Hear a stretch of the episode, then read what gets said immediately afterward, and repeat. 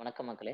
நீங்கள் கேட்டு இருக்குது கருப்பர் பாட்காஸ்ட் நான் உங்கள் ஜாங்கோ ரொம்ப நாள் கழிச்சு இன்னைக்கு இன்னொரு டாப்பிக்கில் பேச வந்திருக்கோம். எதை பற்றி பேச போகிறோம் அப்படின்னா ஒரு சொல்லாடல் ஒன்று இருக்கும். வடக்கு வாழுது தெற்கு தேயுது அப்படிங்கிற மாதிரி சொல்லுவாங்க. அது எப்படி சொல்லுவாங்கன்னா அங்கே உள்ள மக்கள் பொருளாதார ரீதியாகவும் சமூக கட்டமைப்புலையும் மேம்பட்டு போயிட்டு இருக்காங்க. தென்னகத்தில் உள்ள மக்களுக்கு எதுவுமே கிடைக்கிறது இல்லை அவங்கள வந்து ஒன்றிய அரசு ஒரு பாராமுகத்தோட தான் பார்த்துக்கிருக்கு அப்படிங்கிற மாதிரி சொல்லல் கேள்விப்பட்டிருப்போம். இப்போ உள்டம் என்ன நடக்குது அப்படின்னு பார்த்தோம்னா தென்னகத்தில் இருக்கிற மாநிலங்கள் எல்லாமே நல்ல வரி வருவாயோட அதிகமான வரி வரி பங்குகளை வந்து ஒன்றியத்துக்கு கொடுக்குது. ஒன்றியம் திருப்பி நமக்கு என்ன கொடுக்குது அப்படின்னு பார்த்தீங்கன்னா ரொம்ப சொற்பளவில் தான் கொடுக்குது. அதோடு இல்லாமல் அங்கே உள்ள மக்கள்களை அங்கே மத்திய இந்தியாலையும் வடக்கு இந்தியாலையும் இருக்கிற மக்களுக்கு மேம்படுத்துறதுக்கான நாங்கள் திட்டங்கள் செயல்படுத்திக்கிருக்கோம். அதுக்காக அந்த பணங்களை நாங்கள் செலவழிக்கிறோம். அப்படின்னு சொல்லியிருக்காங்க. இது இன்னைக்கு நேத்தா இல்லை.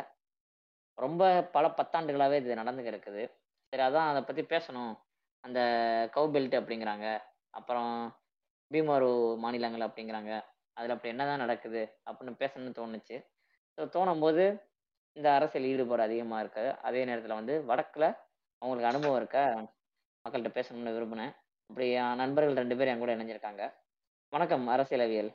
வணக்கம் பிரதர் வணக்கம் கிரிஞ்சி மாமா ஆ வணக்கம் பிரதர் அப்படியே அரசியலவியல் உங்கள் பாட்காஸ்ட் பேரையும் சொல்லிடுங்க. நம்ம பாட்காஸ்ட் அரசியலவியல். ஒரு ஆறு மாசமா பாட்காஸ்ட் ரன் பண்ணிட்டு இருக்கேன் ஃபுல்லா பாலிடிக்ஸ் சம்மந்தமா தான் இருக்கும். brother. கிரிஞ்சி மாமா. அப்படியே உங்களை பற்றி நீங்களே ஒரு இன்ட்ரோ கொடுத்துருங்க. நம்மளை பத்தி பெருசா எதுவும் கிடையாது. துஞ்சி மாமா பாட்காஸ்ட்னு ஒன்று ஓப்பன் பண்ணிட்டு என் ஃப்ரெண்ட்ஸு கூட ஜாலியாக பேசிட்டு இருக்கேன் அதுவும் அரசியல் அப்புறம் வந்து புக்ஸ் ரிவ்யூஸ் தான் போட்டிருக்கோம். அவ்வளோதான் இப்போதைக்கு அது மட்டும் தான் பண்ணிட்டு இருக்கோம். பெருசா பண்ணல. கூடிய சீக்கிரத்தில் ஒரு பெரிய சம்பவம் பண்ணி உள்ள போகிறதுக்கு வாய்ப்பு இருக்குன்னு நான் நினைக்கிறேன். அதுக்கான வேலைப்பாடுகள்லாம் நடந்துக்கு இருக்கு ஆமா ஆமா நடந்துட்டு இருக்கு பிரதர் டேரக்டா நம்ம. டாபிக் உள்ள போயிடலாம். ஓகேங்களா ரைட்டு டாபிக் உள்ளே போயிடுவோம் இப்போ அந்த பீமாரோ ஸ்டேட் அப்படிங்கிறாங்க. வடக்கு இங்கே பார்த்தீங்கன்னா ஃபுல்லாக அங்கே எங்கே இருந்து? கரெக்டாக அந்த பீகார் இந்த உத்தரப்பிரதேஷ் ஒடிசா அதில் இருந்தெல்லாம் வந்து நம்ம ஊரில் வேலையெல்லாம் பார்க்குறாங்க வேலை பார்க்கறதுல நமக்கு ஒன்றும் பிரச்சனை இல்லை. பட் இங்கே வந்தாலும் வந்து இந்த ஊர் பெருமையை பேசுறது இங்கே வந்து இருந்துக்கிட்டு இங்கே சம்பாரிச்சிட்டு இங்கே பொருளிட்டிக்கிட்டே வந்து நம்ம நம்ம ஊர் வந்து மட்ட ரகமாக இருக்கு. கருப்பு தோல் கொண்டவர்களாக இருக்காங்க. அப்படிங்கிற மாதிரி இந்த இனமாகவும் இனமாவும் சரி நிறமாவும் சரி எல்லா வகையிலையும் நம்மளை ஒடுக்குறது. இத்தனையை பார்த்தோம்னா வந்து அங்கே அவங்க குழந்தைங்க சாப்பிட்றதுக்கு நம்ம வரி காசு கட்டி இருக்கோம். அந்த மாதிரி தான் போயிட்டு இருக்குது. ஸோ நான் வடக்கு போயிருக்கேனா அப்படின்னா நான் வடக்கெல்லாம் போனது இல்லைங்க நான் அதிகப்படி அந்த டாக்குமெண்ட்ரிஸ் அதில் தான் பார்த்துருக்கேன். பார்க்கும்போது இந்த பீமரு பீமரு அப்படிங்கிற வார்த்தை வந்து பல தடவை நான் கேட்டிருக்கேன். சரி அதை பற்றி பேசணும் அப்படின்னு ஐடியா இருந்துச்சு. பீமரு இந்த அப்படிங்கிற ஒரு வார்த்தை எதுக்காக வந்துச்சு? இது எப்படி யார் கொண்டு வந்தா? எப்போ இது மாதிரி இன்ட்ரடியூஸ் ஆனுச்சு? பிரதர் பீமாருன்ற வார்த்தை பாத்தீங்கன்னா ஆஷிஷ் போஸ்ன்ற ஒரு டெமோகிராஃபரால தான் காயின் பண்ணப்பட்டுச்சு இந்த டேர்ம் வந்து. பீமாரு அப்படின்னு பாத்தீங்கன்னா பீகார் மத்திய பிரதேஷ் ராஜஸ்தான் உத்தரப்பிரதேஷ். இன்னைக்கு இருக்க பீகார் மத்திய பிரதேஷ் ராஜஸ்தான் உத்தரப்பிரதேஷ் கிடையாது. அன்னைக்கு இருந்த அன்டிவைடட் ஸ்டேட்ஸ் இன்னைக்கு வந்து ராஜஸ்தான் மட்டும்தான் அப்படியே இருக்கு. மத்த மூணு மாநிலங்களும் வந்து பிரிக்கப்பட்டிருக்கு. ஆஹ் அன்னைக்கு வந்து ஒரு ஆஷிஷ் போஸ் வந்து பாத்தீங்கன்னா ஒரு டெமோகிராஃபர் டெமோகிராஃபர்ஸ் பாத்தீங்கன்னா அவங்க பாப்புலேஷன் சேஞ்சை வந்து ஸ்டாட்டிஸ்டிக்கல் வேல வந்து கணக்கிடுறவங்க அவங்க. அந்த மாதிரியான. ஒரு வேலை செஞ்சுட்டு இருந்தவர் தான் அவரு. அவர் தான் இந்த டேர்மை வந்து காயின் பண்றாரு. அவர் வந்து அப்போ ஒரு பேப்பர் பிரசன்ட் பண்றாரு. அப்போதைய பிரதமரான ராஜீவ் காந்தி அவர்களுக்கு. அந்த. பேப்பர்ல இந்த நான்கு மாநிலங்களை வந்து என்ன போடுறாருன்னா இந்த மாதிரி பீமாருன்னு காயின் பண்றாரு. இந்த நாலுமே வந்து அப்போ டெவலப்மெண்ட் இல்லாத ஒரு மாநிலமா இருக்கு. ஆனா பின்னாடி பிற்காலத்துல என்ன நடக்குதுன்னா ஒடிஷாவையும் இதுக்குள்ள சேர்க்கறாங்க. பீமாரோ அப்படின்னு மாத்துறதுக்கு. ஆனாலும் நீங்க என்ன பாத்தீங்கன்னா இந்த நாலு மாநிலங்கள் தான் அந்த மெயின் ஒரு தளத்துல இருந்துகிட்டு வருது. ஏன்னா அன்னைக்கு. ஆயிரத்தி தொள்ளாயிரத்தி எண்பது காலகட்டங்கள்ல எண்பதுல இருந்து தொண்ணூறுக்குள்ள இருக்க காலகட்டங்கள்ல பாத்தீங்கன்னா இந்த நாலு மாநிலங்கள் மட்டுமே இந்தியாவுடைய நாற்பது சதவீத மக்கள் தொகையை கொண்ட மாநிலங்களா இருந்தது அதாவது அப்போதைக்கு பார்த்தோம் அப்படின்னா ஒரு சராசரியா வச்சுக்கோமே தோராயமா ஒரு எண்பது கோடி மக்கள் இருக்கும்போது அதுல நாற்பது சதவீதங்கிறது ஒரு முப்பது கோடி அந்த லெவல்ல இருந்திருக்காங்க அப்பவே? ஆமா பிரதர் ம், அந்த மாதிரி. இருந்திருக்காங்க அவங்களுடைய வருமான அளவும் வரம்பும் பாத்தீங்கன்னா ரொம்ப கம்மியா தான் இருந்திருக்கு அப்ப இருந்த ம். இந்தியாவுடைய பெர் கேபிட்டா இன்கம்க்கு வெறும் எழுபத்தி நாலு சதவீதம் தான் இந்தியாவுடைய பெர் கேபிட்டா இன்கம் நூறு ரூபானா அவங்களது வந்து வெறும் எழுபத்தி நாலு ரூபாய் அந்த மாதிரி தான் இருந்திருக்கு அந்த மக்களது. அது இன்னும் சொல்ல போனா அது வந்து எப்படி சொல்றது? அது போக போக காலகட்டத்துல வந்து நம்ம எப்படி ஏறும் அப்படின்னு நினைப்போம். ஆனா அது எல்லாமே மோசமான நிலைமைக்கு தான் போயிருக்குன்னு சொல்லணும். இன்னைக்கு ரெண்டாயிரத்தி பத்துல பாத்தீங்கன்னா அந்த பெர் கேபிட்டா இன்கம் இப்ப 59% பர்சன்ட்டுக்கு வந்துடுச்சு. இப்போ இந்தியாவோட பெர் கேபிட்டா இன்கம் நூறு ரூபான்னு அந்த நாலு. மாநிலங்களோட பெர் கேபிட்டா இன்கம் வந்து 59 ரூபா தான் பாதியோட கொஞ்சம் மேல அவ்வளவுதான். இவங்க நினைச்ச அளவுக்கு அவ்வளவு பெரிய வளர்ச்சி எல்லாம் இங்க அடைய முடியல. சரிங்களா. ஆமா. அப்படியே அது உத்தர உத்தரப்பிரதேச பாத்தீங்கன்னா அப்படியே கம்மி எப்படி சொல்றது? நூத்தம்பது ரூபால இருந்து ஐம்பது ரூபாய் இருக்குன்னு சொல்லணும். அந்த மாதிரி நிலைமையில தான் இருக்கானுங்க உத்தரப்பிரதேச.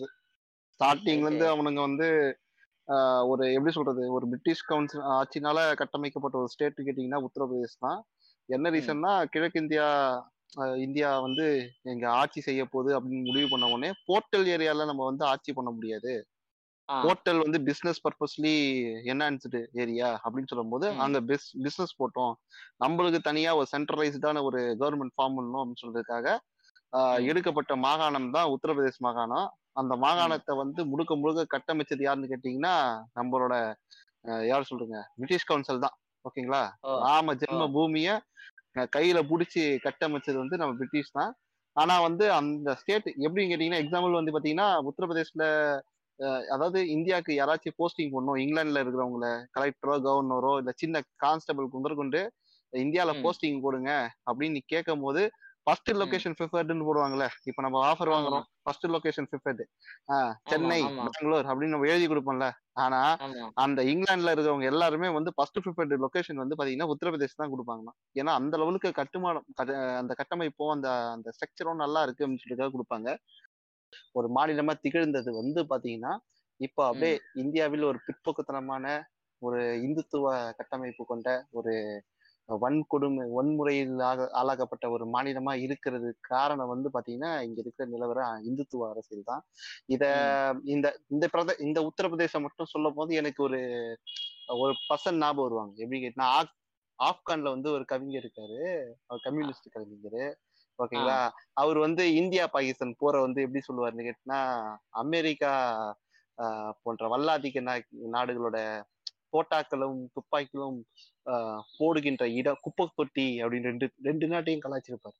இந்தியா பாகிஸ்தான் அந்த போர்ல ஈடுபட்டது. அதுக்கு கலாய்ச்சிருப்பாரு. எனக்கு எப்படின்னா இந்தியா பொறுத்த வரைக்கும் இந்த இந்துத்துவ குப்பைகளை கொட்டுற இடமா தான் நான் பீமார் ஸ்டேட்டை பாக்குறேன் அங்க கொட்டி. டெஸ்ட் பண்ற இடம் தான் ஓகேங்களா? இவனுங்க இந்த லெவலுக்கு வந்து பிற்போக்குத்தனமா இருக்கிறதுக்கு காரணம் வந்து இந்துத்துவ அரசியல் தான். அது பின்வரும் டாபிக்ல நம்ம டிஸ்கஸ் பண்ணுவோம். ம். ரைட்டு. பின்னாடி எப்படியே கொஞ்சம் கொஞ்சமா போவோம். இப்போ நீங்க சொல்றீங்க பிரிட்டிஷ்காரன் தான் அதை கட்டினான் அப்படின்னு. அப்போ பிரிட்டிஷ்காரன் எப்படின்னா ஹிந்துத்துவவாதிகள் கண்ணில் பிரிட்டிஷ்காரன் வந்து ஒரு பாவாடை. மானஸ்தங்க எவ்வளவு நாளாவா தெரிஞ்சிருக்கேன். என்னால அவங்களுக்கு தெரியாது. ராமருங்க தப்பு வாயிலடிங்க முதல்ல. ஊபியை எங்க? பொறுத்த வரைக்கும் ராம் ராமர் பிரிட்டிஷ்காரங்க. என்னங்க சொல்றீங்க? புதுசா இருக்கு. ஆமாங்க கட்டமைச்சது யாரு? இப்ப இப்ப ஊபியை கட்டமைச்சது யாரு? நீங்க சொல்லுங்க. கடந்த ஒரு எண்பது வருஷத்துக்கு. அப்ப அவன் தானே ராமரு? ம் அதனாலதான் குஜராத்ல ட்ரம்புக்கு மோ- சிலை வச்சாங்க. எதுக்கு வச்சாங்க? அவரும் ஒரு ஆமா ராமரோட பன்னெண்டாவது அவரம் அவரு. ஓகேங்களா? அப்ப நான் ஒரு அவதாரம் இல்லையாங்க? நான் ஏதாச்சும் நம்பர் நான் எடுத்துக்கலாமா? பதினஞ்சு பதினாறுன்னு. ஆ எடுத்துங்க எடுத்துங்க. கேஸ் போடுவாங்க பாத்துங்க. ஓ ஓகேங்க ஓகேங்க. அது ஒரு சைடு அப்படியே கிடக்கட்டும். அது கூடிய நான் பதினஞ்சு இல்லை பதினாறு ஃபார்ம் ஆயிடுறேன். இப்போ நான்லாம் அங்கே போய் பார்த்தேன் இல்லைங்க. நான் அதிகபட்சம் வடக்கில் இது வரைக்கும் போயிருக்கேன்னா நான் மும்பை வரைக்கும் போயிருக்கேன். வடக்கு மும்பையே வடக்கில் வராது. வெஸ்ட்டில் தானே வரும் மும்பை. டவுன் வெஸ்ட்டில் வருமா? வரும். வடக்குன்னா நல்லா புரிஞ்சுங்க. கோஸ்டல் ஏரியா இல்லாத லேண்ட் தான் வடக்குன்னு சொல்லுவாங்க. ஓகேங்களா? அங்கதான். கோஸ்டல் ஏரியா லேண்ட் இருக்கிற வரைக்கும் வந்து பாத்தீங்கன்னா கல்ச்சரல் டிஃபரன்ஸ் நிறைய இருக்கும். காஸ்மோபாலிட்டியன் நிறைய உருவாகி இருக்கும் அந்த சைடு. ஃபுல்லாவே இப்போ. அதுக்கு தனியா ஒரு கல்ச்சர் இருக்கும். ஓகேங்களா? ஏன்னா அங்க வந்து பொருளாதாரம் வந்து கடல் மூலமா கட்டமைக்கப்படும். ஓகேங்களா? அதனால ஓரளவுக்கு. இருக்கும். கடல் அற்ற ஒரு நிலப்பரவுல இருக்கிறது தான் பிரச்சனையே. அந்த அந்த மாதிரி. மாநிலமா தான் நம்ம உத்தரப்பிரதேசையும் ராஜஸ்தான்லயும் நான் பாக்குறேன். லேண்ட் லாக்டு ஆமா. ஆமா லேண்ட் லாக்டு ஓகேங்களா அதனாலதான் அவங்க வந்து இன்ஃபுளு அந்த இன்ஃபுளுன்ஸு காரணமும் அதுதான் நான் பாக்குறேன். இங்க தமிழ்நாட்டிலயும் சரி கேரளாலயும் சரி கொல்கத்தால எடுத்துக்கங்க. அவங்க எல்லாம் ஏன் வந்து ஒரு இண்டிபெண்டா இருக்கிறாங்கன்னா காரணம் வந்து கடல் இருக்குங்க. கடல் வந்து அவங்களோட காஸ் காஸ்மோபாலிட்டனா அலோவ் பண்ணும். ஏன்னா நிறைய பேர். வருவாங்க திருப்பியும் ஒன்று ஒன்று பலதரப்பட்ட மக்களை பார்ப்பாங்க பழகுவாங்க ஒரு வாழ்வியல. கட்டமைக்கிறாங்க காஸ்மோபாலிட்டினா. வாழ்றாங்கன்னா அவங்களுக்கு வந்து ஒரு மனுஷங்களை வந்து டிஃப்ரெண்டா பார்க்க மாட்டாங்க. சிமிலாரிட்டி பேஸ் பண்ணி கனெக்ட் பண்ணுவாங்க. அதனால அவங்க இன்டெலிஜென்ட் நல்லா இருக்கும். ஒருத்தன் வந்து முழுக்க முழுக்க லேண்ட்ல இருக்கான்னா அவன் diff- முழுக்க முழுக்க டிஃப்ரெண்ட்டை பாக்குறான் அது மாதிரி மேனிபுலேட் பண்றாங்க அது இன்னொரு விஷயம். நான் பொதுவா ஜெனரலைஸ் பண்ணல. பட் அந்த மேனிபுலேட் பண்றதுனால அவன் டிஃப்ரெண்ட்டை பார்த்து கனெக்ட் ஆகாம மக்களோட ஒன்றி இல்லாம இருக்காம அதனாலதான் அந்த ஒரு நான் அப்படி பாக்குறேன் அதனால நம்ம நார்த் நீங்க வந்து ராஜஸ்தான் எடுத்துக்கங்க. அங்க கடல் இருக்கா? ராஜஸ்தான்ல கிடையாதுல இல்ல? பாலைவனம் தான் மத்திய பிரதேஷ்ல ஆமா. அது மாதிரி. இல்ல மத்திய பிரதேசம் கிடையாது. ஆஃப் இந்தியா அப்படின்னு சென்ட்ரல்ல மாட்டிக்கிட்டு இருக்கு ம் பீகார்லயும் கிடையாது. ம். பீகார்லயும் கிடையாது. அப்புறம் இன்னொரு பிரதேசம் என்னதுங்க இன்னொருல இருந்து. ஊபி. ஆ, உ- உத்தரப்பிரதேசம். என்னங்க? இவ்வளவு அசால்ட்டா எங்க யோகியோட ஏரியாவை மறந்துட்டீங்க? அதான் மத்திய பிரதேசம் ஊப்பியும் கிட்டத்தட்ட மேல கீழங்க. அப்படியே மேல மேல இருக்கும். மத்திய பிரதேசத்தை தாண்டி தான் நீங்க உத்தரப்பிரதேசே போக முடியும். ஓகேங்களா. அப்புறம் ராஜஸ்தான் பீகார். இது எல்லாத்துலயுமே பீச் கிடையாது கரெக்டா பீச் இல்ல. பீச் இல்ல. பீச் இல்ல. அதான் பிரச்சனை. வேற எதுவும் கிடையாது. நம்ம என்ன பண்றோம்? பீச் உருவாக்குறோம் அவனுக்காக. பின்னாடி. ஓகேங்களா? அது அது போடலாங்க அதெல்லாம் பண்ணலாங்க. நீங்க வேற அதுக்கு தமிழ் ஏங்க அதுக்கு போஸ்ட் தமிழ் எல்லாம் பாருங்க. பொக்கிஷத்தை எல்லாம் வச்சு நீங்க அதுக்கு எங்க ஆ, எங்க அக்கா நிர்மலா கிட்ட சொல்லி அதுக்கு நீங்க ஒரு இவ்வளவு ஆயிரம் கோடியை ஒதுக்கிடுவீங்க கரெக்டா நம்ம என்ன பண்றோம் பாம் எடுத்து வந்து விமயவல்ல போடுறோம் ஓகேங்களா? போட்டு அங்க கடலை உருவாக்கும் உருவாக்கி சைனா வச்சிடலாங்க அங்க கடலை உருவாக்கிடலாம் ஓகேங்களா? ரைட்டுங்க உருவாக்கி அஹ், உருவாக்கி நம்ம வந்து இந்த மாநிலத்துல முன்னேற்றலாம் ஓகேங்களா? பின்னாடி வரும் ம் சொல்லுங்க. என்ஐஏ என்ஐஏ மட்டும் தான் நான் என்னை தேட போறான்னு நினைச்சேன். நீங்க இன்டர்போர் லெவலுக்கு கொண்டு போயிட்டு இருக்கீங்க நம்ம டாபிக்ல ஓடியாந்துருவோமே. சரி சரி சரி சரி. ஓகே. ரைட்டுங்க இப்போ நீங்க எல்லாம் வடக்குலயும் சரி இல்ல இந்தியா முழுவதுமா பரவலா நிறைய இடத்துக்குலாம் டிராவல் பண்ணிருக்கீங்க. இப்போ நீங்க உண்மையிலே வடக்குல பார்த்த மாதிரி முக்கியமா இந்த பீமர் ஸ்டேட்லாம் நீங்க பார்க்கும்போது நம்ம ஊருக்கும் அவங்களுக்கும் வந்து டக்கு டக்கு டக்குன்னு உங்களுக்கு தெரிஞ்ச வித்தியாசங்கள்லாம் அது தெரிஞ்சுச்சு. ரொம்ப ஆராய்ச்சிலாம் பண்ணலங்க. அந்த ஊர்ல இறங்கும்போது எனக்கு இப்படிலாம் தெரிஞ்சுங்க ரொம்ப ஒரு வித்தியாசமா இருந்துச்சு அப்படிங்கிற மாதிரி விஷயம்லாம் அது இருக்குங்களா? ம் நிறைய இருக்கு. முதல்ல நம்ம அரசியலவியல் ஆகாஷ் ப்ரோ கேட்போம் என்னாச்சு? பிஜிஎம் பிஜிஎம் போடு போடு போடு போடு. பாம் பாம் பாம் பாம். ஆரம்பிங்க. ஓகே நான் வடக்குக்கு போனப்போ நான் டெல்லிக்கு போயிருக்கேன். டெல்லியில ரெண்டு வருஷம் இருந்திருக்கேன் நான். டெல்லியில வந்து டெல்லி வந்து ஒரு மத்திய அந்த தலைநகர் இல்லைங்க. நம்ம நாட்டோடைய தலைநகர். டெல்லியிலேயே ஆமா. பாத்தீங்கன்னா டெல்லியிலேயே பாத்தீங்கன்னா இந்த லா அண்ட் ஆர்டர் நம்ம எடுத்துப்போம் ஓகேவா ஒரு லா அண்ட் ஆர்டர் எப்படி இருக்குன்னா டெல்லியில வந்து நம்ம ஊரோட கம்பேர் பண்றப்போ டெல்லியில போன் பேசிக்கிட்டு நிம்மதியா நான் நடந்து போக முடியாதுங்க. ஒரு பிஸியான ரோட்ல கூட. வருவானுங்க அப்படியே அடிச்சு புடிங்கிட்டு போயிட்டே இருப்பாங்க உங்க போனை அப்படியே கையில இருந்து அப்படியே புடிங்கிட்டு போயிட்டே இருப்பாங்க. இந்த மாதிரி நடக்கும். நான் கண்ணு முன்னாடியே பார்த்திருக்கேன். அந்த மாதிரியான ஒரு இடம். இன்னொன்னு பாத்தீங்கன்னா நான் அங்க டெல்லியிலேயே வந்து பேருந்துகள் வந்து பாத்தீங்கன்னா இப்போ நம்ம ஊர்ல இருக்க மாதிரி தான் பேருந்துகள் இருக்கும். ஆனாலும் பாத்தீங்கன்னா அந்த எப்படி சொல்றது ஒரு அதுல போறப்போ ரோலர் கோஸ்டர் ரைட்ல போற மாதிரி இருக்குங்க உங்களுக்கு அப்படியே. வடிவேலு மாதிரிலாம் நீங்க இப்ப ஃபுட்பால் இந்த கம்பியே பிடிக்காம நிக்க மாட்டீங்களா? அவ்வளவுதான் நின்னீங்கன்னா போய் தொப்புடு கண்ணாடியை பிச்சுக்கிட்டு விட வேண்டியதுதான். அவ்வளவு மோசமா அவங்க இருக்கும்? அது அவங்க அப்படிதாங்க ஓட்டுவாங்க. அது பிரேக் அடிச்சாலே நீங்க விழுந்துருவீங்க. அந்த பஸ் அப்படிதாங்க இருக்கும். பஸ் பாக்குறதுக்கு நல்லா இருக்கும். அது ஏன்னே. தெரியாது. அந்த மாதிரி பிரேக் அடிச்ச உடனே தூக்கி போய் உங்களை போடும். அந்த மாதிரி தூக்கின்னு போய் முன்னாடி. அந்த பஸ்ல எல்லாம் நீங்க நிக்கவே முடியாது.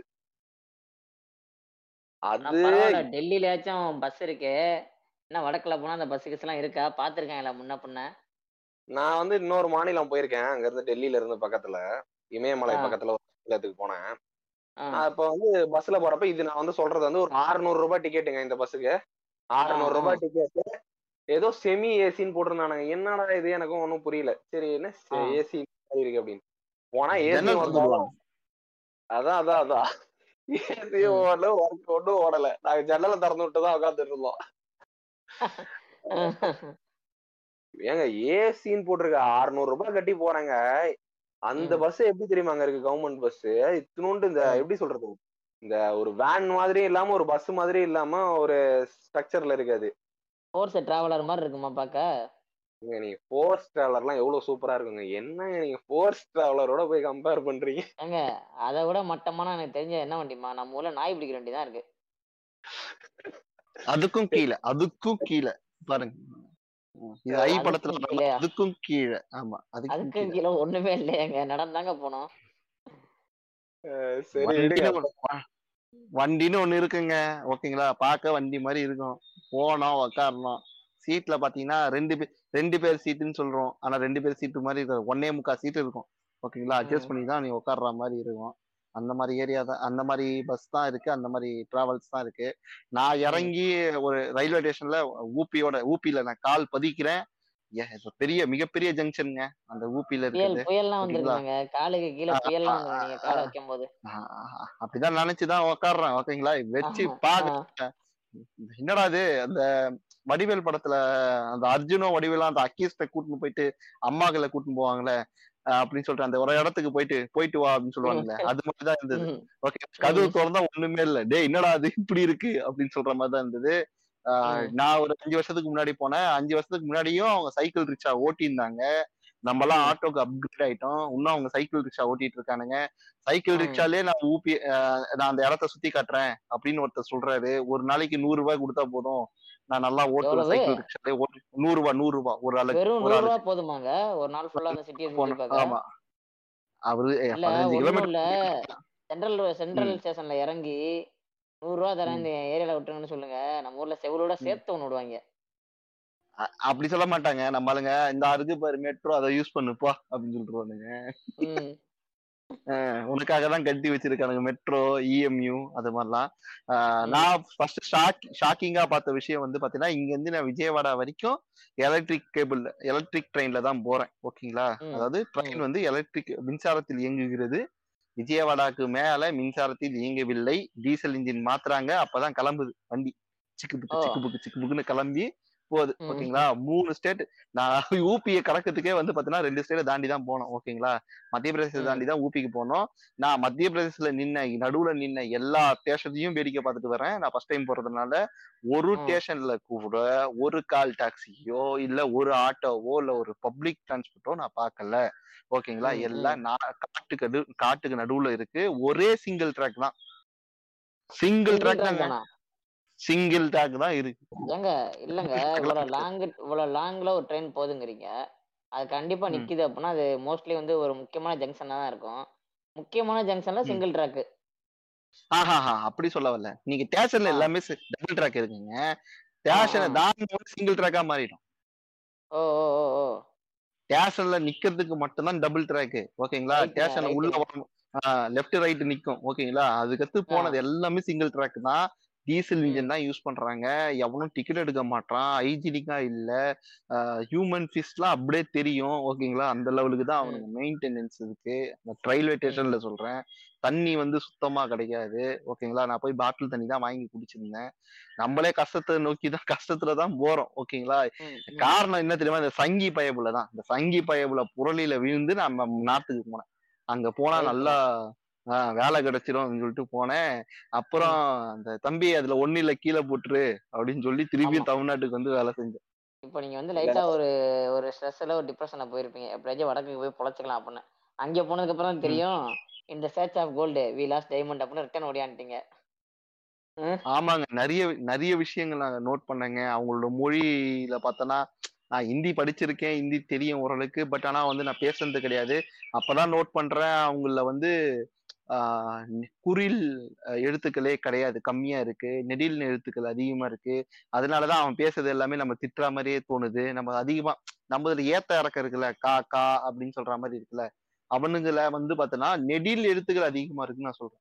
குரில் நெடி குறில் க- எழுத்துக்கள் வந்து ரொம்ப கம்மியா இருக்கு. அந்த சவுண்டே நம்மளுக்கு வந்து கொஞ்சம் டிஃப்ரெண்ட்டுங்க அவனோட அவனோட மொழியே நம்மளுக்கு கொஞ்சம் டிஃப்ரெண்டா இருக்குது. காரணமே இந்த ஒரு ரீசன் தான்.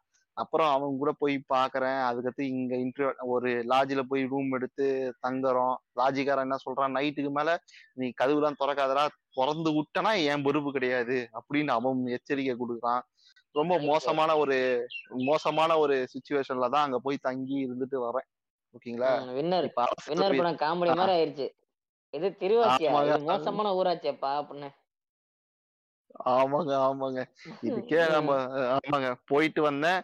இவனுங்க சொல்ற மாதிரி அந்த தேசபக்தி எல்லாம் வந்து அங்க வந்து அப்படியே ரத்தத்திலே ஊறி இருக்கும் ஓகேங்களா அங்கங்க கொடி அங்க அங்கங்க கொடி பறக்கும். ஓகேங்களா? பச்சையா. பேசிட்டு இருக்கானுங்க. அது மாதிரிலாம் இருக்கு. சோத்துக்கு வழி இல்லைனாலும் கொழுப்பு மட்டும் எப்படி சொல்றது? அந்த ப- தேசபக்திக்கு குறைச்சல் இல்ல அப்படின்னு சொல்ற லெவலுக்கு அவனுங்க பேசிட்டு இருப்பானுங்க. நம்ம. ஊர்ல ஒரு கோஷ்டி இருப்பானுங்கல்ல. சோத்துக்கு ஒண்ணுமே இருக்காது. அந்த கரண்டி வேலை பார்க்குற பொருள் எல்லாம் பெயிண்ட் அடிச்சுட்டு திரிவானுங்களே இல்ல. எங்க ஐயால எங்க ஐயாவை மீறி எதுவும் நடக்காதுல அப்படின்னு ஒரு குரூப் சுத்திக்க பண்ணலாம். அந்த- மாதிரி சொல்றீங்க. அவனாச்சு பரவாயில்லைங்கன்னு சொல்லுவாங்க. அவனா உழைக்கிறாங்க புரியுதுங்களா? பாண்ட் எடுத்து குத்துறாங்க. குத்துறாங்க அங்க வேலை செய்யறதுக்கு ஒண்ணுமே இல்லைங்க அங்க என்னெல்லாம் வித்தியாசமா பார்த்தானுங்க. நான் ஒரு ரயில்வே ஸ்டேஷன்ல இறங்கி லாக்கர் ரூம் கேக்குறேன். ஸ்டேஷன் மாஸ்டர் கையில தான் கேக்குறேன். இங்கிலீஷ்ல கேக்குறேன். இது மாதிரி எனக்கு லாக்கர் ரூம் வேணும் நான் வெளியே சுத்தணும் அப்படின்னு சொல்றேன். ஒன்னும் இல்ல. என்கிட்ட சர்டிபிகேட் இருக்கு. சர்டிபிகேட்டை வச்சுக்கிறதுக்கு ஒரு இடம் இருந்தா போதும்டா. ஏன்னா ஒரு புஷ்பேக் ஃபுல்லாவே என்கிட்ட திங்ஸ் எல்லாம் இருக்கு. அது இன்னொரு புஷ்பேக் ஃபுல்லாவே சர்டிபிகேட் இருக்கு. இதை மட்டும் வச்சுட்டு வாடா. நான் மீதிலாம் நான் கொஞ்சம் ஃப்ரீயா போவேன்னு சொல்லிட்டு போறேன். என்கிட்ட டபுள் ஒன் டபுள் ஜீரோ தான் இருந்தது அந்த டைம்ல நான் சுத்தும் போது. சரி ஓகே அப்படின்னு சொல்லிட்டு போறேன். அவன் வந்து இன்னும் ஒரே வார்த்தை தான் கேட்டான். நீ இந்தியால இருந்து வர இந்தியான்னு சொல்ற இந்தியன்னு சொல்ற தும் இந்துஸ்தானி ஹே தும் இந்துஸ்தானி பாஷைக்கே நகி சக்தே ஹே நகி ஜான்தே ஹேன்னு சொல்றான். நீ இந்தியால இருக்க ஹிந்தி. தெரியா இந்த ஆளு முதல்ல அடிச்சு வெளில வரட்டுப்பா நம்ம ஏரியா வந்து ஹிந்தி பேசிக்க இருக்காரு ஏன்னா நான் ஏங்க நார்த்ல போனவங்க எல்லாருமே இந்தி தெரி இந்தி அஹ் அதாவது இந்தி பேசுவாங்கன்னு சொல்லல. இந்தியால பாதிக்கப்பட்டிருக்கேன் நான் இந்தியால பாதிக்கப்பட்ட இட்டிங்க என்ன போய் அடிக்கிறேன்னு சொல்றீங்க பாத்துங்க. நீங்க சொல்றத வச்சு பார்த்தா கடைசியில் எனக்கு ஒண்ணு மட்டும் புரியுதுங்க. மேங்கோ பாய்ஸ் ஒன் வடக்கன் ஜீரோங்க மேங்கோ பாய்ஸா ஒருத்தர் வின் பண்ண வச்சுட்டாங்க. ஆமாங்க. நீங்க வந்து உண்மையாவே சொல்றேங்க. இங்க இருக்க மேங்கா பாய்ஸ் அட்லீஸ்ட் பத்தாவது வரைக்காச்சு ஸ்கூலுக்குன்னு ஒண்ணு போறாங்க. நான் சொல்றேன். புரியுதுங்களா? அட்லீஸ்ட் அவங்க. தப்பிச்சாங்கன்னா பன்னெண்டாவது போறாங்க. ஒரு டிகிரி முடிக்கிறதுக்கான ஒரு ஏதுவான சூழல் இங்க இருக்கு. அங்கெல்லாம். சுத்தமா கிடையாது. ஓப்பனா சொல்றேன். அங்க நான் சுத்தன ஏரியாவில் ஒரு ஸ்கூலை பார்க்கவில்லை? ஒரு காலேஜை பார்க்கவில்லை. ஓப்பனா சொல்றேன்ல. இப்போ நம்ம மேங்கோ பாய்ஸ் என்ன பண்றான்? ஸ்கூலுக்கு போயிட்டு பார்ட் டைம்ல கலவரம் அதெல்லாம் பண்ணிட்டு திரியிறான் அவன் வந்து கலவரம்லாம் மட்டும் பார்ட் டைம்ல ஸ்கூலுக்கு போலாமான்னு யோசிச்சுட்டு இருக்கானா? ஏங்க அவங்களுக்கு அந்த அந்த ஸ்ட்ரக்சரே கிடையாதுங்க. அவங்க எதுவும் இல்ல. ஏதாவது இருந்தா சரி, அது தான் அப்படியே பண்ணும். பின்னாடி வருவோம். ஆ, அந்த அந்த ம். டேட்டாலாம் நீங்க எடுத்து வச்சிருக்கேன்றீங்க டேட்டாவோட நம்ம வருவோம். அரசியல் பாவம். பாதியில வர அந்த இமாச்சல பிரதேசல நிப்பாட்டிட்டு வந்துட்டோம் அவர் அப்படியே கூட்டிட்டு வந்துரும் அவரு சொகுசா போயிருக்காரு. பறக்கும் ராசாலின்னு சொல்லிட்டு பைக் ஓட்டிட்டு போயிருக்காரு. ஓகேங்களா? ஐங்களா போலங்க ஏங்க. அந்த பஸ்ல போயிட்டு உத்தரகாண்ட் அது உத்தரகாண்ட் போனேன்னா. அது சொல்றேனே 600 ரூபாய் கொடுத்து நான் ஒரு பஸ்ல போறேன். அதுவே இப்படி இருக்கு. அப்ப அந்த சாதாரண மக்கள் வந்து 200 ரூபாய் 300 ரூபாய் கொடுத்து அவன் டிக்கெட்ல போற பஸ் எப்படி இருக்கும்னு யோசிச்சு பாருங்க நீங்க. ஐயோ ஏங்க இந்த ஆண்டவரை சொல்றேன்னு யாருன்னே சந்தேகப்படாதீங்க ஃப்ரெண்ட்ஸ் இந்த அந்த படம் இருக்கும்ல அன்பே சிவம் படத்துல இந்த கோழி எல்லாம் வச்சுக்கிட்டு பஸ்ல உட்காந்துட்டு இருக்காங்க அந்த நிலமை தானோ? அதேதான். அதே அப்படிதாங்க- இருக்கும். ட்ரெயின்லயே அப்படிதான் போவானுங்க. மேல எல்லாம் ஏறிக்கிட்டு ஃபுல்லா லோட் ஆயிட்டு போவானுங்க. அது மாதிரிதான் போறானுங்க. பர்பஸா தான் இப்ப பர்பஸா தான் அவங்க எலக்ட்ரிக் லைன் போடலையா? மேல ஏறி உட்காந்துருவாங்க அடிச்சுட்டு செத்துறாம அப்படின்னு. ஏங்க நீங்க ரயில்வே ஸ்டேஷன் போனீங்கன்னா நம்ம ஊர்ல டிக்கெட் எடுக்கிற கவுண்டர் பக்கத்துல ஒரு போர்டு போட்டிருப்பான் only fifty percentage of the cost are recovered by the railways so pay and get your ticket அப்படின்னு போட்டிருப்பான். அதெல்லாம் ஏன்னா. அங்கெல்லாம் ஏன்னா அங்கெல்லாம் டிக்கெட் போடாம போறான். அதான் எலக்ட்ரிக் இது போட்டு விட்டோம்னா அப்புறம் அதுக்கு எவன் காசு கட்டுவான். அதெல்லாம் போடலாம் ஓஹோ. அப்ப அவன் இங்க சொகுசா வாழ்றதுக்கு நான் இங்க காசு கட்டிக்க இருக்கணுமா நானு? ஆமாங்க நம்மளாம் எப்படி செக்கிங் பண்றாங்க? வந்துட்டு அங்கெல்லாம் போனீங்கன்னா டிடிஆர் வந்துட்டு நான் போயிருக்கேங்க. ட்ரெயின்ல வருவான். பேர் கூட. கேட்க மாட்டாங்க. நீங்க யாருன்னலாம் டுவெண்ட்டி ஃபோர் ம், இருக்கீங்க. Okay tick. அவ்வளவுதான். போயிட்டே இருப்பான். பேர் கூட. கேட்க மாட்டாங்க. நீங்க சவுத்துல ஒரு கோயம்புத்தூர்ல இருந்து நீ சென்னை வரீங்கன்னா எத்தனை டிடிஆர் வருவாங்க? உன்னை எப்படி நோண்டுவானுங்க? டிக்கெட். இருந்தாலுமே நம்ம கொஞ்சம் ஜெர்க் ஆகுங்க அவங்கள பார்த்தாலே. இல்ல இல்ல. எவ்வளவு நோண்டுவானுங்க? நான் கேக்குறேன். வந்து என்ன? ஐடி கார்டு காட்டு அப்படிலாம் கேட்பானுங்களா? விஜயவாடா. தாண்டானா அந்த எஸ் செவனோ எஸ் டுவெல்லோ நினைக்கிறேன். ஏதோ ஒரு இடத்துல வந்து 52 டூ சீட் வந்து டிடிஆரோட சீட்டு ஆ. கான்ஸ்டன்டா இருக்கும். எல்லா ட்ரெயின்லயுமே கான்ஸ்டன்டா டிடிஆருக்குன்னு ஒரு பிளேஸ் இருக்கு. ஓகேங்களா. ஏன்னு கேட்டீங்கன்னா அந்த ஆர்சி எல்லாம் ஆர்ஐசி எல்லாம் கிடைக்கணும்னா பர்த் கன்ஃபார்ம் பண்ணணும்னா அங்க போயிட்டு நம்ம டிடிஆர் அணுகி நம்ம வாங்கிக்கலாம். பர்த் எல்லாம் வாங்கிக்கலாம். ஓகேங்களா. நான் போய் பாக்குறேன் அந்த இடத்துல வந்து டிடிஆர் டே நைட்டு தாயா எனக்கு கன்ஃபார்ம் ஆயிடுச்சியா? பர்த் எவனோ ஒருத்தன் பத்துட்டு இருக்காயா வந்து எழுப்பி விடியான்னு சொல்றதுக்காக போறேன். டிடிஆர் நிலைமை ரொம்ப மோசமா இருக்குங்க. அவன் அவன் சீட்ல ஒரு ஃபேமிலி உட்காந்துருக்கு ஓகேங்களா? ஒரு ஃபேமிலி ஆல்ரெடி உட்காந்துருக்கு அவன் வரான். வந்து அந்த ரயில்வே ரயில்வேல வேலை செய்யறவங்க எப்படின்னா ஒரு பொட்டி வச்சிருப்பானுங்க. அது லாக் பண்றதுக்கு ஒரு செயினோட வருவானுங்க எப்பவுமே. அந்த இந்த பாத்ரூம்ல அந்த ஜக்குக்கு லாக் பண்ணிருப்பானுங்களே அது மாதிரி ஒரு செயின் இருக்கும். ஓகேங்களா? வருவான் அந்த பொட்டியை லாக் பண்ணுவான். செயினோட லாக் பண்ணுவான். கொஞ்சம் அட்ஜஸ்ட் பண்ணிக்க பிரதர் நான் கொஞ்சம் உட்காந்துக்கிறேன் அப்படின்னு சொல்லிட்டு அவங்கள பர்மிஷன் வாங்கிட்டு இவன் உட்காருவான் உட்காந்துட்டு போவான். அவ்வளவுதான். இப்படிதான் நிலைமை இருக்கு. நார்த்ல ஆனா விஜயவாடாவை தாண்டின தாண்டுற வரைக்கும் அவன் வந்து டாஜா இருப்பான். தாண்டினோன்னா சீம்ஸா மாறிடுவான் டக்குன்னு. ஆமா. இருங்க இருங்க. இமா இமாச்சல கதையை கேட்போம். வாங்க இமாச்சல பிரதேஷ். கதையை கேட்போம். நாங்க வந்து இப்ப என்ன பண்றோம்னா நான் லினியரா அதை எடுத்துட்டு போறோம். இப்ப டக்குன்னு அவர் வருவாரு திருப்பி இவர் வருவாரு. நீங்க ஆரம்பிங்க பிரதர் அதான் பிரதர் அதுதான். அந்த மாதிரிதான் இருக்கும். அவனுங்க டிரான்ஸ்போர்ட் சிஸ்டம் எல்லாமே.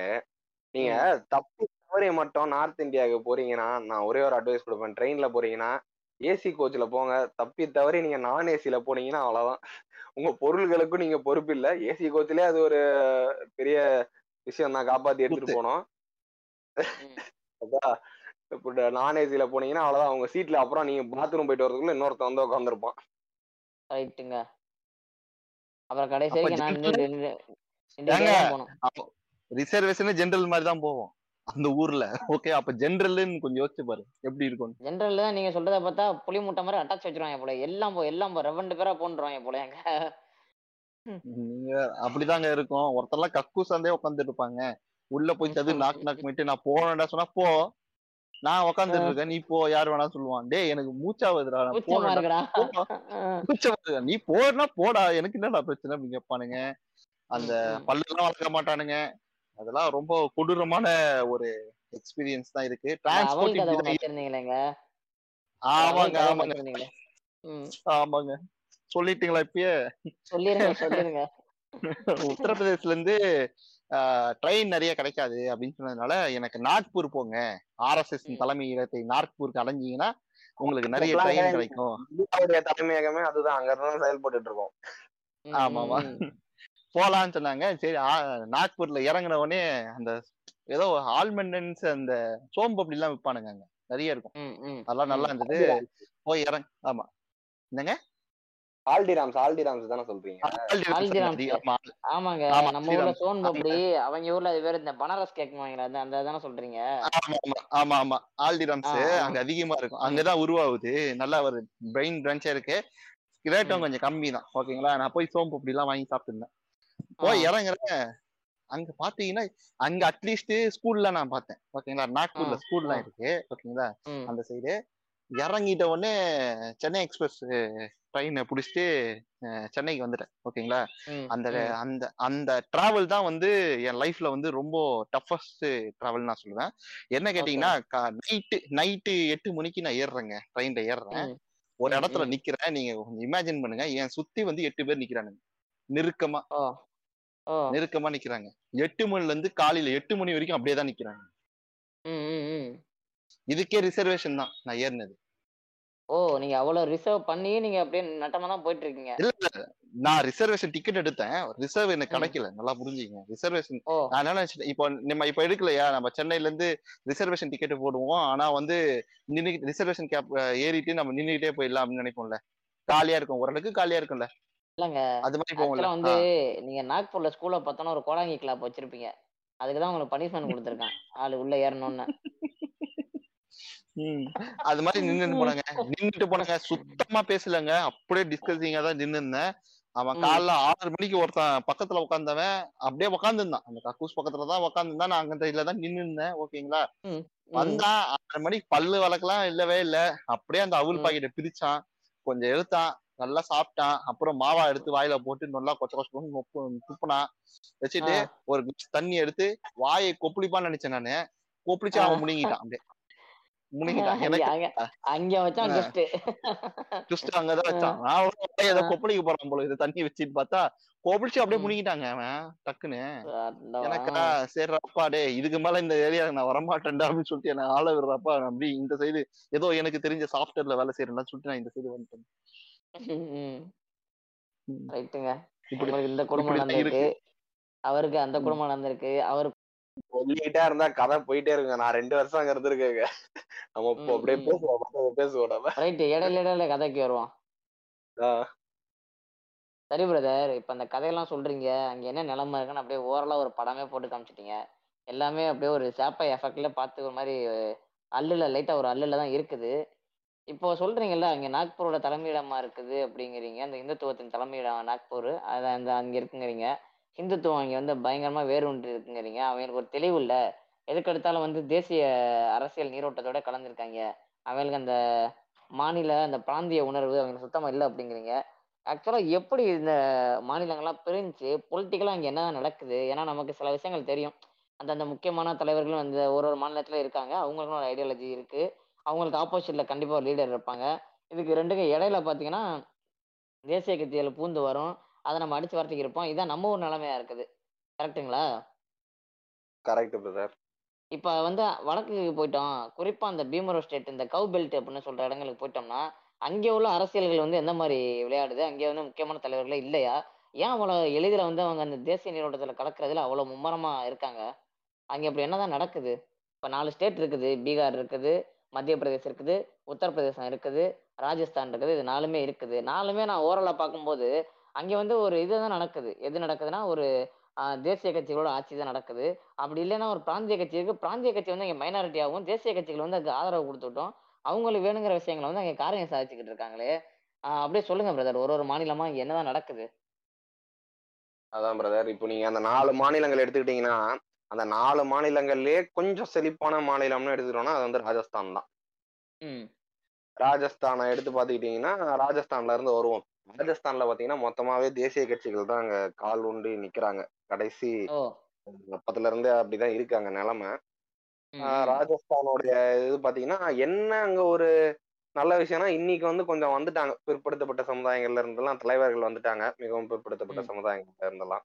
இன்னைக்கு ம், ம். ராஜஸ்தானுடைய முதல்வரா இருக்க அசோக் கெஹ்லோட் வந்து பாத்தீங்கன்னா அவர் ஒரு மிகவும் பிற்படுத்தப்பட்ட ஒரு சமுதாயத்தை சேர்ந்தவர். அவரு இந்த.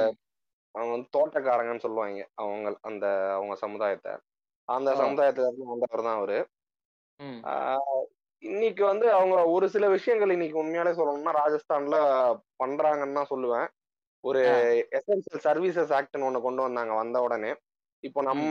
அரசாங்க இடத்துலலாம் இப்போ நம்ம அப்ளை பண்றது வந்து ஒழுங்கா போக மாட்டேங்குதுல்ல இப்போ ஒரு சில இது. வந்து அப்ளிகேஷன் லேட் ஆகும் ரிஜெக்ட் பண்ணி விட்டுருவானுங்க என்னன்னே சொல்லாம எதுக்குன்னு கேட்போம் நம்ம எதுக்குடா அப்படி அப்ளிகேஷன் ரிஜெக்ட் ஆச்சு சொல்லுங்க சார் அப்படின்னோம்னா அதெல்லாம் எதுக்கு உனக்கு திருப்பி இன்னொரு அப்ளிகேஷன் போடு அப்படின்ட்டு சவுடாலாம் சொல்லுவாங்க. அப்படி சொல்லுவாங்க. இல்லைன்னா வேற எதனா அவங்க வேகா ஒண்ணு போட்டு விட்டு அனுப்பிச்சிருவாங்க. அதை நம்ம போயிட்டு. எதுவும் பண்ணிட்டு முடியாது. எசென்சியல் ஆக்ட் வந்து நம்மளுக்கு என்ன திட்டங்கள்லாம் இருக்கு எப்படி ஆக்சஸ் பண்ணலான்றது மட்டும் இல்லாம இந்த மாதிரியான விஷயத்துக்கான சொல்யூஷன்ஸ்லாம் அதுல கொண்டு வரும். அது திமுக. அரசாங்கமும் இந்த அத அந்த பில்லை பாஸ் பண்ண போறாங்கன்னு தான் நான் கேள்விப்பட்டேன். ஏங்க. திமுகங்கிறீங்களே அப்ப நீங்க ஊப்பியா? இரநூறுவா வாங்குறீங்களா என்னங்க திமுக தான் ஊப்பியாக இல்லங்க இங்க திமுக ஒரு எந்த ஒரு கட்சியுமே ஒரு நல்ல விஷயம் கொண்டு வந்து வச்சுக்கோங்க. அந்த கட்சியோட. பேரை சொல்லிட்டீங்கன்னா உங்களை உடனே உங்களுக்கு அந்த பெயிண்ட் அடிச்சு விட்டுருவாங்க. யோசிக்கவே மாட்டாங்க. அதனாலதான் நான் முன்கூட்டியே உங்கள்ட்ட கேக்குறேன். ஏன் அது- என்னங்க இருநூறு ரூபாய் தாங்க. ஏங்க இருநூறு ரூபாய்க்கு மேல தர மாட்டாங்களாங்க? எனக்கு எனக்கெல்லாம் தரவே மாட்டாங்க யார் அணுகுனா யாரு தரா அணுகுனா அது- யாரு தராங்கன்னு தெரியாது. யாரு வாங்குறான்னு தெரியாது. எப்படி கொடுத்தாங்கன்னு தெரியாது. ஆனா நாங்க வந்து பொய்யா அதை பரப்பிக்கிட்டே இருப்போம். இல்லங்க. கொஞ்சம் சொல்லி விட்டீங்கன்னா நான் அணுகி இரநூறு ரூபாய் வாங்கிடுவேன் அதனால ம். எப்பா ரெக்கார்டு? நம்ம கிரிஞ்ச மாமா பேரையும் அரசியலவியல் பேரையும் சேர்த்துக்கப்பா. நம்ம அப்புறம் தனியா உள்ள ஏத்திக்குவோம். ஓகேங்க. நீங்க கண்டினியூ பண்ணுங்க ஓகேங்க. அதான். அந்த ஆக்ட இப்போ கொண்டு வந்திருக்காங்க. இங்கேயே கொண்டு வர போறேன்றாங்க. அது ஒரு நல்ல விஷயம் தான் இப்ப. ராஜஸ்தான் எடுத்துக்கிட்டீங்கன்னா இப்ப நாங்க வந்து. பாஜக எடுத்துக்கோங்க. பாஜகல வந்து பாத்தீங்கன்னா பாஜகல வந்து ஒரு இன்னைக்கு வந்து அங்க பாஜக அசைக்க முடியாத ஒரு தலைவரா இருக்கிறவங்க வந்து விஜயராஜ் சிண்டியா அவங்க அவங்க பாத்தி வசுந்தரா சாரி வசுந்தரா ராஜே சிண்டியா விஜயராஜே சிண்டியா வந்து அவங்களுடைய தங்கச்சின்னு நினைக்கிறேன். அவங்க அவங்க தங்கச்சி அவங்க மத்திய பிரதேஷ்ல இருக்காங்க. அது வந்து ஆமா. அது ஒரு லிங்க் இருக்கு. இவங்களுக்கு வந்து இவங்க என்னன்னா இவங்க மகேந்திர வசுந்தரா பாகுபலி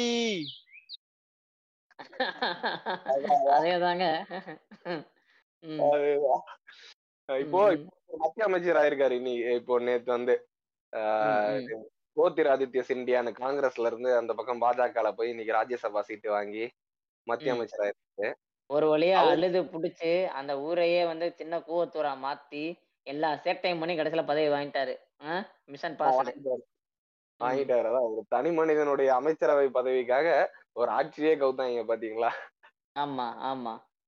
இப்போ இவங்க சிண்டியா குடும்பம் என்ன பாத்தீங்கன்னா இந்த ஜோதிராதித்ய சிண்டியாவுடைய அத்தை தான் யாருன்னு பாத்தீங்கன்னா இப்போ ராஜஸ்தானுடைய பாஜகவுடைய முன்னாள் முதல்வரும் இன்னைக்கு பாஜகவுடைய மிகப்பெரிய தலைவருமான ராஜஸ்தான்ல இருக்க தலைவரான வசுந்தரா ராஜே. ஆ, அவங்க தான் இவங்களுடைய அத்தை. அவருடைய இன்னொரு அத்தை வந்து மத்திய பிரதேஷ் கேபினெட்ல மினிஸ்டரா இருக்காங்க அவங்க பாஜகல அவங்களும். இவங்க யாருன்னு பாத்தீங்கன்னா இவங்க வந்து இந்த ரெண்டு ஸ்டேட் எலெக்ஷன்லயும் இவங்க முக்கியமான ரோல் பேர் ப்ளே பண்ணிருக்காங்க. இவங்க. அப்பா வந்து காங்கிரஸ்ல இருந்தவர். அவரும் எப்படின்னா ஜனசங்கத்துல இருந்து தான் காங்கிரஸ்க்கு வந்தாரு. ஜனசங்கம்ன்றது பாஜகவுடைய முன்னாள் இயக்கம். அதுக்கு ஜனசங்கம் தான் பாஜகவா மாறுச்சு. ஜோதிராதித்ய சிந்தியாவுடைய பாட்டி தான் ஜனசங்கத்துடைய ஒன் ஆஃப் த ஃபவுண்டர்ஸ் பிஜேபியோட ஒன் ஆஃப் த ஃபவுண்டர்ஸ்னு சொல்லலாம் அவங்கள. அந்த மாதிரியான ஒரு குடும்பம். அதனால அவங்களுக்கு ஈஸியா சுவிட்ச் ஓவர் பண்றது ஒரு பெரிய பிரச்சனையே இல்லை அவங்களுக்கு. ஏன்னா அந்த அளவுக்கு இப்ப எனக்கு-. இப்ப என்ன ஒரு சின்ன சந்தேகம்னு கேட்டீங்கன்னு வச்சுக்கோங்க. ஒரு தனிப்பட்ட ஒரே ஒரு குடும்பம் மட்டும் இவ்வளவு பெரிய அதுவும் வந்து மிகப்பெரிய மாநிலம் பொருளாதார ரீதியாகவும் சரி நிலப்பரப்பு ரீதியாகவும் சரி மக்கள் தொகை ரீதியாகவும் சரி இவ்வளவு ரெண்டு இவ்வளவு பெரிய ஒரு மாநிலங்களை வந்து இந்த ரெண்டு ஒரே குடும்பம் வந்து ஆண்டுக்கு இருக்கு அப்படின்னா இப்ப இவங்களுக்கு அரசியல் ரீதியா அவ்வளவு தாக்கம் இருக்கு அப்படின்னா இவங்களோட பின்னணி தான் என்ன? ஏன்னா இவ்வளவு ஈஸியா யாராலும் இவ்வளவு இதா வர முடியாது இல்ல ஏன் அவங்க அரச குடும்பத்தை சேர்ந்தவங்க. என்னங்க சொல்றீங்க? ஆமாங்க அவங்க அரச குடும்பத்தை சேர்ந்தவங்க குவாலியர்ல. அவங்க அந்த காலத்துல இருந்து அந்த அரச வம்சாவளியில வந்தவங்க. நீங்க. பெரிய கதை இருக்கு. பின்னாடி எல்லாம் போனீங்கன்னா ம், ம், அது ம், ம். அதுக்குதான் பாகுபலி. லீடு கொடுத்தேன் நானு. அதுலயே முடிஞ்சுச்சு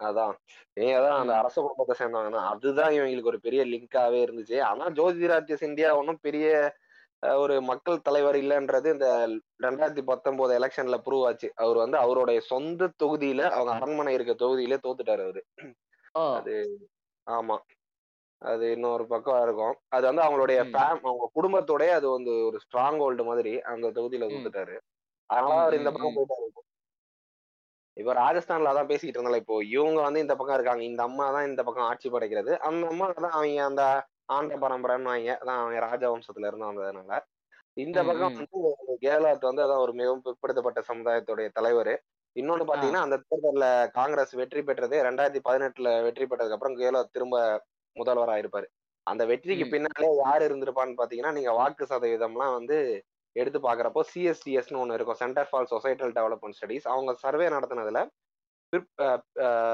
ஒடுக்கப்பட்ட சமுதாயத்தை சேர்ந்த மக்களும் பழங்குடியின மக்கள் சிறுபான்மையினர் இவங்கெல்லாம் பெரும் அளவுல அவருக்கு வாக்களிச்சுதான் அவரு முதல்வர் ஆயிருக்காரு.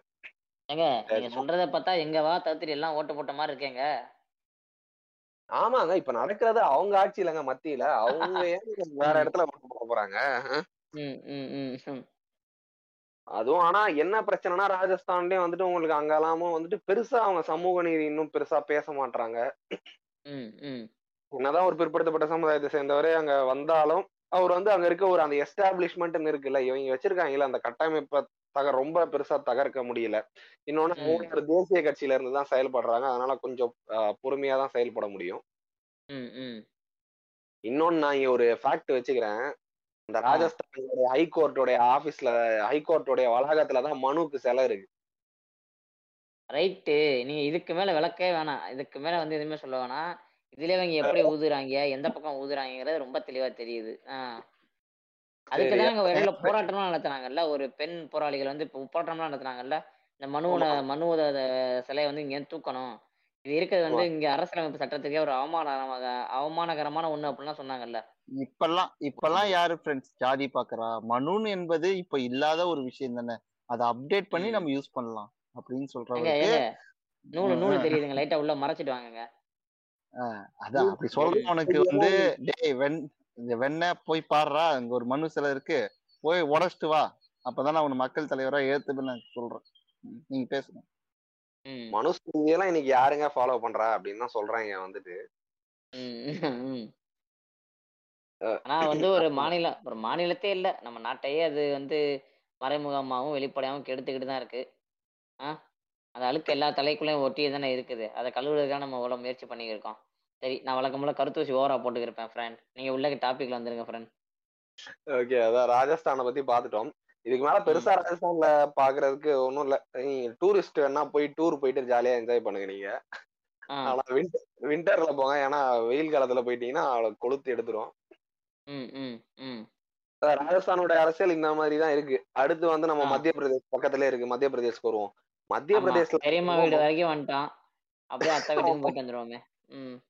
ஆமா. மத்திய பிரதேஷ்ல வந்து பாத்தீங்கன்னா அங்க குறி கணிசமான அளவுல வந்து அங்க இந்த முன்னேறிய வகுப்பினர் இருக்காங்க. Upper caste people. வந்து. கணிசமான அளவுல இருக்காங்க. அதனால நீங்க மத்திய பிரதேஷ்ல வந்து அதிகமான ஒடுக்கப்பட்ட சமுதாய மக்கள் மேலயோ இந்த பழங்குடியின மக்கள் மேலயோ அதிகமான அளவு இது வந்து வன்முறை வந்து அங்கதான் நடக்கும் மத்திய பிரதேசத்துல. ஓ. அந்த இது எப்படிங்க? இது பொதுவான ஒரு கருத்துப்படியா? இல்ல என்சிஆர்பி படி அங்கேதான் அதிகமா பதிவாகுதா? அதாவது பதியப்படுற குற்றங்கள் மட்டுமே அங்கேதான் அதிகமா பதிவாகுதா? உங்களுக்கு பதியப்படுறது வந்து எப்பவுமே அங்க பதியவே முடியாதுங்க. அதுதானங்க அங்க பிரச்சனையே வந்துட்டு. இப்ப நீங்க அக்செப்டிலிட்டி அந்த வந்து என்ன சொல்றது? அந்த லா லாக்கும் அவங்களுக்கு இருக்க அந்த அக்சஸ்ங்கிறது வந்து ரொம்ப கம்மியா இருக்கு. ஆமா. இப்ப நீங்க இந்த எஸ்சி எஸ்டி ஆக்ட் இருக்குல்லங்க. அந்த பிசிஆர் இது. அந்த பாதுகாப்பு சட்டம் அந்த சட்டத்தை வந்து. சுப்ரீம் கோர்ட் வந்து அதுல இருந்த ஒரு முக்கியமான அம்சத்தை எடுத்துட்டாங்க. ஒரு ரெண்டு மூணு வருஷம் முன்னாடி அது பெரிய போராட்டம் வெடிச்சது. அந்த போராட்டம். வெடிச்சப்ப அந்த போ யாரு ஒடுக்கப்பட்ட சமுதாய மக்களும் பழங்குடியினரும் எதிர்த்து போராடினாங்க அந்த அந்த மாதிரி பண்ணதுக்கு. ஆ. போராட்டம் நடந்தப்ப அதுக்கு எதிர் போராட்டம் பெருமளவுல நடத்தின மாநிலங்க மத்திய பிரதேசம். Oh right right right right அந்த அளவுக்கு அங்க வந்து மேல்தட்டு மக்களுடைய ஆதிக்கம் அங்க அந்த அளவுக்கு இருக்கு. இப்ப. எல்லாரும் சொல்றாங்க என்னன்னா தமிழ்நாட்டுல வந்துட்டு நீங்க டேட்டா படி பாத்தீங்கன்னா தமிழ்நாட்டுல தான் அதிகமா ஒடுக்கப்பட்ட மக்கள் மேலான வன்முறைகள் அதிகமா இருக்கு அப்படின்னுவாங்க. அது இன்னொன்னு. பாக்கணும்ல வந்து கேஸ் ஃபைல் பண்ண முடியுதுல அதனால போலீஸ் ஸ்டேஷன் போய் ஃபைல் பண்ண முடியற ஒரு இது இருக்குல்ல இங்க. இங்க வந்து அந்த நிலைமை இருக்கா அப்படின்றது வந்து நீங்க பாக்கணும் நீங்க ம். சாதாரண எக்ஸாம்பிளா சொல்றேன் அங்க நடந்த கதைகளை என்னங்க? மொத்தமா சொல்ல போனா ரெண்டுமே அசிங்கம் தான் அதுல நல்ல அசிங்கம் கெட்ட அசிங்கம்னு ஒண்ணும் இல்ல என்ன இங்கிட்டு வந்து போயிட்டு எனக்கு இது மாதிரி நடக்குதுடா என்ன ஒருத்தன் அடிக்கிறானான்னு சொல்றது கேட்கறதுக்காச்சும் ஒருத்தன் இருக்கான் என்னால சொல்ல முடியுது அங்க நீ சொல்லவே கூடாது அப்படின்னு. குறவலையில நின்று இருக்காங்க ஜாங்க இந்த விஷயத்துல நான் முரண்படுறேன் ஆக்சுவலா இங்க. இருக்கிற பிரச்சனை வந்து இப்போ ஒரு பையன் வந்து இப்போ தா ஒடுக்கப்பட்ட பட்டியலின சமூகத்துல ஒரு பையன் இருக்கான்னா அவன் வந்து. ஒரு எம்பிசி பொண்ணை வந்து கல்யாணம் பண்ண முடியாத ஒரு நிலைமை வேணா தான் இருக்கும் பழக முடியாது. கல்யாணம் பண்ண முடியாது அந்த மாதிரி பிரச்சனை தான். அங்கெல்லாம் செருப்பு போட. முடியாதுங்க செருப்பு போடுறதுக்கு அடிக்கிறான்ல. ஆஹ் அடிப்படையில வந்து நீங்க வாழ்றதுக்கு இங்க பிரச்சனை இல்லைங்க. பிரச்சனை கிடையாது. சில ஏரியால. இருக்கு. நான் அப்படியே பொத்தம் பொதுவால வந்து இது தூய்மையான ஒரு தேசம் அப்படிலாம் சொல்ல. வரல. இருக்கு. சில ஏரியால இருக்கு. அதுவும் கொஞ்சம் கொஞ்சமா மாறிட்டு வருது. ஏன்னா இங்க இருக்க கருஞ்சட்டை படைகளும் சரி இயக்கவாதிகளும் கட்சிவாதிகளும் அங்க வேலை செஞ்சுறாங்க கொஞ்சம் கொஞ்சமா மாறிட்டு வருது. ஆனா அங்க. அடிப்படையிலே வந்து பாத்தீங்கன்னா நீங்க செருப்பு போடக்கூடாது குதிரை வண்டியில ஏறக்கூடாது. சொகுசா. கண்ணாடி போட்டதுலாம் அடிப்பானுங்க. அந்த மாதிரி எல்லாம் நியூஸ் அது மாதிரி பார்த்தேன். ஒருத்தன் மீச வச்சானே அடி விழுந்திருக்குங்க. ஏன்டா யார கட்டுற மீச வச்சேன்னு? அடி விழுந்தா பரவாயில்லங்க. அடிச்சே கொண்டுட்டாங்க அவனை. ஏங்க ஏங்க.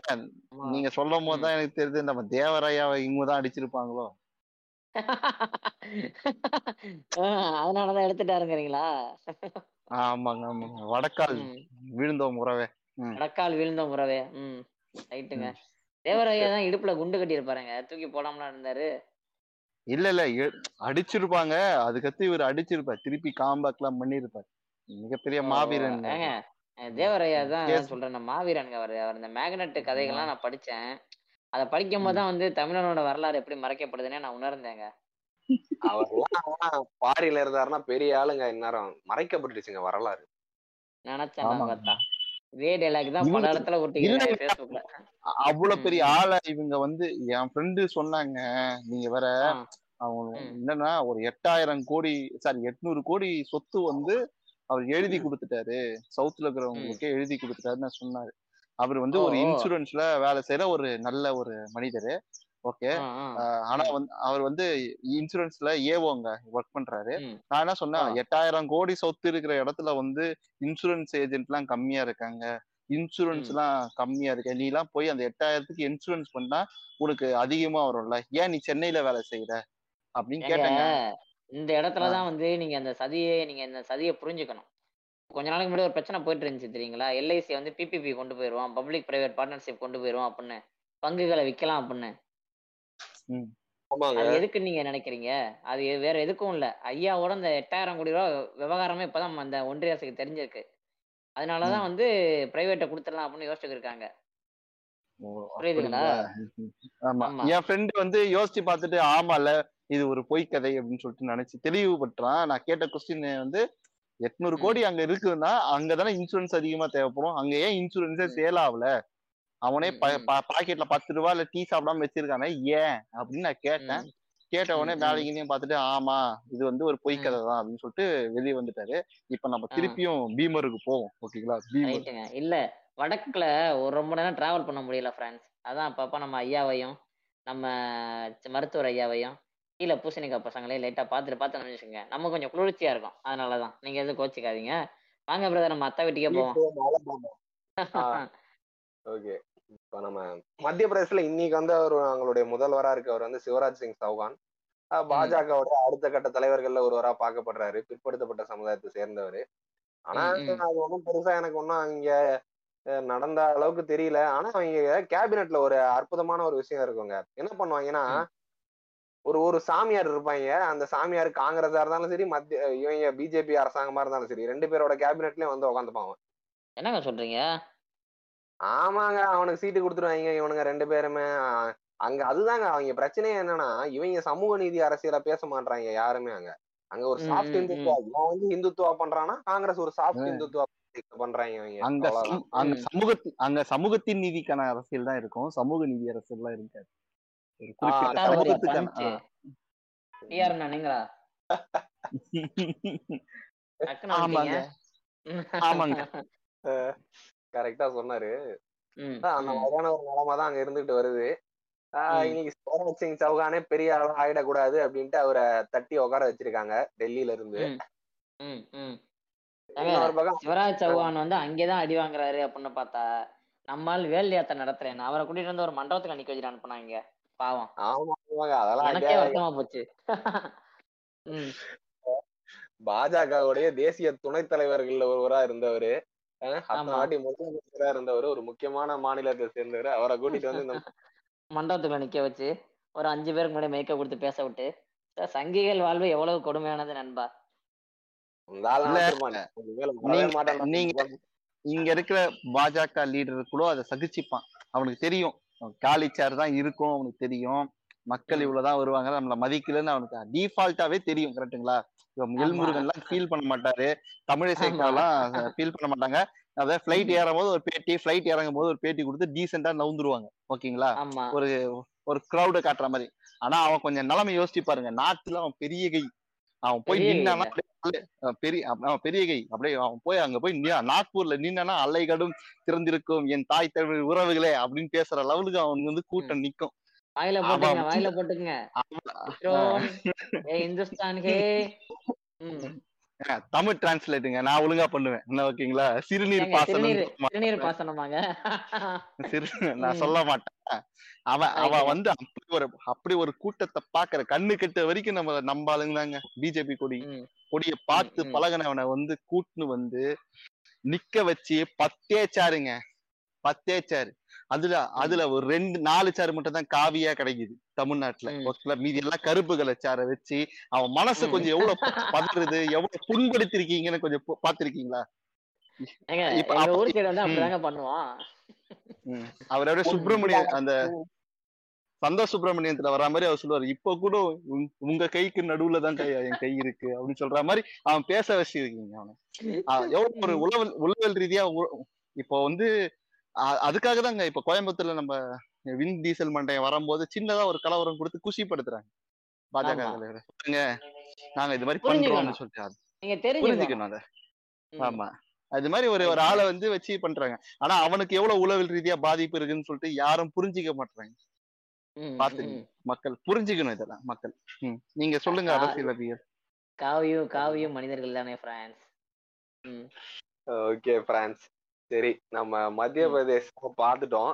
இன்னொன்னு என்னன்னாங்க இந்த இந்துத்துவா கான்செப்ட்னால என்ன பிரச்சனைனா அந்த மாநிலங்கள்ல எல்லாம் இந்த இந்துத்துவா கூட்டிட்டு வந்து ஹிந்தி ஹிந்துத்துவான்னு சொல்லிட்டு ஏதோ ஒரு மாநிலத்திலயும் ரெண்டு மாநிலத்திலயும் பேசுற மொழியை தூக்கிட்டு வந்து ராஜஸ்தான்ல ராஜஸ்தானி டைலக்ட் அங்க கொஞ்சம் வித்தியாசமா இருக்கும். அது எல்லாமே இன்னைக்கு மொத்தமா அழிஞ்சிடுச்சு. மொத்தமாவே ஹிந்தியை தான் அங்க தூக்கி பிடிச்சிட்டு இருக்காங்க. அவங்களோட கல்ச்சரையே மாத்துற அளவுக்கு இந்துத்துவா வந்து அந்த அளவுக்கு அங்க பெனிட்ரேட் ஆயிடுச்சு. மத்திய பிரதேசல ராஜஸ்தான்லயும் ஒரு கணிசமான அளவுல இருக்கு. பில்ஸ் அப்படின்ற ஒரு பழங்குடியின மக்கள் இருக்காங்க. இன்னைக்கு அவங்க மத்தியில ஆர்எஸ்எஸ் வந்து ஒரு மிகப்பெரிய வேலையை செஞ்சுக்கிட்டு இருக்காங்க.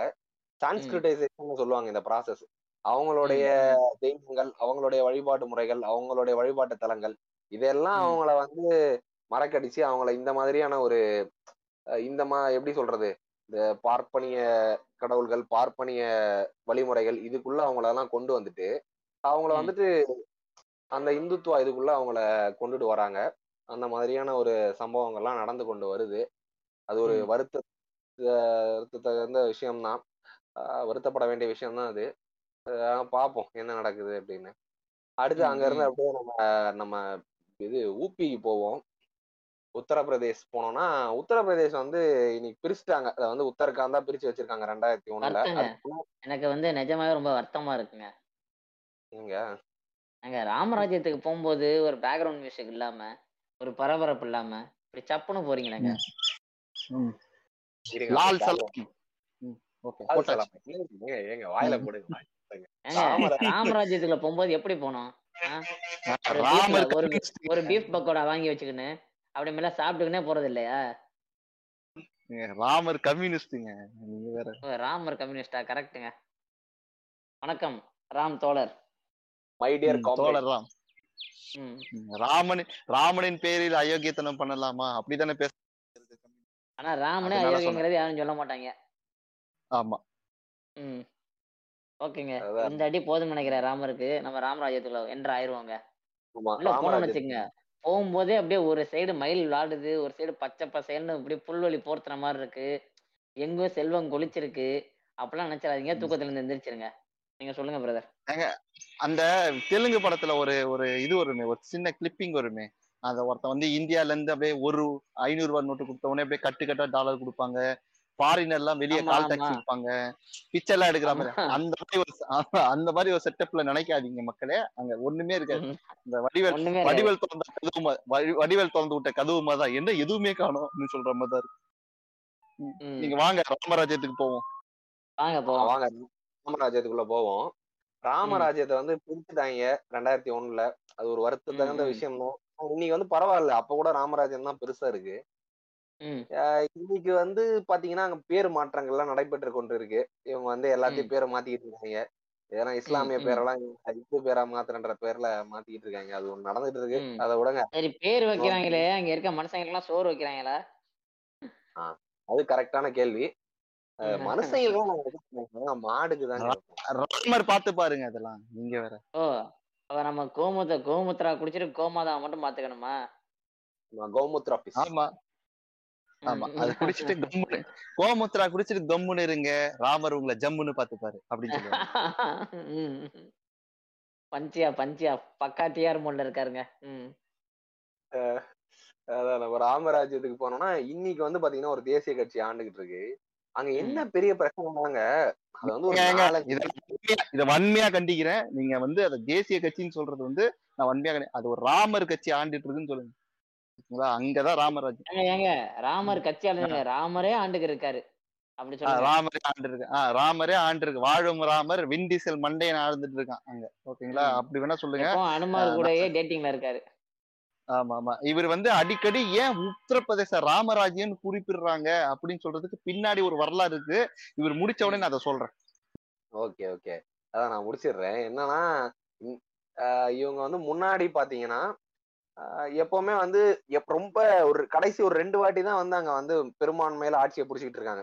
அதுக்கு முன்னாடி ஒரு. பதினஞ்சு வருஷமா பாத்தீங்கன்னா ஒரு மிகப்பெரிய ஒரு இந்த எப்படி சொல்றது? யாருக்குமே மெஜாரிட்டி கிடையாது. ஏன்னா கூட்டணி ஆட்சி அமைக்கிற நிலைமையில தான் இருக்கும். அதுல கண்டிப்பா ஒருத்தன் தேசிய கட்சி அந்த மாதிரி கூட இருப்பான். அது. வந்து அடிச்சு புடிச்சுக்கிட்டு அவங்க அந்த மாதிரியான ஒரு நிலைமை தான் அங்க போயிட்டு இருந்தது.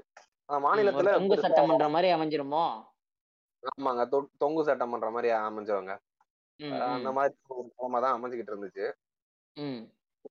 இது பாபர் மசூதி இடிக்கிறப்பெல்லாம் பாத்தீங்கன்னா அங்கெல்லாம் பாஜக தான் அப்பயே அங்க ஆட்சியில இருந்தாங்க.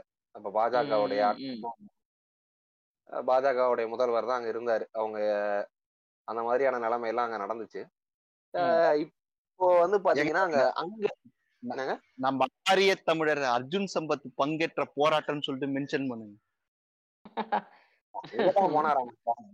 சரி சரி.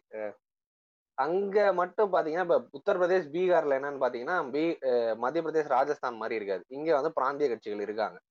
பிராந்திய. கட்சிகளும் சமாஜ்வாடி கட்சி பிராந்திய கட்சிகள்னு சொல்லலாம். பிஎஸ்பி பகுஜன் சமாஜ் வந்து பாத்தீங்கன்னா அது தேசிய கட்சி ஸ்டேட்டஸ்ல இருக்கு. ஆனா அது மெயினா உத்தரப்பிரதேஷ்ல தான் அது பெரிய கட்சின்னு வச்சுக்கோமே அங்கதான் ஆட்சியை பிடிச்சிருக்காங்க அவங்க. அவங்க பாத்தீங்கன்னா கொஞ்சம் எப்படின்னா அந்த அவங்க பின்னாடி வந்து ஒரு சமுதாயங்கள்லாம் இருப்பாங்க. இப்போ. நீங்க சமாஜ்வாடி கட்சி எடுத்துக்கிட்டீங்கன்னா அவங்க பின்னாடி வந்து யாதவ்களும் முஸ்- இஸ்லாமியர்களும் தான் அவங்களுடைய மிகப்பெரிய வாக்கு வங்கி. கட்சியோட இது சமாஜ்வாடி கட்சி வந்து இப்ப ரீசெண்டா பாத்தீங்கன்னா ரெண்டாயிரத்தி பன்னெண்டுல இருந்து பதினேழு வரைக்கும் அவங்க தான் ஆட்சியில இருந்தாங்க உத்தரப்பிரதேசத்துல. அகிலேஷ் யாதவ். தலைமையில. ஆனா அது ஒரு நல்ல காலம்னுவாங்க. அது வந்து அந்த பீரியட் வந்து ஒரு நல்ல டெவலப்மெண்ட் வந்துச்சுன்னு சொல்லுவாங்க. நல்ல இன்ஃப்ராஸ்ட்ரக்சர்லாம் பண்ணாங்கன்னு. ஆனாலும் என்னன்னா பிரச்சனை என்னன்னா கடைசி அந்த ஒரு எப்படி சொல்றது? ஒரு ஆறு அஞ்சாறு மாசத்தெல்லாம் பாத்தீங்கன்னா அந்த ரெண்டாயிரத்தி பதினாலு தேர்தலுக்கு முன்னாடி அங்க லா அண்ட் ஆர்டரை மெயின்டைன் பண்ண முடியாத நிலைமைக்கு வந்து அந்த ஆறு மாசத்துக்குள்ள ஏழு எட்டு மத கலவரங்கள் வந்துச்சுங்க அந்த ஒரு. இடத்துல. அந்த. அதுவும் அந்த இடத்துல மெயினா மத கலவரம் வந்ததுக்கான காரணமே அங்க ஓட் பேங்கை உடைக்கிறது இந்த மாதிரியான வேலைகள் எல்லாம் நடந்துச்சு அதெல்லாம் ஒரு பெரிய பெரிய கதை. இவங்களால வடக்குல வந்து லா அண்ட் ஆர்டர் இருக்காங்கிறது எனக்கு டவுட் இருக்கு. அது அடுத்த அடுத்த அப்படியே பின்னாடி வருவோம். இப்ப என்னன்னு வச்சுக்கோங்க இப்ப இந்த சொன்னீங்கல்ல அகிலேஷ் யாதவ் சொன்னீங்கல்ல அவங்களோட அப்பா வந்து. முலாயம் சிங் யாதவ் வந்து அங்க பெரிய லெவல்ல கோல வச்சுன ஒரு மனிதர் தானே? ஆமா ஆமா அவரு அப்பயே கோல வச்சுன ஒரு பெரிய மனிதர் தான் சமாஜ்வாடி கட்சி. தேசிய அரசியல்லயும் அவரு ஏன்னா அவங்க எண்பது எம்பி சீட் இல்லங்க ஆஹ் ஒரு முப்பது. சீட் எடுத்தாலே அவங்க பெரிய இல்ல அவங்க. அங்க முப்பது சீட் எடுக்கிறதுங்கிறது நம்ம தமிழ்நாட்டுல வந்து தனிப்பெரும்பான்மை கட்சிக்கு ஈக்குவலான ஒரு ஸ்டேட்டஸ்ல வந்துரும். ஆமா.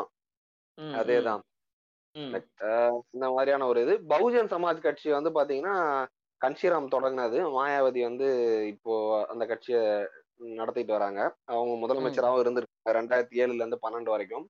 அவங்களும். ஒரு சில அவங்க என்ன அவங்க கிட்ட ஒரே ஒரு இதுன்னா சிலைகள் நிறைய அவங்க நிறுவிட்டாங்க.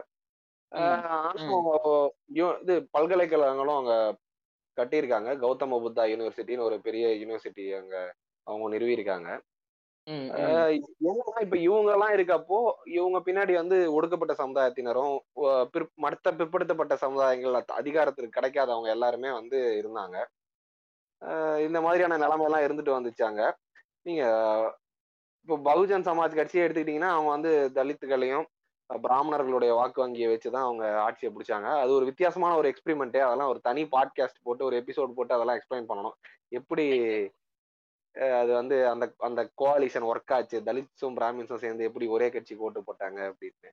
ம் இப்ப அங்கேயும் அந்த பிரச்சனை ஓடி இருக்குல்லங்க யூபியில யூபில ஒரு இந்த முக்கியமான காங்கிரஸ் தலைவர் காங்கிரஸ்ல இருந்து பிச்சுக்கிட்டு பிஜேபி வந்து அது ஏன்னாங்க இவங்க வந்து இப்போ இப்போ பாஜகல இருக்க இன்னைக்கு நம்ம விண்டீசல் வந்து பாத்தீங்கன்னா அவர் வந்து தாக்கூர் சமுதாயத்தை சேர்ந்தவர். தாக்கூர்கள் வந்து இந்த சத்திரியாஸ்ன்னு சொல்லுவாங்க.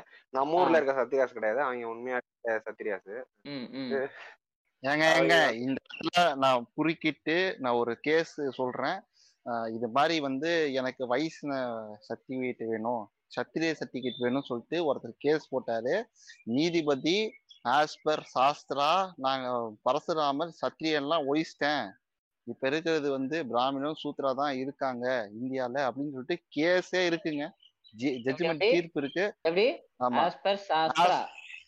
As per Sastra. பரசுராமர் வந்து. சத்திரரையும் சத்திரரை ஒழிச்சிட்டாரு. இப்போ இங்க இருக்கிற எல்லாருமே வந்து பாத்தீங்கன்னா ஒண்ணு பிராமணா ரிமைனிங் ஆஃப் தம் சூஸ்தரா அப்படின்னு சொல்லிட்டாங்க அப்படின்னு சொல்லிட்டு ஒரு கேஸ் இருக்கு. இப்ப நீங்க சொல்லுங்க. சத்திரியர். வீர சத்திரியர் கதையை சொல்லுங்க. யாரு யாரு ப்ரோ ஃபாலோ பண்றா? அதெல்லாம் ஒளிஞ்சு ரொம்ப நாள் ஆச்சு ப்ரோ அதுதான். இந்த தாக்கூர். சமுதாயத்தை சேர்ந்தவர் தான் நம்ம விண்டீசல் இப்போ என்ன ஆயிடுச்சுன்னா நம்ம விண்டீசல் வந்ததுக்கு அப்புறம் எப்பவுமே வந்து மத்தவங்க இருக்கப்ப கூட மத்த சமுதாயங்களுடைய அஹ், கொஞ்சம் கோல வச்சு இருப்பாங்க. இப்போ சமாஜ்வாடி கட்சி இருக்கப்போ யாதவர்களும் இஸ்லாமியர்களும் கொஞ்சம் பெருமளவுல அங்க அதிகாரத்தை செலுத்தி இருப்பாங்க இப்போ பகுஜன் சமாஜ். கட்சி அவங்க வந்து அப்போ வந்து பாத்தீங்கன்னா பகுஜன் சமாஜ் கட்சிலாம் தலித்துகள் ஒரு குறிப்பிட்ட அளவுல அதிகாரத்துல இருந்தாங்க. அதே நேரத்துல அந்த நேரத்துல நானூறு நாங்க நானூறு எம்எல்ஏ சீட் இருக்குங்க அந்த அந்த மாநிலத்துல. நானூறு எம்எல்ஏ சீட்ல நூறு எம்எல்ஏ சீட்லயே இவங்க பிராமணர்களுக்கு கொடுத்தாங்க. கிட்டத்தட்ட நாற்பது பேர் பிராமணர்கள் அங்க எம்எல்ஏவா இருந்தாங்க. அவங்க மினிஸ்ட்ரிலயும் பதினஞ்சு பேருக்கு இடம் கொடுத்தாங்க மாயாவதி வந்து. ம். ஏன் எஸ் வி சேகருக்கு பின்னாடி எரியுதுன்னு தெரியுதுங்களா மக்களே? புரிஞ்சுக்குங்க. ம். புரிஞ்சுக்குங்க. அவருக்கும் ஒடுக்கப்படுறோம் பசிக்கும்ல. ஒடுக்க மாட்றாங்க இங்க தமிழ்நாட்டுல. மரியாதை கொடுக்க ஓ. மாட்றான் போய். அங்க வந்து இந்த மாதிரி கொடுத்து அவங்க அதிகாரத்துல அந்த டைம்ல இருந்தாங்க. மாயாவதி டைம்ல. ஆனா இன்னைக்கு என்ன. ஆயிடுச்சுன்னா இன்னைக்கு ஒரு ஆட்சி டைம்ல வந்துட்டு அங்க வந்து தாக்கூர்களுடைய கை தான் ஓங்கி இருக்கு அவங்க தான் ம், எல்லா இடத்துலயுமே உட்காந்துட்டு இருக்காங்க அதனாலதான் அந்த காங்கிரஸ்ல இருந்து அந்த பிராமண சமுதாயத்தை தலைவரை வந்து இந்த பக்கம் கூட்டிட்டு வந்தாங்க பாஜக. ஆஹ் அவர் ஒன்றும். பெரிய கையெல்லாம் கிடையாது. இந்த அளவுக்கு பேசுற அளவுக்கு. அவருடைய தொகுதியில ஜெயிக்க முடியாத ஒரு ஆள் தான் அவரு. இந்த மாதிரி தான் உத்தரப்பிரதேச அரசியத்தை பார்த்துட்டோம். அதான் சாரி ராமராஜ்யத்தை பார்த்துட்டோம். பீகார் வந்து பார்த்தோம்னா இந்த மூணு மாநிலங்கள்ல இருந்து கொஞ்சம் வித்தியாசப்பட்ட மாநிலம். கொஞ்சம் சுவாரஸ்யமான மாநிலமும் கூட இல்லைங்களா? ஆமா. ரொம்பவே சுவாரஸ்யமான மாநிலம். ஏன்னா இந்த நா- இந்த நா- இந்த மத்த மூணு மாநிலங்களை கம்பேர் பண்ற அளவுக்கு- அளவுக்கு சமூக நீதி கொஞ்சமாச்சும் அங்க அஹ், நடந்திருக்கு. சமூகத்தின் நீதி இல்லாம ம். கொஞ்சம் சமூக நீதி கொஞ்சமாச்சு நடந்திருக்கு. அங்க ம். மக்கள் வாய்ப்புகள் கிடைச்சிருக்கு. எல்லா மத்த அஹ், வகுப்பு மக்களுக்கும். ஆனா இன்னும் ம். நம்ம அளவுக்கு அவங்க வந்து இந்த சோஷியோ எக்கனாமிக் டிஸ்ட்ரிபியூஷன் நடக்கல அப்படின்றது ஒரு விஷயம் இருக்கு. ம். இதுக்கு முன்னாடி நான் ஒரு சின்ன ஒரு விஷயத்த மட்டும் சொல்லிக்கிறேன். இந்த இடத்துல என்ன பதிய வைக்க விரும்புகிறேன் அப்படின்னா இன்னைக்கு வந்து பொருளாதார ரீதியாகவும் சமூக கட்டமைப்பாகவும் ரொம்ப பின்தங்கி இருக்க பீகாரும் சரி பீகார் மக்களும் சரி ஒரு சமயத்தில் பார்த்தோம் அப்படின்னா ஆயிரத்தி தொள்ளாயிரத்தி ஒன்பதுலேயே பீகார் பீகாரிகளுக்கு அப்படின்னு முதல்ல முழங்கினவங்க அவங்க தான் பீகார் மக்கள் தான்.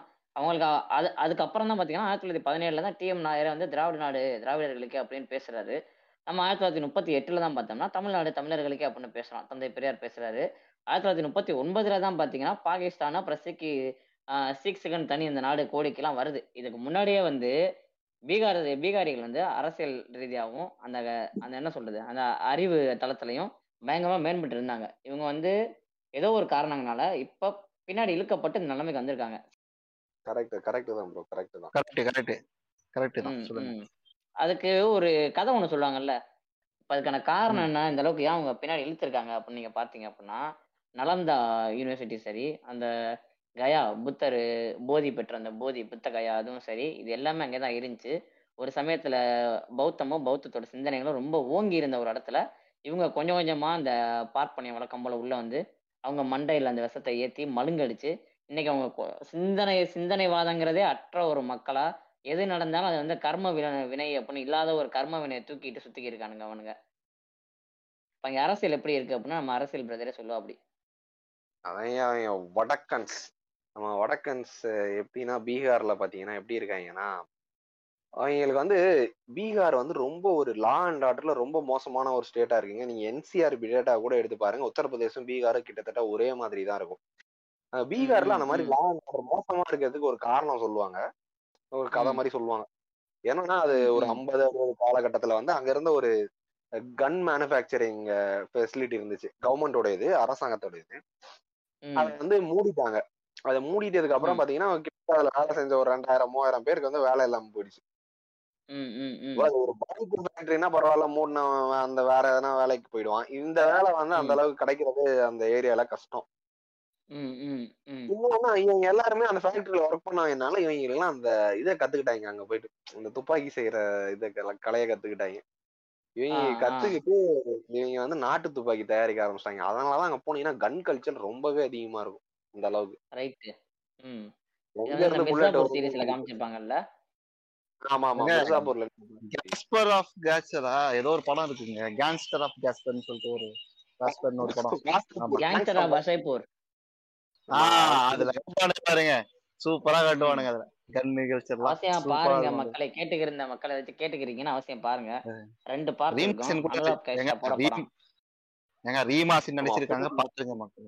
சொல்லுங்க. அத. சொல்லுங்க நீங்க மறந்துட்டீங்க ரீமாசன்னு நீங்க சொன்னீங்கன்னு வச்சுங்க நீங்க ரீமாசன்னு நீங்க சொன்னீங்கன்னா நான் வந்து ஹியூமா சொல்லுவேன். சரி ஓகே. அதுக்கெல்லாம் மேல தலைவன் வந்து நவாசுதீன் நடிச்சிருப்பாருங்க. அருமையான படம். பாருங்க நம்ம. ஜிவி தான் மியூசிக் எல்லாம் போட்டிருப்பாரு. சூப்பரா பரபரப்பா இருக்கும் படம். பரபரப்பா இருக்கும். மூணு பாட்டு. எனக்கு அந்த அந்த படத்துல அந்த ஒரு பாட்டு வரும் இல்ல. அந்த சாவு பண்ணும்போது பாட்டு போடுவானே. அதுதான் நல்லா இருக்கும். ஆமா ஆமா அந்த பாட்டு அல்டிமேட்டா இருக்குங்க. வேற லெவல்ல இருக்கும். நீங்க பாருங்க. நல்ல கன் கல்ச்சர் வந்து சூப்பரா காமிச்சிருப்பாங்க. அங்க கேங்ஸ்டர் எல்லாம் என்னென்ன பண்றாங்கன்னு காட்டியிருப்பாங்க.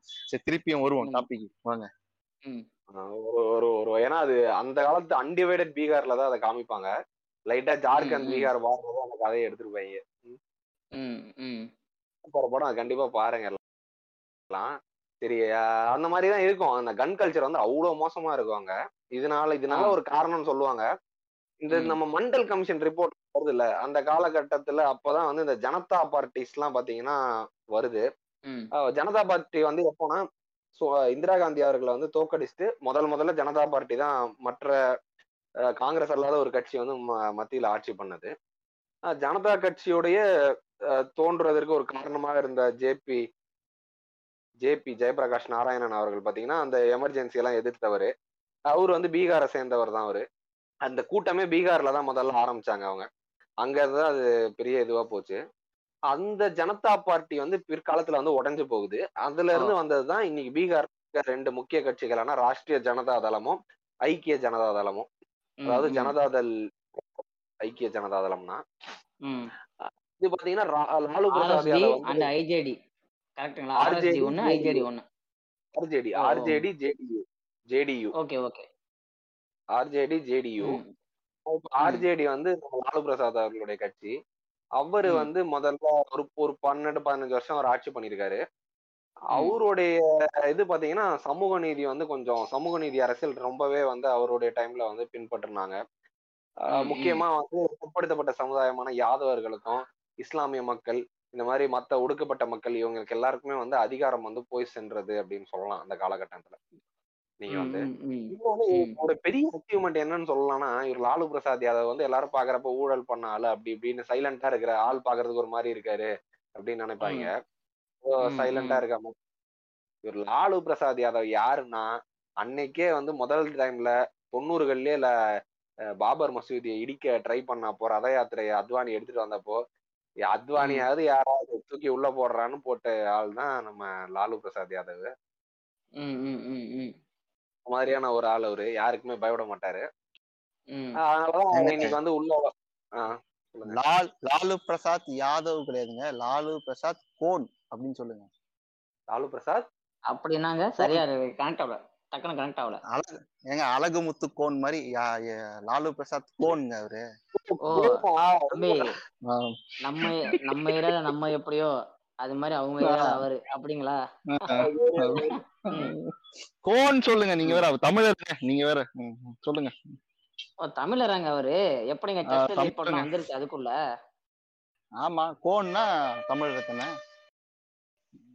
ம் ரைட்டுங்க ரைட்டுங்க குடியரசியல் இங்க கொண்டு வராதீங்க. பகிர்ந்து விடுவேன் நண்பா. இல்ல ஆக்சுவலா வந்து பீகார் மக்களே வந்து லாலுக்கு கொடுத்த பட்டம் என்ன அப்படின்னா ரெண்டாயிரம் வருஷத்துக்கு அப்புறம் பிறந்த சந்திரகுப்தன் மௌரியன் அப்படிங்கிற அளவு பட்டம். கொடுத்துருக்காங்க.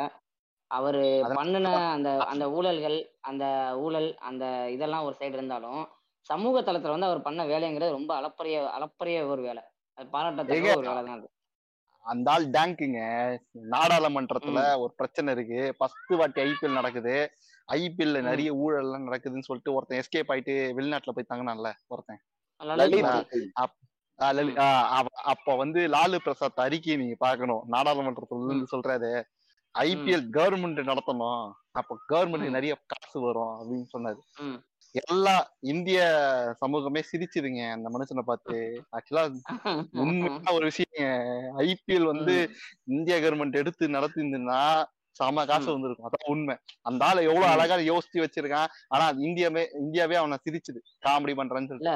ஓகேங்களா? இவனுங்களுக்கு வந்து கொஞ்சம் கொஞ்சம் முற்போக்காவும் கொஞ்சம் வேற ஆங்கிள்லயும் பார்த்தா அவங்களுக்கு சிரிப்பு மசர் தான் வரும் இவங்களுக்கு. ஆக்சுவலா வந்து எப்ப பார்த்தாலும் மூக்கால அழுது இருப்பாங்க எந்த டிபார்ட்மெண்ட்னு பாத்தீங்கன்னா ரயில்வே துறை நட்டத்துல போகுது ரயில்வே துறை நட்டத்துல போகுது ரயில்வே துறை நட்டத்துல போகுதுன்னு. இந்த ஆளு அந்த ரயில்வே துறை மந்திரியா இருக்கும் போது லாபத்துல வச்சு காமிச்சான் மனுஷன். ஆமாங்க. ஆமாங்க. ஆமாங்க ஆமாங்க. உண்மைதாங்க அது. நல்ல ஒரு ஒரு ஸ்ட்ராங்கான லீடருங்க அவரு ஆக்சுவலா அவரை பத்தி. ஸ்ட்ராங்கா மேனிப்புலேட் பண்ணது வந்து இங்க இருக்கிற கலைஞர்களும் சேர்ந்துதான். சாமுராயின்னு ஒரு படம் எடுப்பானுங்க. ஓகேங்களா? லால். யாதவ் வந்து அதுல குற்றவாளி ஆமா. அந்த மண்டைய மாதிரி காட்டுவானுங்க. இது அது. ஊழல்வாதியா காட்டுவானுங்க. இங்க வந்து ஒரு ஊழல்வாதி சித்தரிக்கிறதே வந்து லாலு பிரசாத் யாதவ் மாதிரி தான் வந்து நார்த் மீடியாலையும் சரி சவுத் மீடியாலையும் சரி இங்க இருக்கிறவங்க வந்து சித்தரிச்சாங்க. பட் ஆனா. அந்த ஆள் வந்து அந்த ஆளை உடைச்சுதான் பீகா பீகார்ல வந்து பிஜேபி வந்திருக்கு. ஓகேங்களா? அந்த ஆள் ஆமா. இருக்கிற வரைக்கும் வரல. என்னதான் பிஜேபி வந்து அங்க இந்த ஆளை உடச்சுக்கிட்டு வந்தாலும் இன்னைக்கு வந்து தேஜஸ்வி வந்து லாலுவோட பையன். தேஜஸ்வி வந்து டஃப் கொடுத்துட்டு தான் இருக்காரு. பக்கா டஃப் அப்படியே வச்சுக்கிட்டு தான் இருக்காரு. அந்த அந்த அந்த லீகை அப்படியே மெயின்டைன் பண்ணிட்டு தான் இருக்காரு. ம். ஆமாங்க. இன்னைக்கு என்னதான் அவங்க பீகார்ல வந்து ஆட்சி அமைக்க முடியலனாலும் பீகாரோடைய சிங்கிள் லார்ஜஸ்ட் பார்ட்டியா ஆர்ஜேடி தான் இன்னைக்கு இருந்துட்டு வராங்க. தேஜஸ்வி. யாதவ் ஒரு வெறும் முப்பது முப்பத்தோரு வயசு சேர்ந்த ஒரு இளைஞர் வந்து நிதிஷ்குமார தள்ளாட விட்டுட்டாரு. அந்த அளவுக்கு. பயம் காட்டிட்டாரு. இதுல கூத்து என்னன்னு வச்சுக்கோங்களேங்க.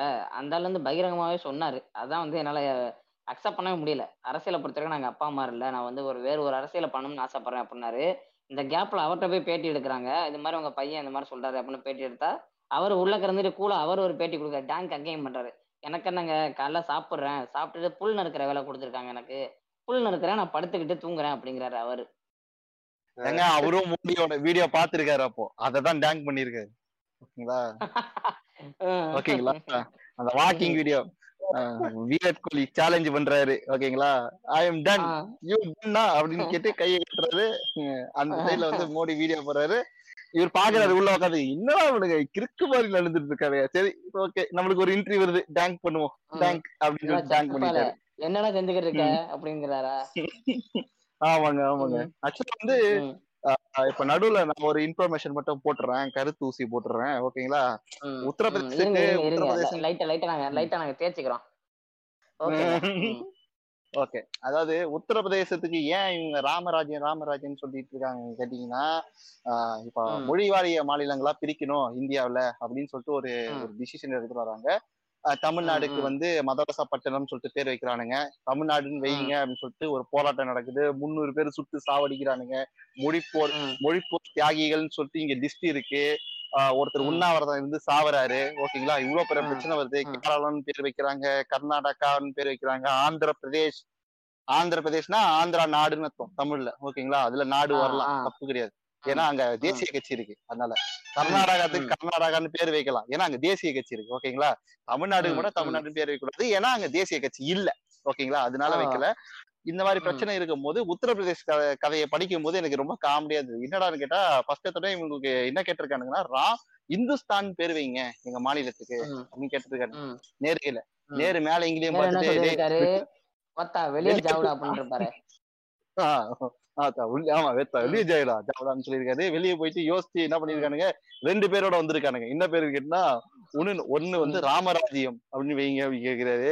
இன்னொன்னு வந்து. ஆரிய விக்ரந்த் அப்படின்னு பேர் வைங்க அப்படின்னு சொன்ன உடனே மேல ம், இங்கேயும் பார்த்துட்டு அவர் என்ன பண்ணுது கோவத்துல எழுதுறாரு உத்தரப்பிரதேஷ் இந்தா இன்னி ம். இன்னில இருந்து நீ வந்து ரவி சாஸ்திரிக்கிற நீ ரவி ரவி மேஸ்திரிக்கிற ரவி சாஸ்திரி ரவி சாஸ்திரின்னு சொல்லிட்டு பேர் வைக்கிறாரு.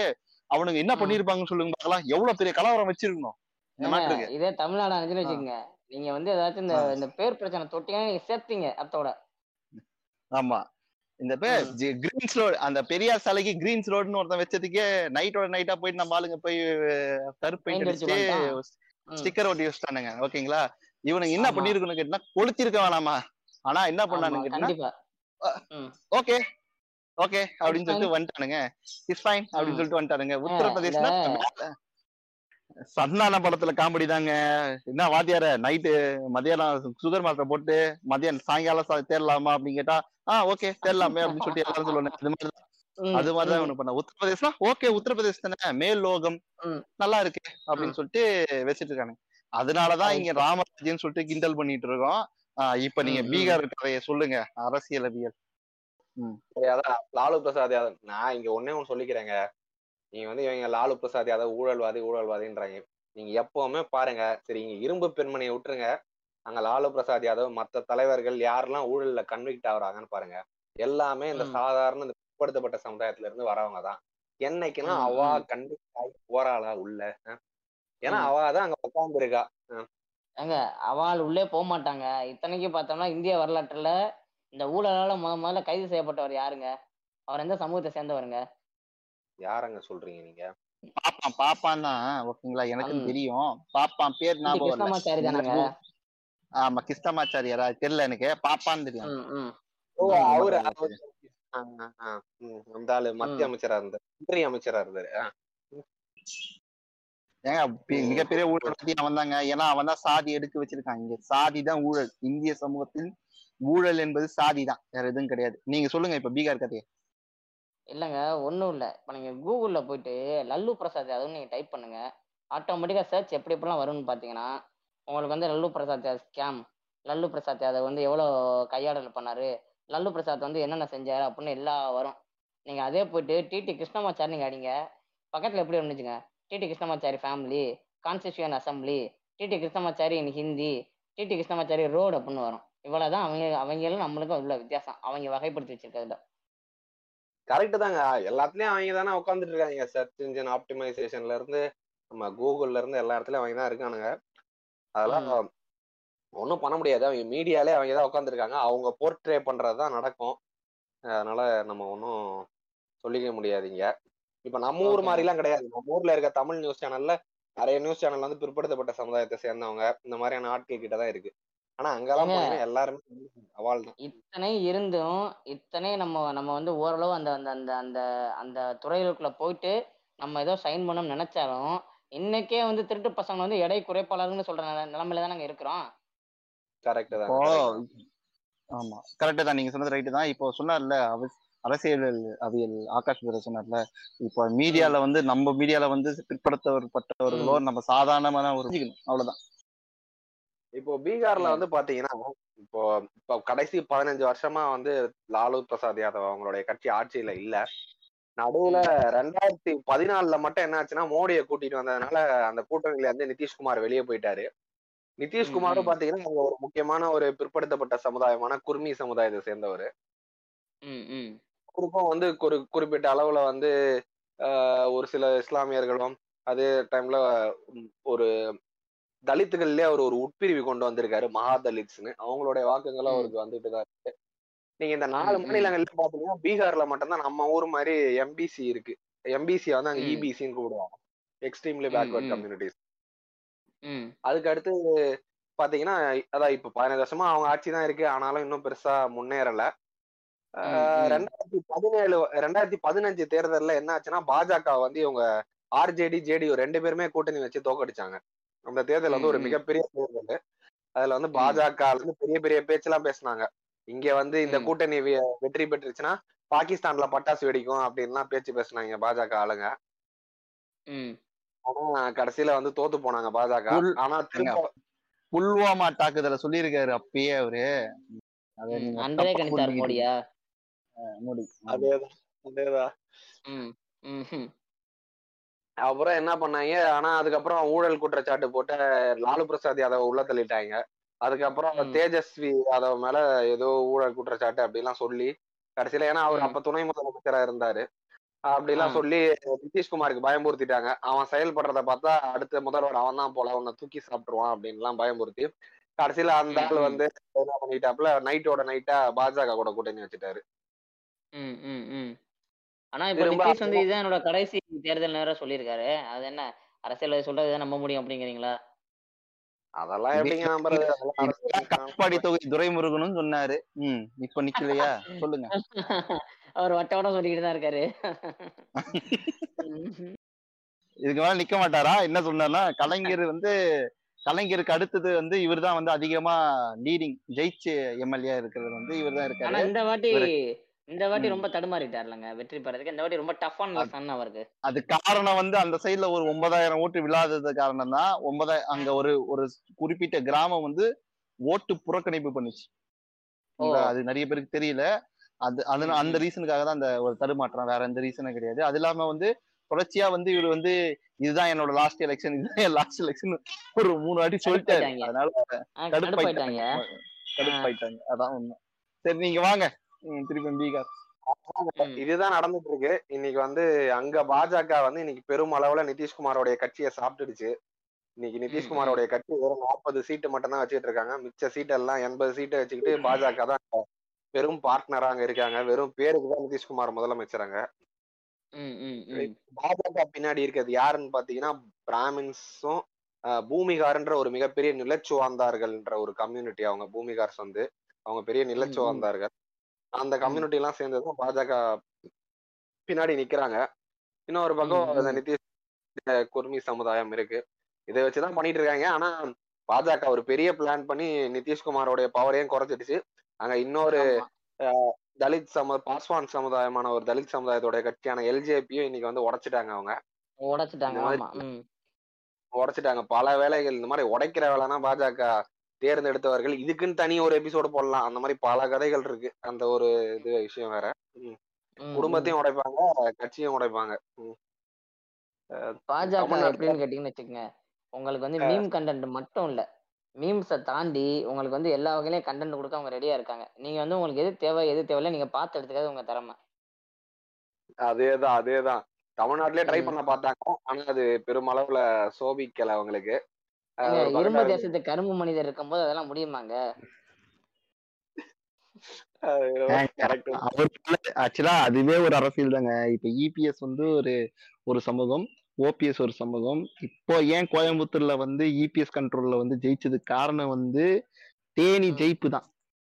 தேனி தொகுதி. ஜெயிப்பு தான் வந்து இங்க இருக்கிற. கொங்கு பெல்ட் வேக் அவாக் பண்ணுது ஏன் வேக் பண்ணுதுன்னு. கேட்டீங்கன்னா அவங்க வந்து பரப்பட்ட பர பரப்பரப்பட்ட பிரச்சாரம் வந்து பாத்தீங்கன்னா அவன் ஜாதிக்காரன் பாரு என்னதான் இருந்தாலும் அவன் ஜாதிக்காரன் அவன் ஜெயிக்க வைக்கிறான் ஆனா.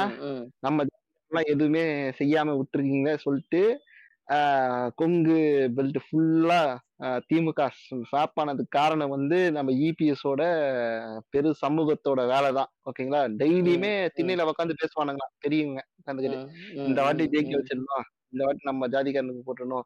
அவன் தெளிவா இருக்கான் திமுகல நிக்கிற வைக்கிறவனும் அதே சமூகத்தை சேர்ந்தவன் தான் நிக்க வைக்கிறான் ஏன்னா அவங்க ஜாதி அங்க ஒரு ஜாதி ஒரு ப்ளே பண்ணுதுன்னா அதே சமூகத்துல இருந்து முற்போக்காளர்களை நிக்க வைக்கிறது தான் வந்து ஜாதி கொடுக்குற கவுண்டர் ஓகேங்களா? தேர்தல் அரசியல்ல. இப்ப தருமபுரி தொகுதியில வந்து நம்ம சின்ன மாங்க சின்ன மாங்க நிக்குதுன்னா அதே சமூகத்துல. இருந்து அதே டாக்டர் ஓகேங்களா? அதே மாதிரி ஒரு நபர் ஆஹ் க- எப்படி அதே சொல்றது வந்து திராவிட பெரிய பின்புலம் வந்து அதே டாக்டர் ஓகேங்களா? அவர் டாக்டர் நானும் டாக்டர் ஓகேங்களா? நீ நீயும் அதே சமூகமா நானும் அதே சமூகம். அதே பின்புலமா நான் வந்து நிக்க வச்சா மட்டும் தான் கவுண்டர் நடக்கும். கவுண்டர் அரசியல். அதுதான். அந்த வேலையை கரெக்டா பண்ணதுனாலதான் தருமபுரி வந்து நார்த் டிஸ்ட்ரிக்ட் எல்லாமே அந்த கவுண்டர் பார்ட்ல கரெக்டா அமைஞ்சிச்சு. இன்னும் சவுத் ம். ஃபுல்லாவே கவுண்டர் பார்ட்ல இன்னும் அடாப்ட் ஆகாத ஒரு தொகுதியா தான் திமுக க்கு இருக்கு. ஓகேங்களா? அது வருங்காலத்துல பண்ணிடுவாங்க. ஆனா இந்த இந்த இந்த சமூக வேறுபாடு தான் வந்து அவரை ஜெயிக்க வச்சது. இரும்பு இரும்பு தேசத்தின் கரும்பு மனிதரை ஜெயிக்க வச்சது தவிர மத்தபடி வேற அதுவும் இல்ல. இததான் பாஜக வந்து கரெக்டா யூட்டிலைஸ் பண்ணிக்கும். ரெண்டு ஒரு கட்சியில ரெண்டு பெரிய சமூகம் இருக்கா? சின்ன சின்ன பிற்படுத்தப்பட்டவர்கள் இருக்கா? அது பாஜக அரசியல் என்பது வந்து பாத்தீங்கன்னா பார்ப்பனர் இல்லாத இயக்கத்தை உருவாக்க உருவாக்க அலோவ் பண்ணாத ஒரு அரசியல் தான் பாஜகவோட அரசியல். அதுதான் வந்து இந்த பீமர் ஸ்டேட்ஸ்ல தான் நடக்கு நடந்துட்டு இருக்கு. கரெக்டா. அவனுங்க பார்ப்பனர் இல்லாத இயக்கத்தை பார்த்து பயந்துட்டு இருப்பானுங்க பின்னாடி நான் சொல்றேன். அது என்னன்னு சொல்லிட்டு. நீங்க சொல்லுங்க. அரசியல் அறிவியல். ஏங்க ஜாதிக்கு எதிராக வேலை செய்யறவன் வந்து ஜாதிக்கு எதிரானவன் பார்க்க பழகணுங்க அவனும் அதே ஜாதிக்காரன் பாக்குறது முட்டாள்தனங்க. லெப்ட். லெப்ட் லெப்ட் இப்படி பார்க்க மாட்டான். ஓகேவா ஆனா சீமான் கட்சிக்காரங்க இப்படிதான் பார்ப்பாங்க. அஹ் நீங்க சீமான் கட்சிக்காரா லெப்டான்னு பாத்துங்க. நீங்க சொல்லுங்க. எங்களுக்கு குடி அரசியல் தாங்க முக்கியம். அதான் சித்தப்பாவை பத்தியும் அலபாமாவை பத்தியும் நிறைய பேசிட்டோம். பீகார் வந்து அதான் இதுதான் பீகார்ல இன்னைக்கு நடந்துட்டு இருக்க விஷயங்கள். இதை வச்சு பார்த்தா. பீகார் வந்து அடுத்த தேர்தல்ல பாஜக ரொம்ப இதுவா இருக்காங்க. அடுத்த வாட்டி பீகார்ல வந்து திரும்ப நம்ம மட்டுமே ஆட்சியை பிடிக்கணும். நம்ம தனியா ஆட்சியை பிடிக்கணும் அப்படின்ற இதுல இருக்காங்க. ஆனா அதுக்கு ஒரு எதிரியா ஒரு மிகப்பெரிய ஒரு எதிர்க்கட்சி தலைவரா உட்கார்ந்துட்டு இருக்காரு. அங்க தேஜஸ்வி யாதவ். அடுத்த. ஒரு கூடிய சீக்கிரத்துல முதலமைச்சர் ஆவார் என்று நினைக்கிறோம். சரி பார்ப்போம். பீகார் எந்த மாதிரியான அரசியல் நகர்வுகள்லாம் நடக்குது அப்படின்ட்டு. நம்ம. வருவோம். அப்படியே தெரிஞ்சு மாமா கிட்ட வருவோம். சொல்லுங்க சொல்லுங்க. இப்ப எதை பத்தி பேசலாம் கரெக்டா சொல்லுங்க. அழகா சோடி போட்டு உருட்டு உருட்டு ஒரு உருட்டு உருட்டி மாரிதாசனா மாதிரி புள்ளி வரங்களா கொடுக்குறீங்க இப்ப? நான் என்னத்த புள்ளி வரத்தை கொடுக்குறது? அது இரு இருந்தா வரப்போகுது. எதுவுமே இல்லாம பிளாங்க் சீட்டை வச்சிருக்கானுங்க புள்ளி வரும்னு சொல்லிட்டு.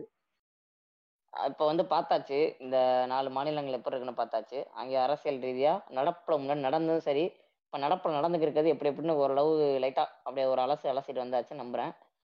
இதுக்கப்புறம் நம்ம எங்க போக போறோம் அப்படின்னா ஒன்றும் இல்லைங்க. இப்போ நம்ம ஊரை பொறுத்த வரைக்கும் இங்கே மதத்தின் பேரால் அவ்வளோ பெரிய பிரிவினை நடக்குது அப்படின்னா இன்னும் நடக்கலை. அந்த மாதிரி நடக்கக்கூடாதுங்க தான் நம்மளோட எண்ணமும். ஆனால் வந்து கீழேயும் சரி ஓரளவு வெளிப்படாமல் சரி இந்த ஜாதி ரீதியான அரசியலும் சரி ஜாதி ரீதியான பாகுபாடு நடந்துக்கிட்டு தான் இருக்குது. வடக்கில் எதை தாங்க மையமாக வச்சு அங்கே நடந்துக்கிட்டு இருக்குது. திடீர்னு பார்த்தா வந்து ஒடுக்கப்பட்டவர்கள் அவங்கள இவங்க அடிக்கிறாங்க இவங்கள அவங்கள அடிக்கிறாங்கன்னு நாலு ஒரு வண்ணம் பொழுது ஒரு மேனியா நியூஸ் பார்த்துருக்கோம் திடீர்னு பார்த்தா வந்து இந்த மதத்துக்காரனுக்கு அந்த மதத்துக்காரனுக்கு சண்டை இவங்களுக்கு அவங்களுக்கு சண்டை வெட்டுக்குத்து நடக்குது. அப்படின்னு பார்த்துட்டு இருக்கோம் அவங்க எதை மையமா வச்சு போட்டுட்டு இருக்காங்க அவங்க வந்து நீங்க சொல்ற மாதிரி ஜாதி வர்ண பேசஸ் பேஸ் பண்ணி தான் இருக்காங்க. அங்க வந்து பிற்படுத்த பிற்- பிற்படுத்தப்பட்டவர் வந்து ஆர்எஸ்எஸ் கைக்கூலியாவும் இந்துத்துவல இந்துத்துவத்துல மூழ்க மூழ்கடிக்கப்பட்ட ஒரு சிந்தனைக்குள்ளரா வாழ்றாங்க. ஓகேங்களா. அவனுக்கு சொந்த ஐடென்டிட்டி எல்லாம் இல்ல. பிற்படுத்த பிற்படுத்தப்பட்டவர் வந்து பிற்படுத்தப்பட்டவரோட அரசியல் வந்து பாத்தீங்கன்னா பார்ப்பனலா இயக்கமா தமிழ்நாட்டுல கட்டமைக்கப்படுது அதனாலதான் இங்க. ஒரு பெரிய மிகப்பெரிய மாற்றம் நடக்குது. ஓகேங்களா? இத வந்து. ரிசல்ட்ஸ்ல எப்படி ஐடென்டிஃபை பண்ணேன்னு நம்ம கேட்டீங்கன்னா தமிழ்நாட்டுல ஜிஇஆரோட ரேஷியோ வந்து பாத்தீங்கன்னா நாற்பத்தஞ்சு புள்ளி ரெண்டு. ஓகேங்களா? இப்ப புள்ளி. புதிய கல்விக் கொள்கை இருக்குல்ல? புதிய கல்விக் கொள்கையோட பர்சன்டேஜை விட கொஞ்சம் கம்மி. ஐம்பது பர்சன்டேஜ் நினைக்கிறேன் அவங்களுக்கு. ஐம்பது ம். சொல்றாங்க நம்ம நாற்பத்தஞ்சு புள்ளி ரெண்டு முன்னாடியே இருக்கும். ஆனா. இதுல வந்து பியூட்டிஃபுல் என்னன்னு கேட்டீங்கன்னா மேல் வந்து நாற்பத்தி ஏழு ஃபீமேல் வந்து நாற்பத்தி மூணு புள்ளி நாலு ஆ நாற்பத்தி நாற்பத்தஞ்சு புள்ளி ரெண்டுல ஓகேங்களா ஆனா. இது எல்லாமே வந்து பாத்தீங்கன்னா இந்த நாலு ஸ்டேட்ல பாத்தீங்கன்னா ஃபீமேல் வந்து கம்மியா. இருக்காங்க மேல் ரொம்ப அதிகமா இருக்காங்க ஓகேங்களா ரொம்ப அதிகமா. இருக்காங்க ஆஹ் ரொம்ப ரொம்ப ரொம்ப பின்தங்கி இருக்கு இப்ப நாற்பத்தஞ்சு புள்ளி ரெண்டுல வந்து எஸ்சி எஸ்சி சமூகம் வந்து ஓரளவுக்கு கணிசமா இருக்காங்க. கணிசமா இருக்காங்கன்னா இப்ப நாற்பத்தஞ்சு புள்ளியில பாத்தீங்கன்னா ஒரு இருபது பர்சன்டேஜ் படிச்சிருக்காங்க. ஓகேங்களா? அந்த நாற்பத்தஞ்சு புள்ளி. ரெண்டு சொல்றது இன்னும் அதிகமா சொல்ல போனா ஒரு முப்பது முப்பது முப்பது பேர் வந்து ஆஹ் எப்படி சொல்றது? மிக இங்க பிற்படுத்தப்பட்டவரோட தாழ்த்தப்பட்டவர்களும் பட்டியலின மக்களும் சாரி பட்டியலின மக்களும் வந்து நிறைய பேர் வந்து காலேஜுக்கு போய் சேர்றாங்க. ஓகேங்களா? ஆனா அது நிறைய. டிராப் அவுட் இருக்கு. நான் ஜஸ்ட் காலேஜுக்கு போறது மட்டும் தான் சொல்றேன். காலேஜுக்குள்ள நிறைய டிராப் அவுட் ஆகுது. அவங்களுக்கு நிறைய ஒடுக்கப்படுறாங்க கொலை செய்யப்படுகிறாங்க வன்முறை காலப்படுகிறாங்க. அது உள்ளூர் கேஸ் ஓகேங்களா? ஆனா காலேஜுக்கு போறாங்க. அத சொல்றேன். ஓகேங்களா? ஆனா இந்த. விஷயத்த வந்து நீங்க அப்படியே நீங்க நார்த்ல போனீங்கன்னா அங்க படிச்சப்பட்ட சமூகம் எல்லாமே பிராமின் சமூகம் அதாவது முற்- முற்போக்கான ஒரு அதாவது எப்படின்னா முன்வகுப்பு சமூகம் சொல்லுவாங்கல்ல? முன்வகுப்பு சமூகம் சமூகம் அதுக்கடுத்து தாழ்த்தப்பட்டவர்களும் எஸ்சி எஸ்டியும் அதுவும் எக்கனாமிக் ஸ்டேட்ல கொஞ்சம் வெல்த்தா இருக்கிறவங்க. எப்படியோ படிச்சு வந்துட்டாங்க. அவங்க ஒரு. படிச்சு ஒரு வேலைக்கு போயிட்டாங்க ஒரு கவர்மெண்ட் ஜாப் போயிட்டாங்க இல்ல ஒரு வேலைக்கு போயிட்டு அவங்க சம்பாதிக்கிறாங்கன்னா அவங்க மட்டும் தான் படிச்சிட்டு இருக்காங்க தவிர பெரும்பாலான பிற்படுத்தப்பட்டோர் படிக்கிறதே கிடையாது அவங்களுக்கு. அவங்க ஸ்கூல்னா என்னன்னு தெரியல. அவங்க இன்னும் குலதொழிலே பண்ணிட்டு இருக்காங்க. இந்த ஒரு. இந்த இதுவை வந்து எப்படி அவன் மில்க் பண்றான்னு கேட்டா இந்துத்துவவாதிகள் எப்படி மில்க் பண்றான்னா பாரு இந்த ரிசர்வேஷனாலதான் உனக்கு கிடைக்க வேண்டிய இது எல்லா விஷயமும் அவங்க கிடைக்குது. அப்படின்னு சொல்லிட்டு. மில்க் பண்ணிட்டு இருக்கான். அந்த மில்க் பண்ணிக்கிட்டு அவன் வந்து ஒரு அரசியலை கட்டமைக்கிறான். அவன் ஆர்எஸ்எஸ். குள்ள இவனை உட்கார வைக்கிறது இவன் மரியாதை கொடுக்குற மாதிரி காட்டுறது. உன்னோட கோயில் இது. அவன் கோயில்ல வந்து அவனை அனுமதிக்காத அப்படின்னு சொல்லிட்டு ஒரு அரசியல் பண்றது. இந்த மாதிரி விஷயத்தை தான் வந்து இந்த நாலு ஸ்டேட்லயுமே பண்றானுங்க. இது ஜிஇஆர்ல ரிப்போர்ட்ல வந்து நீங்க எடுத்து பாத்தீங்கன்னா all category SC ST category differentiate பண்ணீங்கன்னாவே பாத்தீங்கன்னாவே உங்களுக்கு அப்பட்டமாவே இது தெரியுது. தமிழ்நாட்டுல வந்து. இது ஏன் நல்லா இருக்குன்னு கேட்டா இங்க பார்ப்பன இல்லாத இயக்கம் சொல்லிட்டு உருவாயிடுச்சு. இப்ப நீங்க சொன்னீங்களா ஒரு கவுண்டர் நடுவுல கொடுத்திருப்போம். இங்க வந்து சத்திரியன் வைசியம் ஒருத்தன் இல்ல. இங்க எல்லாருமே ஒண்ணு பாப்பான் இல்லைன்னா சூத்திரன் தான் அப்படின்னு சொல்ற ஒரு. ஐடியாலஜிக்கல் ஒரு ஒரு ஒரு ஒரு ஒரு ஸ்ட்ராங்கான ஆர்கியூமெண்ட்டை இங்க சொல்றாங்க. என்ன ரீசனுக்காக சொல்றாங்கன்னா அதே இதிகாசங்கள் மூலமா தான் சொல்றாங்க. ஆனா. அது அங்க- அந்த லெவலுக்கு ரிசர்ச் பண்ணி ஸ்காலர் வந்து சொன்னா கூட அவன் நம்ப மாட்டான். நான் சத்திரியன் தான். அப்படின்னு அவன் சொல்லிட்டு இருப்பான். இங்க எப்படி மாங்காய் பாய் சுத்திட்டு இருக்கானோ அதே மாதிரி அங்க சுத்திட்டு இருக்கானுங்க. நிறைய பேர் அங்க. வந்து அறிவ அறிவற்றவர்களா சுத்திட்டு இருக்காங்க. ஓகேங்களா? அப்படி ம், சொல்லுவேன். ம், ம். அதே மாதிரி அதான் அந்த அறிவுக்கு ஒவ்வாத விஷயங்களை செய்யறாங்கன்னு பார்க்கும்போது நம்ம வெறுமனே மாங்காய் பைசா மட்டுமே சொல்ல முடியாது. இன்னும் இந்த ஆண்ட பரம்பரை பெருமை பேசிக்கிட்டு நான் வந்து எல்லாம் நான் ஸ்கூல்ல கோடு போறதே அருவாவதுனால கோடு போறேன் அப்படின்னு சுத்திக்கிறவனும் சரி எல்லாருமே கிட்டத்தட்ட படிச்சும் அறிவில்லாதவங்க தானே.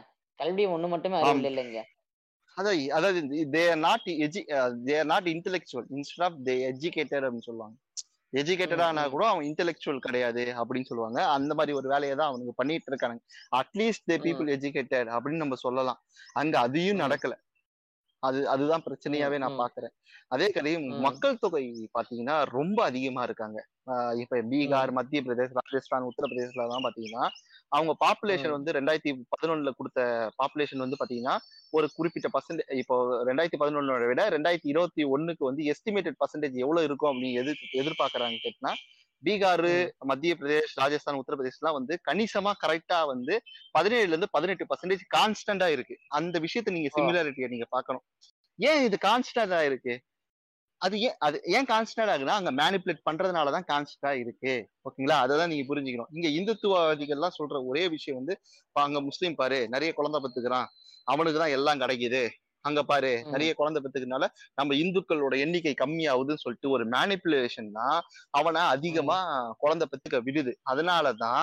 பதினெட்டு பர்சன்ட்ல இருந்து பதினேழு பர்சன்டேஜ் வந்து அவங்களுக்கு வந்து இன்க்ரீசிங் growth rate அதாவது எஸ்டிமேட்டர் இன் க்ரோஸ்ல பர்சன்டேஜ் பாத்தீங்கன்னா இன்க்ரீஸ் பர்சன்டேஜ் வந்து எயிட்டீன்ல இருந்து செவன்டீன் பர்சன்டேஜ் இருக்கு இதுவே தமிழ்நாட்டுல பாத்தீங்கன்னா எயிட் பர்சன்டேஜ் தான் எயிட்டீன் பர்சன்டேஜ் எங்க இருக்கு? எயிட் பர்சன்டேஜ் எங்க இருக்குன்னு பாருங்க. அது இல்லாம தமிழ்நாட்டுல ஏன் நம்மளுக்கு கம்மியா இருக்கு அப்படின்னு கேட்டா நாம் இருவர் நமக்கு இருவர் திட்டம் இருக்கு நாம் இருவர் நமக்கு ஒருவர் திட்டம் இருக்கு. அது இல்லாம நம்ம ஒன்றிய அரசுக்கு நம்ம அதிகமா வரி செலுத்துறோம். வரி திருப்பி. பெறணும்னா வளர்ந்த மாநிலம். வரி பெறணும்னா ஒன்றிய அரசோட விதியின் கீழே ஒரு செட் ஆஃப் ரூல்ஸை ஃபாலோ பண்ணாம தான் ஒன்றிய அரசு நம்மளுக்கு திருப்பி நிதி வருவாய் கொடுக்கும். இல்லைன்னா திருப்பி. திருப்பி வந்து அந்த நிதியெல்லாம் வந்து வேற ஒரு ஸ்டேட்டுக்கோ இல்ல வேற ஒரு திட்டத்துக்கு தான் போடும். தேசியமயமாக்கல் ஆ. திட்டம் ஒன்றிய அரசோட ஒன்றிய அரசோட அதிகபட்ச வரிகள் வந்து எங்க என்ன பிரச்சனைனா தேசியமயமாக்கல் பட்ட திட்டத்தின் கீழே தான் அதிகமா கொடுக்கப்படுது. ஆமா. இது இது இதுதான் பிரச்சனையாவே இருக்கு. நான் இப்ப கூட வந்து பாத்தீங்கன்னா கலைஞர் காப்பீடு திட்டம் வந்து உருவாக்கப்பட்டது. ஒரு லட்சம் முன்னாடி ஆரம்பிச்சாங்க. அப்புறம் அம்மா காப்பீடு திட்டத்துல மூணு லட்சமா ஆயிடுச்சு. இப்ப அது வந்து நம்ம எடப்பாடி மாண்புமிகு எடப்பாடி ஐயா தான் என்ன பண்றாரு? அது மோடி காப்பீடு திட்டமா மாற்றுறாரு. மோடி மருத்துவர் காப்பீடு திட்டமா மாத்தி அஞ்சு லட்சமா இன்க்ரீஸ் ஆமா. ஒரு சாதனை என்னங்க? இல்ல இந்த ஒரு சாதனை போதாதா? இரும்பு தேசத்து கர்ம மனிதர் வந்து சொல்றாங்கல்ல அரசியல். தந்திரிங்கிறாங்கல்ல. அத- அதுக்கு சொல்றேன் ஆமா ஆமா ஆமா. மாநில மாநில திட்டத்தை தேசிய திட்டமா மாத்திட்டாரு. ஓகேங்களா? அதனால அஞ்சு லட்சம் திட்டம் வந்து இப்ப இருக்கிற மக்களுக்கு கிடைக்குது. சரி ஓகே இதுல ஒரு. பெனிஃபிட்டபிள் இருக்கு அப்படின்னு சொன்னாங்க இவனுங்க வந்து வாங்க மோடி வணக்கங்க மோடின்னு சொல்லிட்டு அந்த கோயம்புத்தூர் பாட்டுல சிம் படிச்சுக்கிட்டு பாட்டு பாடிட்டு இருக்கானுங்க ஓகேங்களா அது ஒண்ணு ஓகேங்களா அதுக்கு நம்ம இடையில ஒண்ணு. சொல்லிடுறேன் இப்போ இப்போ வந்து நீங்க சொன்னீங்க நம்ம வந்து நாம் இருவர் நமக்கு இருவர்ல இருந்து நாம் இருவர் நமக்கு ஒருவர்ல இருந்து இப்போ வந்து நம்ம எந்த அளவுக்கு போயிட்டு இருக்கு நிலைமை அப்படின்னு பார்த்தீங்கன்னா நாமே குழந்தை நமக்கேன் குழந்தை அளவுக்கு போயிட்டு இருக்கோம் அது? சமூகத்தில் நிலவுற கருத்து அது சமூகத்தில் ஆ. நிலவுற கருத்து தமிழ்நாடு அரசின் ஆட்சி. வரையில வரல ஓகேங்களா? நாம். இருவர் நமக்கு நாம் இருவர் நமக்கு ஒருவர் தான் தமிழ்நாடு அரசோட ஸ்டாண்ட் ஓகேங்களா? அது இல்லாம வந்து. கல்விக்கு வந்து ரொம்ப இப்ப இந்தியில இந்திக்கு இவ்வளவு இன்வெஸ்ட் பண்றானுங்களே இந்தியில இவ்வளவு இன்வெஸ்ட் பண்றானுங்க இந்திய படிக்க வைக்க போறேன்னு சொன்னாங்க. வந்து பாத்தீங்கன்னா மத்திய பிரதேசலயும் உத்தரப்பிரதேசலயும் இந்தியில பாஸ் ஆதவங்க தான் அதிக பேர் இருக்காங்க. இந்தி மொழியில பாஸ் ஆகல. ஓகேங்களா? அங்க இருக்கிற இந்துத்துவ அரசியல் வந்து இந்திய வந்து படிக்க விடாது. நீ ஸ்கூல்ல படிச்ச இந்திய மழுங்கடிக்கிறதுக்காக ஆர்எஸ்எஸ்ல சான்ஸ்கிரிட் சொல்லி தருவான். உன்னால ஒன்னும் படிக்க முடியாதுன்னு நான் சொல்றேன். இங்கிலீஷ் சொல்லி தர மாட்டான். அப்போ உனக்கு சப்ஜெக்ட் புரியாது. சயின்ஸ் உனக்கு விளங்காது. ப- கெடுவாய்ப்பாய் உனக்கு இருக்கிற எல்லா பேப்பரும் லோக்கல் லாங்குவேஜ்ல இல்லாத ஒரு ஒரு மாநிலமா அங்க நாலு மாநிலமா இருக்கிறதுனால உனக்கு வந்து ஓன் லாங்குவேஜ்ல உன் சயின்ஸை படிக்க முடியாது கணிதம் படிக்க முடியாது. இங்க தமிழ்நாட்டுல இன்னும் பார்த்தீங்கன்னா bio language system implemented by implemented in to science and mathematics சொல்லிட்டு ஒரு கோரிக்கை கடந்த ஒரு பத்து வருஷமா போயிட்டு இருக்கு பிரின்ஸ் பிரின்ஸ் கஜேந்திர பாபு எல்லாம் இதெல்லாம் நிறைய வாய்ஸ் அவுட்லாம் பண்ணியிருக்காரு. இந்த ஒரு விஷயத்துக்காக. ப்ளூ பிரிண்ட்டுகள் தர மாட்டாங்க ஓகேங்களா? முன்னாடிலாம் நம்ம நா- நானூறுக்கு இங்க ஐநூறு இங்க இருக்கிற மாணவன் பத்தாவதுல இருக்கிற மாணவன் வந்து ஐநூறுக்கு எப்படி நானூத்தி மார்க் எடுக்கிறான் நானூத்தி எண்பது மார்க் எடுக்கிறான்னு கேட்டீங்கன்னா முன்னாடி ப்ளூ பிரிண்ட் கொடுக்காம இருந்தது. இப்ப ப்ளூ பிரிண்ட் கொடுத்தாங்க. அதுல இருந்து தான் நம்மளுக்கு வந்து நானூத்தி நானூத்தி எண்பதுலாம் எடுக்க ஆரம்பிச்சோம். அதுக்கு அடுத்தது நீ எந்த பாடத்துல எந்த கொஸ்டின் எடுக்கிறேன்னு சொல்லிட்டு நீ கொஸ்டின் பேங்கா கொடுத்துரு. முடிஞ்சா அதுல அவன் சென்டம் இருக்கட்டும் அப்படின்னு சொல்ற ஒரு சிஸ்டம்லாம் இங்கதான் வந்து கேள்வி கேட்கப்பட்டது. அது இல்லாம பெற்றோர் ஆசிரியர் கழக மேம்பாடு திணை இருக்கு. தமிழ்நாட்டுல மட்டும்தான் இருக்கு. இந்தியாவில் பெற்றோர் ஆசிரியர் கழகம்னு ஒண்ணு இல்லவே இல்லை தமிழ்நாட்டுல மட்டும்தான் இருக்கு. அது வந்து ஒரு புக் பேங்கை வெளியிடுது. இந்த புக் பேங்க்ல இருக்க கொஷின் தான் ஸ்டேட் போர்ட் சிலபஸ்ல தான் நீங்க கொஸ்டின் கேட்கணும்னு சொல்றாங்க. அதுல வேல்யூட் பண்றாங்க எவால்யூட் பண்றாங்க. ஓகேங்களா? பசங்களை எவால்யூட் பண்றாங்க. கலைஞர் என்ட்ரன்ஸ் எக்ஸாம் தூக்குறாரு. நம்மளோட எல்லா பசங்களும் போயிட்டு படிக்கிற நிலைமைக்கு உள்ள போறாங்க. காலேஜ்ல படிக்கிறாங்க. ஸ்கூல்ல இருந்து அப்படியே டைரக்டா வந்து ஜிஆர் இன்க்ரீஸ் ஆகுது. இந்த மாதிரி ஒரு சிஸ்டத்துக்கு அவங்க இந்த மாதிரி இந்த மாதிரி ஒரு சிஸ்டம் இருக்கு. இதை ஒடுக்கிறதுக்காக நீட் எடுத்துட்டு வரானுங்க. கண்ட மயிரெல்லாம் எடுத்துட்டு வரானுங்க. புதிய கல்விக் கொள்கை எடுத்துட்டு வரானுங்க. அதெல்லாம் இன்னொரு விஷயம். ஆனா இந்த மாதிரி ஸ்ட்ரக்சர் கூட அங்க இல்லைங்க. சுத்தமா கிடையாது. அந்த மாதிரி ஒரு விஷயமா தான் இருக்கு. நீங்க மருத்துவத்துறை எடுத்துக்கீங்க. இங்க ஆரம்ப சுகாதார நிலையத்துறை தான் இருக்கு. அப்புறம் வந்து மாவட்டத்துக்கு மாவட்டத்துக்கு வந்து ஒரு கவர்மெண்ட் பெரிய கவர்மெண்ட் ஹாஸ்பிட்டல் இருக்கு. அப்புறம் வந்து அவசர ஆபத்துக்கு ஏரியான பகுதியில வந்து ஹாஸ்பிட்டல் கட்டி வச்சிருக்கானுங்க. அதுக்கடுத்து வந்து இங்க வந்து ஆம்புலன்ஸ் சர்வீஸ் நல்லா பக்காவா இருக்கு. ஆனா அங்க வந்து எதுவுமே இல்ல. நீங்க இந்த நீங்க டிவில கூட அங்க இருக்கு ஆம்புலன்ஸ் இருக்கு. ஆனா மாட்டுக்கு இருக்கு. நீங்க மாட்டுக்கு மட்டும் சொல்லிக்கிறீங்க. நாங்க வந்து இப்போ டக்குன்னு நீங்க எப்படின்னு வச்சுக்கோங்க. நீங்க கஷ்டப்பட்டு டோர்லாம் திறக்கணும் அவசியமே இல்லை. அதுவா டோர்லாம் திறந்துக்கும். பேஷண்ட் தானா ம். ஸ்லைட் ஆகி போய் வெளில விழுகலாம். அந்த மாதிரி ஃபெசிலிட்டி உள்ள ஆம்புலன்ஸ்லாம் நாங்க வச்சிருக்கோங்க வடக்குல. ம். குருவி படத்துல ஃபர்ஸ்ட் சீன்ல வேலு வேலு வேலுன்னு கத்திட்டு அந்த காரை ஓபன் பண்ணுவானுங்களே. அது மாதிரிதான் ஆம்புலன்ஸ் இருக்கு. ஒரு ஒரு ஒரு ஒரு கிலோமீட்டருக்கு ஒரு ஒரு பார்ட்ஸ் அதுவா உதிர்ந்து விந்துரும் ஓகேங்களா? அது மாதிரிதான் போகும். அது மாதிரிதான் போகும். ஓகேங்களா. ஆனா இங்க ஆம்புலன்ஸ் இருக்கு. கால் சென்டர் நம்பர் இருக்கு. கால் பண்ணா உடனே வராங்க. ஓகேங்களா? அணுகுமுறையில நல்லா இருக்கு. ஏங்க இங்க சுகர் பேஷண்ட்டுக்கு எல்லாம் வந்து ஃப்ரீயா மாத்திரை கொடுக்குறாங்க. பிபி பேஷண்ட்டுக்கு மாத்திரை கொடுக்குறாங்க. ஓகேங்களா? எல்லா கட்டமைப்பும் இருந்து கிட்னி டயாலிசிஸ் பெரிய ப்ராசஸாவே இல்லையே இங்க தமிழ்நாட்டுல. It's a simple process is normalise. Dialysis சொல்றேன் ஆ நார்மலான ஒரு விஷயமா. இருக்குல்ல. பத்து. வருஷத்துக்கு முன்னாடி டயாலிசிஸ் ரொம்ப பெரிய விஷயங்க. அதெல்லாம் ஐயோ. பண்ணாவே இறந்துருவாங்க அப்படின்னு சொல்ற ஒரு விஷயத்த நார்மலைஸ்க்கு பாருங்க. ம் சொல்லுங்க. ஒன்னு சொல்லிக்கிறேன். இதுக்கு எல்லாம் காரணமான எங்க சித்தப்பாவை தான் நீங்க ஆட்சியில இருந்து இறக்கிட்டீங்க வானம் ஆமாங்க, பட்டு ஆமாங்க. போனா. விஜயம் போடு விஜயம் போடு. இப்போ இந்த மாதிரி இந்த மாதிரி சுகரு அந்த பிரச்சனைகள் நம்ம சொல்றோம். நம்ம நம்ம தமிழ்நாட்டோட உட்கட்டமைப்பு மருத்துவ உட்க உட்கட்டமைப்பு எப்படி இருக்குன்னு பாத்தீங்கன்னா ஒருத்தங்க கரு உற்று அந்த குழந்தை வெளியில வந்து அது அடுத்தது பள்ளி போற வரைக்கும் நம்ம அதை பேணி பாதுகாக்கிறோம். அந்த தாய்மார் வந்து கரெக்டா கவனிக்கிறோம் எடை செக் பண்றோம் அவங்களுக்கான மருந்து கொடுக்குறோம் ஒரு அட்டை போட்டு அவங்களுக்கு சத்துமாவு கொடுக்குறோம் எல்லாம் பண்றோம். குழந்தை பிறந்ததுக்கு அப்புறம் அவங்க சத்தமா கொடுக்குறோம் ஊசி போட்டிங்களா அந்த வேக்சின் போட்டிங்களா அந்த வேக்சின் போட்டிங்களான்னு எல்லாம் கேட்குறோம். அதுக்கப்புறம் விருப்பம் இருக்கவங்க சேர்க்கறாங்க விருப்பம் இல்லாதவங்க சேர்க்கறாங்க. எதுல இருந்து கேட்டீங்கன்னா பால்வாடியில பால்வாடி கூட்டிட்டு போறோம். அந்த அங்கன்வாடி மையத்துல வச்சு அந்த குழந்தைக்கு போக்க போசாக்கான உணவுகளை கொடுக்குறோம். கொடுத்து அந்த குழந்தை ஒரு பள்ளிக்கு போற வரைக்கும் நம்ம பாது பாத்து பாதுகாத்து அந்த குழந்தைய கொண்டு போறாங்க. வடக்குல இந்த நிலைமை எப்படி இருக்கு? வடக்கல எல்லாம் ஒண்ணும் கிடையாது. குழந்தைய பெத்துப்போம். வீட்லயே பெத்துப்போம்.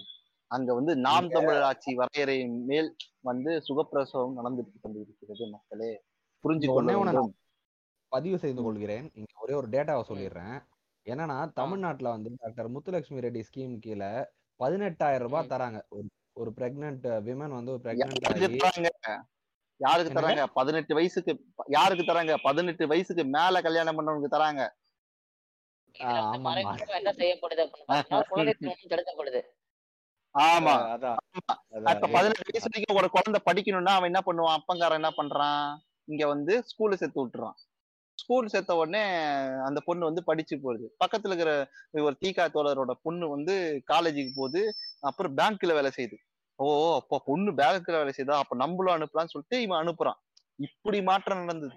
புரியுதுங்களா? இங்க இருக்கிற இயக்க அரசியலோட பசங்க படிக்கிறது வந்து பெண்கள் படிச்சது வந்து இங்க இங்க இருக்கிற சமூக சமூகத்துல ஒரு உம், ஏற்படுத்த மிகப்பெரிய புரட்சி. ஓகேங்களா? அந்த ஒரு விஷயம் அங்க நடக்கவே நடக்காது. குழந்தைகள் பதினாலு வயசு ஆயிடுச்சா ம். சொல்லுங்க சொல்லுங்க சொல்லுங்க. நான் அப்படி பின்னாடி ஒரு போறேன் சவுக் போட போறேன். அதனாலதான். போடுங்க போடுங்க போடுங்க போடுங்க. பதினாலு வயசு ஆயிடுச்சா? பதினாலு வயசு. ஆயிடுச்சா? கல்யாணம் பண்ணி வைன்னு சொல்லுவாங்க. அப்படிதான் பேசிட்டு. இருக்கானுங்க பதினாலு. வயசுல என்ன தெரியும் அந்த குழந்தைக்கு? நான் கேக்குறேன். அது மன ரீதியாவும் உடல் ரீதியாவும் ப்ரிப்பேர் பண்ணாத ஒரு வயசு. பூப்படைஞ்ச உடனே கல்யாணம் பண்ணுங்க அப்படின்னு சொல்ற ஒரு சிஸ்டம் தான் நார்த்ல இருக்கு. அங்க குழந்தை திரும்பவும் சகஜமா நடக்குது. ரெக்கார்டுல வரமாட்டுது. அங்க ஒரு பெரிய ஒரு பண்பாட்டு த- தளத்துல இயங்க வேண்டிய ஒரு இயக்கத்தை இயக்கத்துல இயங்க வேண்டிய ஒரு மூமெண்ட் அங்க கிரியேட்டே ஆகல. அதுதான் பிரச்சனைங்க. வேற கிடையாது. நீங்க இப்ப சொல்லுங்க. பொறுத்த வரைக்கும் பார்த்தோம்னா அந்த குழந்தை அவங்க பள்ளி படிப்பு முடிச்சு அவங்க உள்ள கல்லூரி படிப்போல டிப்ளமோ முடிச்சிருந்தாங்கன்னா அதுக்கேற்ற மாதிரி அவங்க திருமண வயது வரும்போது நம்ம அதுக்கேற்ற மாதிரி உத உதவியும் நம்ம வச்சிருக்கோம் இங்க. சரிங்களா? இங்க வந்து இந்த பெண்கள் சிசு கொலையை தடுக்கிறதுக்கு நம்ம தொட்டில் குழந்தை திட்டம்னு ஒன்று கொண்டு வந்திருக்கோம். நம்ம ஒன்னொன்னு இவ்வளோ பார்த்து பார்த்து பார்த்து பார்த்து பண்ணிக்கிருந்தோம்னா ஒரு மயிரில் கூட சேர்த்துலாது அவனை கொண்டு வந்து நம்மோட சேர்க்கறது. வட்டக்கம் பாரு எப்படி இருக்கான்? வட்டக்கம் ஹாஸ்பிட்டல் எப்படி கட்டிட்டான். address- வட்டக்கம் நொட்டிட்டான். எப்படி அட்ரஸ் பண்றாங்க? எப்படி அட்ரஸ் பண்றாங்கன்னு கேட்டீங்கன்னா வடக்கம் வந்து அதெல்லாம் பண்ணா நீங்க சொல்றீங்க. எப்படி அட்ரஸ் பண்றாங்க தமிழ்நாட்டுல கேட்டீங்கன்னா அது ஒரு பொது குற்றமா பாக்குறாங்க சமூகத்தில் நிலவுற ஆமா. நோஷன் பொது புத்தியில செய்யப்படுற குத்தம் இது. இந்த குற்றத்தை அடுக்கணும்னா நம்ம அரசாங்க வேலை செய்யணும்னு சொல்லிட்டு பொறுப்பு நம்மளுக்கு இருக்குன்னு நினைக்கிறாங்க. நினைச்சதுனாலதான் நம்ம மாண்புமிகு புரட்சி தலைவி ஆஹ் அம்மம்மா அம்மம்மா அம்மா வந்து என்ன பண்றாங்கன்னா தொட்டில் குழந்தை திட்டத்தை இம்ப்ளிமெண்ட் பண்றாங்க. பெண்களுக்கு. வந்து காப்புரிமை கொடுக்கறது அந்த மாதிரி ஒரு விஷயத்தெல்லாம் கொடுத்துட்டு இருக்காங்க. ஆனா. அந்த விஷயம் எல்லாம் வந்து அங்க நடக்கிறது கிடையாது. வாரணாசியில வந்து பாத்தீங்கன்னா பெண்கள் வந்து அந்த விதவை பெண்கள் எல்லாம் இறக்கி விட்டுறாங்க. அந்த இடத்துல சின்ன சின்ன குழந்தை அது அது வந்து ரொம்ப ரொம்ப ரொம்ப ரொம்ப டார்க்கான ஒரு கேட்டுக்கிறவங்க சொல்றேன். அது ரொம்ப டார்க்கான ஒரு விஷயம். சொல்றது கூட எங்களுக்கு வாய்ப்பு வசதி நீங்க அதை போய் கொஞ்சம் தேடி படிச்சு பாருங்க. அங்கே நடக்கிற அந்த அக்கிரமம் வந்து உங்களுக்கு தெரியும். அந்த சதானத்தின் பேரால வந்து சின்ன வயசுல கல்யாணம் பண்ணி வச்சு ஒருவேளை அவங்க வந்து அந்த விதவை பெண்ணானா அவங்களுக்கு இந்த மறுமணம் அந்த மாதிரி எந்த ஒரு இதையுமே அவங்களுக்கு அந்த ஒரு சுதந்திர சுதந்திரமே இல்லாம அவங்க அப்புறம் அந்த அவங்களோட வாழ்வாதாரத்துக்கு அவங்க எந்த நிலைக்கு தள்ளப்படுறாங்க நீங்க பாருங்க. அப்ப தெரியும் இந்த இந்த சொல்லுவாங்கல்ல இந்து தர்மம் வந்து ரொம்ப அமைதியான ஒண்ணு. அப்படின்னா அந்த அந்த உருட்டு அந்த மயிரெல்லாம் அப்ப தெரியும். ஆமா. எனக்கு இது படிக்க சொல்லும் போது நான் தானே சொல்றீங்க. பிருந்தாவனம் ஆமா பிருந்தாவனம் தான் சொல்றேன். இந்த பிருந்தாவனத்துல. விட்டு கைவிடப்பட்ட பெண்களை வந்து ஏன்னு கேக்குறீங்கன்னா இந்துத்துவால இவன் வீட்டை வச்சு தரித்திரம் அப்படின்னு நினைச்சு அவன் விடுறான். ஓகேங்களா? அந்த பொண்ணோட நிலைமை எல்லாம் கொஞ்சம் யோசிச்சு பாருங்க. ரொம்ப கஷ்டமான ஒரு ஒரு விஷயம். அவங்களுக்கு படிப்பறிவு கிடையாதுங்க. படிப்பு வந்து கல்வியும் கொடுக்க மாட்டானுங்க. வீட்டுல சோறு போட மாட்டானுங்க. அவ கடைசி சோறு தான் தின்னுவா. ஓகேங்களா? உட உடைமை எப்படி சொல்றது? புது துணி கிடையாது. எந்த துணி எந்த ஒரு நார்மல் லைஃப்பும் வாழாம ஒரு பிண பெண்ணா வாழ்ந்துட்டு இருக்கான். பெண்ணா இருந்தா கூட ஒரு தான் அவ. இது ஆல்ரெடி ஒரு பிணப்பெண்ணுன்னு ஒரு புத்தகம் இருக்குங்க. அமேசான்ல இப்பதான் வருது. நீங்க பாருங்க அந்த புக்கு கூட படிச்சு பாருங்க. அதுல எவ்வளவு ஒரு விஷயம்லாம் எழுதி இருப்பாருன்னு சொல்லிட்டு இருக்கு. ஆனா ஸ்டாட்டிக்ஸ் படி பாத்தீங்கன்னா இந்த இதுதான். ஸ்டாட்டிக்ஸ் படி பாத்தீங்கன்னா பாப்புலேஷன் ரொம்ப இன்க்ரீஸ் ஆனது காரணமும் அது ஒரு பொது குற்றமா தான் நான் பாக்குறேன். ஆனா பொதுவா இருக்கிற நோஷன்கள்னாலதான் அவங்க கட்டமைக்கிறாங்க இந்த விஷயத்தான். அதுக்கடுத்து. வந்து காலேஜஸ் ஸ்கூல்ஸ் எல்லாமே ரொம்ப ரொம்ப கம்மியா தான் இருக்கு. இருந்தாலும் அங்க மூணு மொழி கொள்கை இருக்கு. மேஜரா வந்து இடஒதுக்கீடு வந்து ரொம்ப கவலைக்கிடமா இருக்குது. அந்த நாலு ஸ்டேட்லயுமே. ராஜஸ்தான்ல இருக்கிற மொழி மொழி அதோட பிரதிநிதி அதாவது பண் பண்பாட்டு தளத்துல ஒரு ஆர்எஸ்எஸ் இறங்கி வேலை செய்யற இடமா இந்த நாலு ஸ்டேட் நீங்க பார்க்கலாம். அஹ் உனக்குன்னு. ஒரு பண்பாடு இருக்கா? அதை நான் ஒழித்தொழி அழித்தொழிப்பேன். அதுல சக்சஸ் ஆன ஸ்டேட்ஸ்லாம் இந்த நாலு ஸ்டேட் தான். பீகாரா. போஜ்புரி அழிச்சிட்டு இந்தியத்துன்னு வருவேன். ராஜஸ்தானா ராஜஸ்தானை ஒழிச்சிட்டு இந்தியத்துன்னு வருவேன். மத்திய பிரதேஷ். உத்தரப்பிரதேஷ்ல அதோட சொந்த மாநிலத்தின் மொழி என்னன்னே அவங்களுக்கு தெரியாது. ஹிந்தி தான் பேசுறாங்க. தெரியாது. ஹிந்தில பாஸ் ஆக மாட்டானுங்க. ஃபெயில் தான் ஆகுறானுங்க. அது இன்னொரு விஷயம். ஓகேங்களா? செகண்டரி இத்தனைக்கே பார்த்தோம். ஆமா. இத்தனைக்கே பார்த்தோம் அப்படின்னா உத்தரப்பிரதேசில் சில மொழிகள்லாம் இருந்துச்சு. அவதி இருந்துச்சு பிரெஜ் இருந்துச்சு இந்த மாதிரி ரெண்டு மூணு மொழிலாம் இருந்துச்சு. அது இப்போ இருக்கான்னு கேட்டிங்கன்னா இல்லை. ஒரு மொழி அழியிறதுங்கிறது மொழி மட்டும் அழிய போறது இல்ல அதுக்கு பின்னாடி இருக்க ஒரு ஒரு பெரிய வரலாறு ஒரு இனக்குழுவோட அத்தனை விதமான விஷயம் மொத்தமா குழி தோண்டி புதைக்கிறதா அது. இல்லைங்களா? ஏங்க அது சிவிலைசேஷனோட லிட்ரேச்சர் எவிடன்ஸ்னு சொல்லுவாங்க literature evidence it's not a concurrent. Evidence எப்படின்னு கேட்டீங்கன்னா இங்க வந்து இப்ப சிலப்பதிகாரத்துல வந்து ஒரு பெரிய வீறு கொண்ட மலை மிதில் அப்படின்னு எல்லாம் சொன்னாங்கன்னா நாங்க பாண்டிச்சேரியில போய் பார்த்தோன்னா அது மாதிரிலாம் இருக்காது.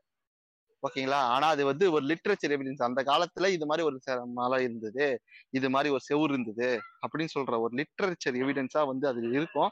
அந்த லிட்ரேச்சர் எவிடன்ஸே அங்க இல்ல. இப்ப போஜ்புரி சாங்ஸ் எல்லாம் போய் பாத்தீங்கன்னா என்னடா அது சீரியலோட மட்டமா இருக்கு அப்படின்னு சொல்ற மாதிரி பார்க்கலாம். அந்த லெவலுக்கு தான் இருக்கு. போஜிபுரியோட கலை வடிவம் அப்படி இருக்கு.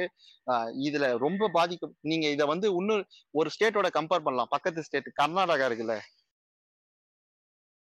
அவங்க வந்து இந்த மொழியை எப்படி வளர்த்தாங்க?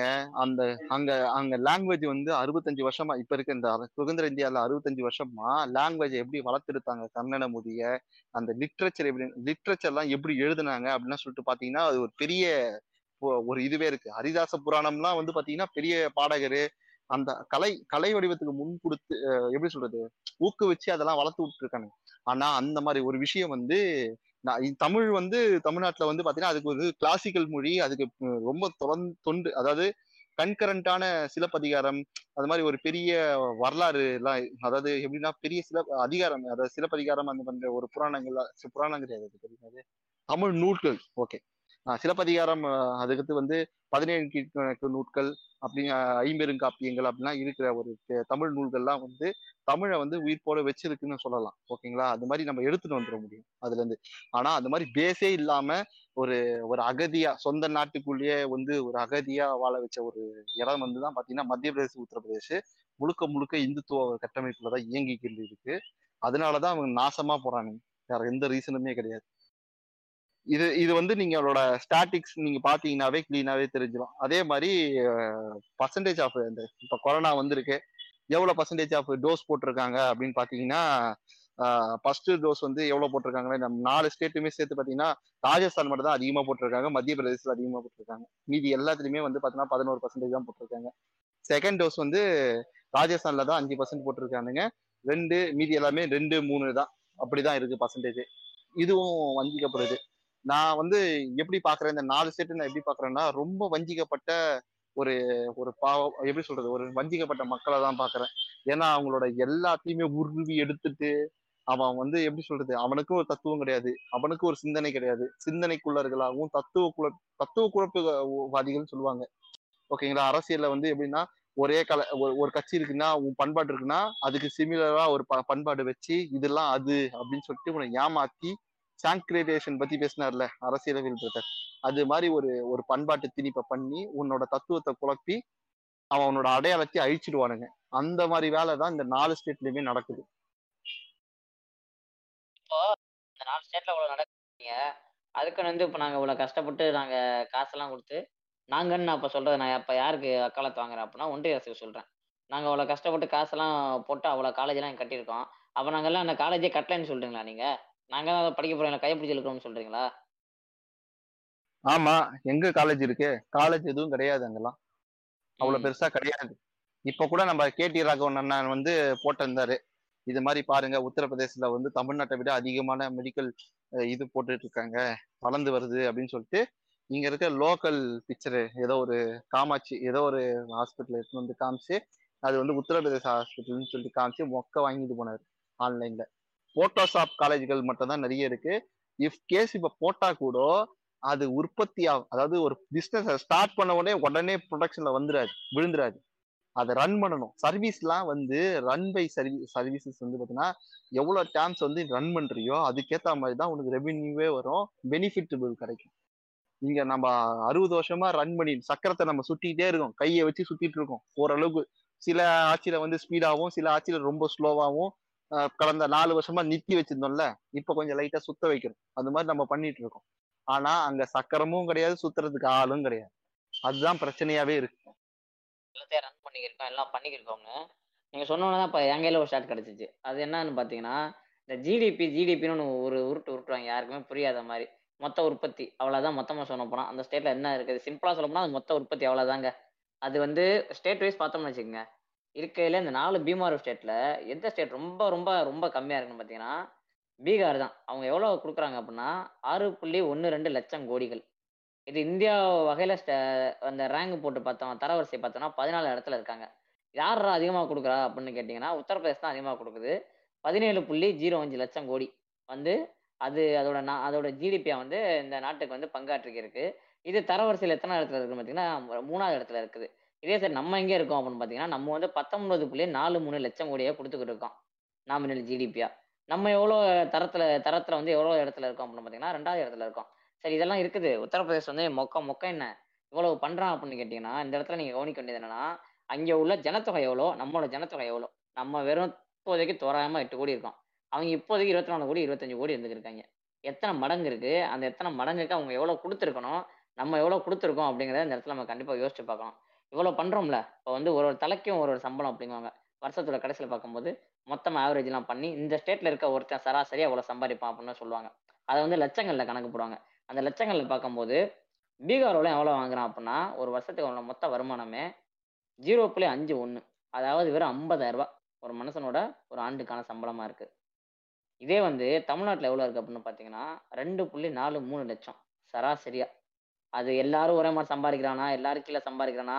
சில இதில் ஏற்றத்தாழ்வுகள் இருக்கலாம். அதை ஒரு ஆவரேஜ் பண்ணி பார்க்கும்போது நம்ம அந்த நிலமையில இருக்கோம். சரி வழக்கம் போல போவான் ராமராஜ்யம். ராமராஜ்யம் என்ன உருட்டு உருட்டு இது பண்ண பார்த்தோம்னா ராமராஜ்யத்தோட அந்த ஒருத்தனோட சராசரி ஆண்டு வருமானம் வெறும் தொண்ணூத்தி நாலாயிரம் ரூபாய் தான் இருக்குது. அங்கதான் இடபிள்யூஎஸ் கேக்குறான். ஓகேங்களா? சராசரி. மனிதனே வருமானம் அங்கதான் இருக்கு. ஆனா இடபிள்யூஎஸ் இருக்கு அங்கேயும். சொல்லுங்க. நாலு நாலு மாநிலங்கள்ல இருக்குல்ல இடபிள்யூஎஸ் இருக்கு இருக்கு இருக்கு. நாலு மாநிலத்திலுமே இருக்கு இடபிள்யூஎஸ் சரி நீங்க இடபிள்யூஎஸ் எல்லாம் கேக்குறீங்க. உங்களுக்கு என்ன கேட்டகரியில இருக்கு? ரிசர்வேஷன் எதுக்காக கொடுத்தது? ரிசர்வேஷனுங்கிறது உங்களுக்கு என்ன வந்து பொருளாதாரத்தை ஊக்குவிக்கிற ஒரு திட்டமா? இல்ல வந்து உங்களுக்கு என்ன கேட்டகரி கொடுத்துருக்கு? உங்களுக்கான வந்து இந்த ஆண்டிற்கான வருமான வரம்பு எவ்வளவு இருக்குது? உங்களுக்கான எவ்வளவு நிலங்கள் நீங்க எவ்வளவு வச்சுக்கலாங்கிற வரம்பு எங்க இருக்குது? எப்படி வந்து நீங்க வந்து இதையும் அஹ், இவ்வளவு நாளா நடந்துக்கிற ரிசர்வேஷனையும் நீங்க எப்படி ஒரே தட்டுல வச்சு பாக்குறீங்க? அதுதாங்க இவனுங்க இவனுங்களுக்கு அறிவுரே இல்லைங்க. அதனாலதாங்க இடபிள்யூஎஸ் செட்டில் இருக்கானுங்க நீங்க சொல்றீங்க ஒரு சராசரி மனிதனோட ஆண்டு வருமானம் இவ்வளவுதான் இருக்குன்னு சொல்றீங்க. அறிவு இல்ல. நீங்க வேற அறிவு இல்லலாம் இல்ல. அவங்க பிளான் பண்ணி தான் கொண்டு வந்திருக்காங்க. அவங்க தான் வரணும் திரும்ப அப்படின்ட்டு கொண்டு வந்திருக்காங்க. வேற ஏங்க வெறும் எட்டே எட்டு கோடி. சராசரியா ஒரு எட்டு கோடியை சில்லற மக்கள் தொகை இருக்க நம்மளோட தமிழகம் வந்து இந்த இந்த ஒன்றியத்தோட இந்த- இந்த நாட்டோட மொத்த ஜிடிபியில உற்பத்தியில வந்து எட்டு புள்ளி ஏழு ஏழு சதவீதம் பங்காற்றுதுங்க. வெறும் சின்னோண்டு மாநிலங்க ஒரு மீடியம் சைஸ் மாநிலம் நம்ம. இதே இந்த நாலு மாநிலங்கள் நீங்க மொத்தமா சேர்த்தாலும் எவ்வளவு வருது? பத்தொன்பது இருபது இருபத்தோரு சதவீதம் தாங்க அது செலுத்துது. இந்த நாலு மாநிலம் சேர்ந்து உங்களுக்கு அந்த ஜிடிபியோட பங்கு வந்து இருபத்தோரு சதவீதம். இருக்குது. அண்ணன் நீங்க வந்து திராவிட கட்சியில் ஊழலுங்க ஊழல் பண்ணி இது மாதிரி ஏத்திச்சுங்க. நீங்க வேற இவ்வளவு கான்ட்ரிபியூட் இல்ல, திராவிட கட்சியின் ஊழல் தான். இவ்வளவு ஊழல் பண்ண கட்சி தான் இப்ப என்னத்தை சாதிச்சிருக்குன்னு பாத்தீங்கன்னா இந்த வறுமை கோட்டுக்கு கீழே இருப்பாங்கல்ல மக்கள் அதோட தமிழ்நாட்டோட எவ்வளோ பேர் மொத்தம் வறுமை கோட்டு கீழே இருக்கான்னு பார்த்தீங்கன்னா வெறும் பதினோரு சதவீதம். நீங்கள் ராமராஜ்யம் மேலே உள்ளவங்க சூப்பராக இருக்கும் எல்லாம் நீங்கள் ஆட்டுறது எல்லாமே பார்த்தீங்கன்னா பீகாரில் முப்பத்தி மூணு புள்ளி ஏழு மூணு சதவீதம் பேர் வறுமை கோட்டை கீழே இருக்காங்க. அதே மத்திய பிரதேசத்தில் பார்த்தீங்கன்னா முப்பத்தி ஒன்று புள்ளி அறுபத்தஞ்சு சதவீதம் பேர் வறுமை கோட்டில் இருக்காங்க. ராஜஸ்தானில் வந்தீங்கன்னா பதினாலு புள்ளி ஏழு ஒன்று உத்தரப்பிரதேசம் வந்துங்க வாங்க ராமராஜ்யம் முக்கியமான இடத்துக்கு வந்தீங்கன்னா இருபத்தி ஒன்பது புள்ளி நாலு மூணு சதவீதம் வறுமை கோட்டை கீழே இருக்காங்க. ஒரே மாதிரி வந்து இவ்வளவு உற்பத்தியாக ஒரே மாதிரி பரவி இருக்கான்னு பார்த்தீங்கன்னா அந்த பணப்பரவல்களையும் இந்த என்ன சொல்றது அந்த செல்வம் பரவல்களையும் பார்த்தீங்கன்னா அவ்வளவு ஒரு ஏற்றத்தாழ்வு. அவ்வளவு மோசமான ஏற்றத்தாழ்வு. நம்மங்க? நம்ம மாநிலத்துல ஏன்? ஏன் ஏற்றத்தாழ்வு வருது? ஏன் வருது? அங்க சாதி கட்டமைப்பு இருக்கு. சாதி கட்டமைப்போட உயிர்ப்போட இருக்குங்க. இங்க சாதி எப்படி இருக்கு? அப்படின்னு பாத்தீங்கன்னா அந்த அதோட வெனம்லாம் தூக்கியாச்சு. அந்த நம்ம நச்சு எல்லாம் நம்ம வந்து வெட்டியாச்சு. இங்க சாதி பேர் இருக்கிறது கிடையாது. இங்க சாதி வந்து பாத்தீங்கன்னா திருமணத்துல மட்டும்தான் இருக்கு. சவுத்துல தமிழ்நாட்டுல இப்பயும் சொல்றேன் சாதி எங்க உயிர்ப்போட உயிர்ப்போட இருக்குதுன்னு கேட்டினா சடங்குகளை இருக்கு திருமணங்கள்ல இருக்கு. ஓகேங்களா? அவ்வளவுதான். ஆனா அங்க சாதி எங்க இருக்குன்னு கேட்டினா வாழ்வியல்லே அவனுக்கு அங்கமா இருக்கிறதுனாலதான் அதுவும் உழைப்பு சுரண்டல்ல இருக்கு. சாதி வந்து அவ்வளவு பெரிய உழைப்பு சுரண்டி வைக்கும். உனக்கு ஒரு மயிரும் கிடையாதுடா நீ செஞ்சுட்டு போடா அப்படின்னு சொல்லும். அந்த வேலையை தான் வந்து இந்த நாலு ஸ்டேட்ல இருக்கிறதுனாலதான் அந்த லெவலுக்கு சுரண்டப்படுறாங்க. அது வந்து அவங்களுக்கு புரிய மாட்டேங்குது. இப்படி ஒரு இந்த- மாதிரி ஒரு இடத்துல வந்து இடபிள்யூஎஸ் எடுத்து வர்றது வந்து இன்னும் அவனுக்கு அடுக்கு நிலையில மேல வைக்கிற மாதிரி தான் மேல வைக்கிற மாதிரி தான் இருக்கும். ஒரு நாட்டுல முப்பத்தி மூணு ரூபாங்க. ஒரு நாளைக்கு முப்பத்தி மூணு ரூபா சம்பாதிச்சவனை வந்து வறுமை கோட்டு கீழே இருக்குன்னு சொல்றது. நகரத்துல ஒரு மனுஷன் வந்து முப்பத்தி மூணு ரூபா சம்பாதிக்கிறவன வறுமை கோட்டு கீழே இருக்கிற சொல்ற ஒரு நாட்டுல இருபத்தி ஏழு ரூபா சம்பாதிக்கிறவனை வந்து வறுமை கோட்டுல இருக்கிற கீழே இருக்க அப்படின்னு சொல்ற ஒரு நாட்டுல ஓகேங்களா? எட்டு லட்ச ரூபாய் சம்பாதிக்கிறவன் அதாவது ஒரு நாளைக்கு ரெண்டாயிரம் ரூபாய் சம்பாதிக்கிறவன் வந்து இடபிள்யூஎஸ் கொடுக்கணும் அப்படின்னு சொல்றதெல்லாம் பச்சை பொறுக்கித்தனம் அயோக்கியமானத்தனம். அயோக்கியத்தனத்தின் உச்சகட்டங்க இதெல்லாம் ஒரு நாளைக்கு ரெண்டாயிரம் ரூபாய் சம்பாதிக்கிறவன் சொல்றது. அவன் வறுமை கோட்டுல இருக்கான். அதுவும் ஏழுநூறு ஸ்கொயர் ஃபீட் உள்ள பிளாட் வச்சிருக்கலாமா? அஞ்சு ஏக்கர் அஞ்சு ஏக்கருங்க. அஞ்சு ஏக்கர் நிலம் வச்சுக்கலாமா? வச்சிருக்கிறவன் வந்து வறுமை கோட்டு. இல்ல அஞ்சு ஏக்கர் நிலம் ஒருத்தன் வச்சிருக்கான்னா அவனே கிட்டத்தட்ட வந்து ஒரு மினி பண்ணையார் தானே? ஆமா. ஆமா. இங்க மூணு ஏக்கருக்கு கம்மியா கம்மியா வச்சிருக்கவன் தானங்க இங்க சிறு குறை சிறு குறு விவசாயி. அஞ்சு அஞ்சு ஏக்கருக்கு மேல வச்சிருக்கலாம் பெருங்கு விவசாயிங்க தமிழ்நாட்டை பொறுத்த வரைக்கும். இவன் வந்து எப்படி எதுவுமே அவன் தெளிவா பண்டையார்த்தனத்தை ஊக்குவிக்கிறதுக்காக பண்ண ஒரு வேலை தாங்க இது இடபிள்யூஸ் இத நாலு ஸ்டேட்லயும் வச்சிருக்கானுங்க. இல்ல பெண்கள் படி இல்ல இப்ப இந்த சொல்றோம்ல இந்த பொருளாதாரமும் இந்த சமூக வளர்ச்சியும் எந்த அளவுக்கு ஒன்றிணைஞ்சு இருக்கணும் எப்படி எல்லாம் எல்லாருக்கும் சமமா போய் சேரணும் அப்படிங்கிறதுக்கு இந்த integrated economic and social development இண்டெக்ஸ்னு ஒன்று இருக்குங்க. ஒரு ஒரு குறியீடு கொடுப்பாங்க. ஓகேங்களா? அதில் வந்து இந்த நாலு ஸ்டேட்டோட குறியீடை நான் சொல்கிறேன் வரிசையா. அப்படி கேட்டுங்க பீகார் தான் இருக்கையில வழக்கம் போல் அதான் வந்து ஒரு போட்டியே இல்லாமல் கடைசி இடத்துக்கு தேர்வாயிரும் எப்படியும். அதில் அதோட அதோட சதவீதம் அதோட நம்பர் குறியீடு என்னன்னு கேட்டிங்கன்னா புள்ளி ஒன்று அஞ்சு ஏழுங்க. புள்ளி ஒன்று அஞ்சு ஏழு. வெரி லோவஸ்ட் இந்த கண்ட்ரி மத்திய பிரதேஷ் வந்தோம்னு வச்சுக்கோங்க. புள்ளி ரெண்டு எட்டு எட்டு மூணு. ராஜஸ்தான் வந்தோம்னு வச்சுக்கோங்க. புள்ளி மூணு மூணு ரெண்டுங்க. இந்த நாட்டில் எது அதிகமான குறியீட்டில் அதிகமாக அதிகபட்ச குறியீடு எதுன்னு கேட்டிங்கன்னா மகாராஷ்டிராவில் எவ்வளோ அப்படின்னு பார்த்தீங்கன்னா புள்ளி ஆறு ஒன்று ஒன்று திராவிடத்தால் விழுந்த முறவேன்னு இப்போ கற்றுக்கிருக்கானுங்கல்ல அவனுக்குலாம் நல்லா சொல்கிறேன் தமிழ்நாட்டோட அந்த social development tax economic and integrated economics and social development tax of Tamil Nadu எவ்வளோ அப்படின்னு பார்த்தீங்கன்னா புள்ளி அஞ்சு எட்டு ஒன்பதுங்க. இந்த முதல் இடத்துக்கும் நமக்கு எவ்வளோ எவ்வளோ எவ்வளோ கேப் இருக்குன்னு பாருங்க. இந்த முதல் இடத்துக்கும் மற்றவங்க உருட்டுற அந்த மாடலாக இருக்க ஸ்டேட்ஸுக்கும் எவ்வளோ வந்து கேப் இருக்குன்னு பாருங்க. இதெல்லாம் பார்த்துட்டு வந்து நீங்க மறுபடியும் சொல்லுங்க. நீங்க பார்த்துட்டு வந்து நீங்க மறுபடியும் சொல்லுங்க. திராவிடத்தால் விழுந்த உறவேன்னு சொல்லுங்க. அப்புறம் இருக்கும் உங்களுக்கு எல்லாம் அப்புறம் இருக்குது. திராவிடத்தால். விழுந்தவரை நீ- எல்லாம் எங்க சித்தப்பா பண்ணிட்டு போனாரு. நீங்க என்னங்க மொத்தமா வந்துட்டு திராவிடம் திராவிடம்ன்றீங்க? ரைட்டுங்க ரைட்டுங்க எம்ஜிஆரின் ஆட்சியை கொடுத்துட்டு இருக்காரு சித்தப்பா எங்க ஏங்க நல்லா இருந்த நாலு வருஷம் எங்க நாசமா போன இந்த ஐம்பது ஐம்பது நாட்கள் எங்க? கொஞ்சம் சொல்லி பாருங்க. ஏங்க உங்க? ஐடிவில எவ்வளவுங்க எவ்வளவுங்க பைசா தராங்க? என்னங்க? இல்ல உங்க ஐடிவில எவ்வளவு. பைசா தராங்க? நல்ல நல்ல டைலாக் எல்லாம் சொல்றீங்களே. என்னங்க இது? நல்லா இருந்த அஞ்சு வருஷம் எங்க சாரி அதனால நாசமா போன ஐம்பது நாட்கள் எங்க இத இத இத வேணா போட்டுங்க. அஞ்சு அஞ்சு கரெக்டா வருது. நாலு அஞ்சு. ஓகேங்க. அப்படியே வந்து இப்போ நம்ம எல்லாருக்கும் கண் கூட தெரியற ஒரு பெரிய பிரச்சனை என்னன்னு வச்சுக்கோங்க நம்ம ஸ்டேட்ல இந்த வேலையின்மை வேலையின்மைன்னு ஒரு விஷயம். ஓகேங்களா? அது இருக்குதான். அது இல்லைன்னு நான் வந்து இல்ல எல்லாருக்கும் வேலை இருக்கு அப்படின்னு வந்து நான் பொய்யெல்லாம் பேசல. உண்மையிலே அந்த விஷயம் இருக்குதான். நமக்கு எவ்வளவு சதவீதம் இருக்குன்னு கேட்டீங்கன்னு வச்சுக்கோங்க. ஒன்று புள்ளி ஒரு சதவீதம் இருக்குங்க. நம்ம வந்து ஒன்று புள்ளி ஒரு சதவீதம் இங்க வந்து வேலையின்மை இருக்கும்போதே நம்ம சமூகத்துல வந்து அது ஏற்படுத்தின ஆஹ், அந்த அலையும் இங்க இருக்க அந்த பிரச்சனைகளும் இங்க அதன் மூலியமா நடக்கிற அந்த டொமஸ்டிக் வயலன்ஸ்ல இருந்து எல்லாமே இந்த அளவுக்கு இவ்வளவு மோசமா போயிட்டு இருக்கும்போது பீகார்ல எல்லாம் எந்த அளவுக்கு இருக்குன்னு கேட்டீங்கன்னா பத்து சதவீதங்க வேலையின்மைங்கிறது. மத்திய பிரதேசத்துல பாத்தீங்கன்னா ரெண்டு புள்ளி ஒரு சதவீதங்க. அதான் பிரதர் இங்க எதுக்கு வேலையின்மை கம்மியா இருக்குன்னா இங்க குலத்தேவை நம்ம டிராப் பண்ணிட்டோம் பிரதர் படிச்சிட்டோம். படிச்சுட்டு போய் உக்காந்து வேலை செஞ்சுட்டு இருக்கோம். அவன் இன்னும் குலத்தேவையில் டிராப் பண்ணல பிரதர் பிரச்சனை. ஜாதிக்குள்ள இருக்கு. அவனுக்கு கட்டமைப்பே பார்த்தோன்னா ஸ்ட்ரக்சரபிளான ஜாதி வந்து இங்க ஸ்ட்ரக்சரபிளா ஜாதி இல்லைங்க. புரியுதுங்களா? அவனுக்கு கீழே இதுலாம் கிடையாது. இப்ப திருமணம் மட்டும் தான் பிரச்சனை இருக்குது. அதனாலதான் இங்க வந்து ஆணவ நாடக காதல் அப்படிலாம் சொல்லிட்டு திரியிறானுங்க தவிர அங்க பிரச்சனையே வந்து பாத்தீங்கன்னா ஸ்ட்ரக்சரபிளாவே இருக்கு. அந்த தெரு இந்த. தெருவா திருச்சி இருக்கானுங்க உள்ள வரக்கூடாதுன்னு சொல்றானுங்க படிக்க விட மாட்டானுங்க அந்த மாதிரி பிரச்சனை இருக்குது பிரதர். கொடியங்களும் பிரச்சனை நல்ல ஒரு ஈஸியான ஒரு எடுத்துக்காட்டு சொல்லணும்னு வச்சுக்கோங்க. நம்ம ஊர்ல வந்தானா உங்க பேரை கேட்டுன்னு என்னப்பா படிச்சிருக்க? அப்படின்னு கேட்பான். அவங்க ஊருக்கு போனா. நீங்க பேரை சொன்னீங்கன்னா உடனே வந்து அதுக்கு பின்னாடி என்ன வால் இருக்குன்னு வாழை பிடிச்சி தெரிவாங்க. அதுதான் பிரதர் அவனுங்க அப்படிதான் பண்றானுங்க. நீங்க சொன்ன மாதிரி இன்னும் பேருக்கு பின்னாடி ஜாதி இருக்கு. அஹ் ஜாதி ஜாதி பேர்ல தெரு இருக்கு. brother, அந்த இந்த உத்தரப்பிரதேசல ஒரு வீடு கட்டுறாங்க பிரதர் இவங்க வந்து வால்மீகி சமூகத்தை வந்து ஹைப்பர் பண்றது. நீ வந்து வால்மீகிடா அப்படின்னு சொல்லிட்டு ஏத்தி விடுறது. அவெல்லாம் ரொம்ப கஷ்டத்துல இருக்கான் பிரதர் அந்த சாதிலாம் ரொம்ப கஷ்டமா இருக்கு. அவனுங்க எந்த அக்சஸும் இல்லாம பிளண்டா இருக்கானுங்க. படிப்பறிவு கொடுக்க மாட்டாங்க வால்மீகி சமூகம்னு நல்லா ஏத்தி விடுறதெல்லாம் ஒரு சைடு இருக்கட்டும். அவன் வந்து வீடை கதவு வச்சு கட்டினாலோ இல்ல தரையில இருந்து ஒரு அடி ரெண்டு அடி மேல கட்டினாலோ அப்புறம் அவனை போய் அடிக்கிற. இன்னமும். மனுசாஸ்திரத்துல சொன்ன மாதிரி வீடு நீ பள்ளத்துல இவ்வளவு பள்ளத்துல வைக்கணும் இவ்வளவு மேட்ல வைக்கணும் இவ்வளவு மேல வைக்கணும் கதவு இப்படி வைக்கணும் இத்தனை ரூம் வைக்கணும் நொட்டிக்கிறீங்க வீடை பூசினாவே இந்த ஜாதிக்காரப்பெல்லாம் நீ வீடு பூச போச்சுன்னு அடிக்கிறிய.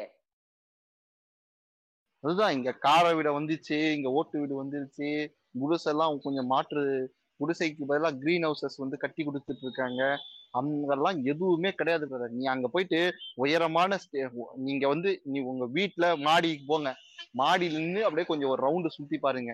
எத்தினி கட்டிடம் வந்து காங்கிரீட் கட்டிடமா இருக்கு அப்படின்னு பாத்துக்கோங்க. இதே மாதிரி அந்த ஸ்டேட்ல போயிட்டு ஒரு உயரமான இடத்துல போயிட்டு சுத்தி பாத்தீங்கன்னா தான் தெரியும் பிரதர் இங்க திராவிடத்தினால் விழுந்தோமா? இல்ல ஆரியத்தினால் அவங்க எழுந்தாங்களான்னு தெரியும். ம் சொல்லுங்க. இல்ல பிரதர் நான் இந்த ரெண்டு ஸ்டேட் சொன்னதுக்கே வந்து நம்மளுக்கு போட்டிருக்கு இந்த ராஜஸ்தான்லாம் பார்த்தீங்கன்னு வச்சுங்களேன் வேலையின்மை வந்து பதினெட்டு புள்ளி ஆறு சதவீதம் இருக்குங்க. உத்தரப்பிரதேசத்தில் நாலு புள்ளி ஒரு சதவீதம் இருக்குங்க. பதினெட்டு புள்ளி ஆறு சதவீதம் எப்படிங்க அந்த ஊர்ல வாழ்றாங்க? சோத்துக்கு என்னங்க பண்றாங்க? எதுவுமே இருக்காது. அவனுக்கு எல்லாம் எ- எப்படி சொல்றது? அது வந்து ராஜஸ்தான் ரொம்ப ட்ரை லேண்டு வேற. சுத்தமான ட்ரை லேண்டு அவனுங்களுக்கு எதுவுமே கிடையாது. அதனாலதான் வந்து இந்த நைட் ஆனா வந்து அதை குடிச்சிட்டு டான்ஸ் ஆடுவானுங்களே அதெல்லாம் நடக்குங்க ரெக்கார்ட் டான்ஸ் எல்லாம் நடக்குங்க அங்க. அசால்ட்டா நடக்கும். இந்த மாதிரி ஸ்டேட்ஸ் எல்லாம் சோத்துக்கு வந்து சோத்துக்கு என்ன பண்றான்னு கேட்டீங்கல்ல சோத்துக்கு. பதினாறு நம்பர் காடு மேல இருக்க பதினாறு நம்பர் சொல்லுங்க. மனுஷன் இல்ல அந்த பிடிச்ச கூர்கான் மட்டும் இல்லைங்க. அந்த இதுல எம்எக்ஸ் பிளேயர்ல வந்து ஜம்தாரான்னு ஒரு சீரிஸ் இருக்கும். ஜார்க்கண்ட் மையம் வச்சு எடுத்திருப்பானுங்க. அந்த சின்ன சின்ன பசங்க எல்லாம் எப்படி சின்ன வயசுல இந்த போதைக்கு அடிமை போறானுங்க. இந்த பதினா காடு மேல பதினாறு நம்பரு இந்த மாதிரி வந்து ஆர்கனைஸ்டா ஒரு கால் சென்டரை உருவாக்கி அதுல அவங்க எப்படி கிரைம் பண்றாங்க அப்படிங்கறத வந்து அவ்வளவு தெளிவா காமிச்சிருப்பாங்க. ஒரு சீசன் தான் வந்திருக்கு. பார்க்காதவங்க அவசியம் பாருங்க. அது பேர் வந்து ஜம்தாரா. அந்த இடத்தோட பேர் ஜம்தாரா. அது பேர் அப்படியே வச்சு எடுத்திருப்பாங்க. அதுல காமிச்சிருப்பாங்க பிரதர் இவன் எப்படி எப்படிலாம் பண்றானுங்க. இப்போ நம்ம இங்க சொல்றோம்ல இந்த டௌரி. வரதட்சணை அப்படிங்கிற விஷயம் வந்து இங்க எவ்வளவு ஒரு மோசமான விஷயம். அது எப்படி ஒரு ஒருத்தவங்க வாழ்க்கையும் பாதிக்குது அப்படின்னு. அந்த அந்த ஜம்தாரால எப்படி காமிச்சிருப்பேன்னா ஓரளவு மிதமான ஆங்கிலம் பேச தெரிய ப- பொண்ணுங்களை வந்து இவனுங்க காசு கொடுத்து விலைக்கு வாங்குவானுங்க பிரதர் அங்கே அப்படியே ஒரு கொடுமை நடக்கும். தான் பிரதர் இவனுங்க இப்படிதான் பண்றானுங்க. ஏன்னா அது வந்து இருக்குல்ல. நம்ம சாஸ்திரத்துல அது மாதிரிலாம் சொல்லுதுல்ல. இது அடித்தள மக்கள்னு சொல்லிட்டு ஒரு புக் இருக்கு. அதில் நீங்க படிச்சீங்கன்னா அந்த இந்த காசுக்கு இடம் போடுறாங்கல்ல. நம்ம பண்பாட்டு தளத்துல வந்து இந்த எடை போடுவாங்க. குழந்தை பிறந்தவொடனே எடை போடுவாங்க.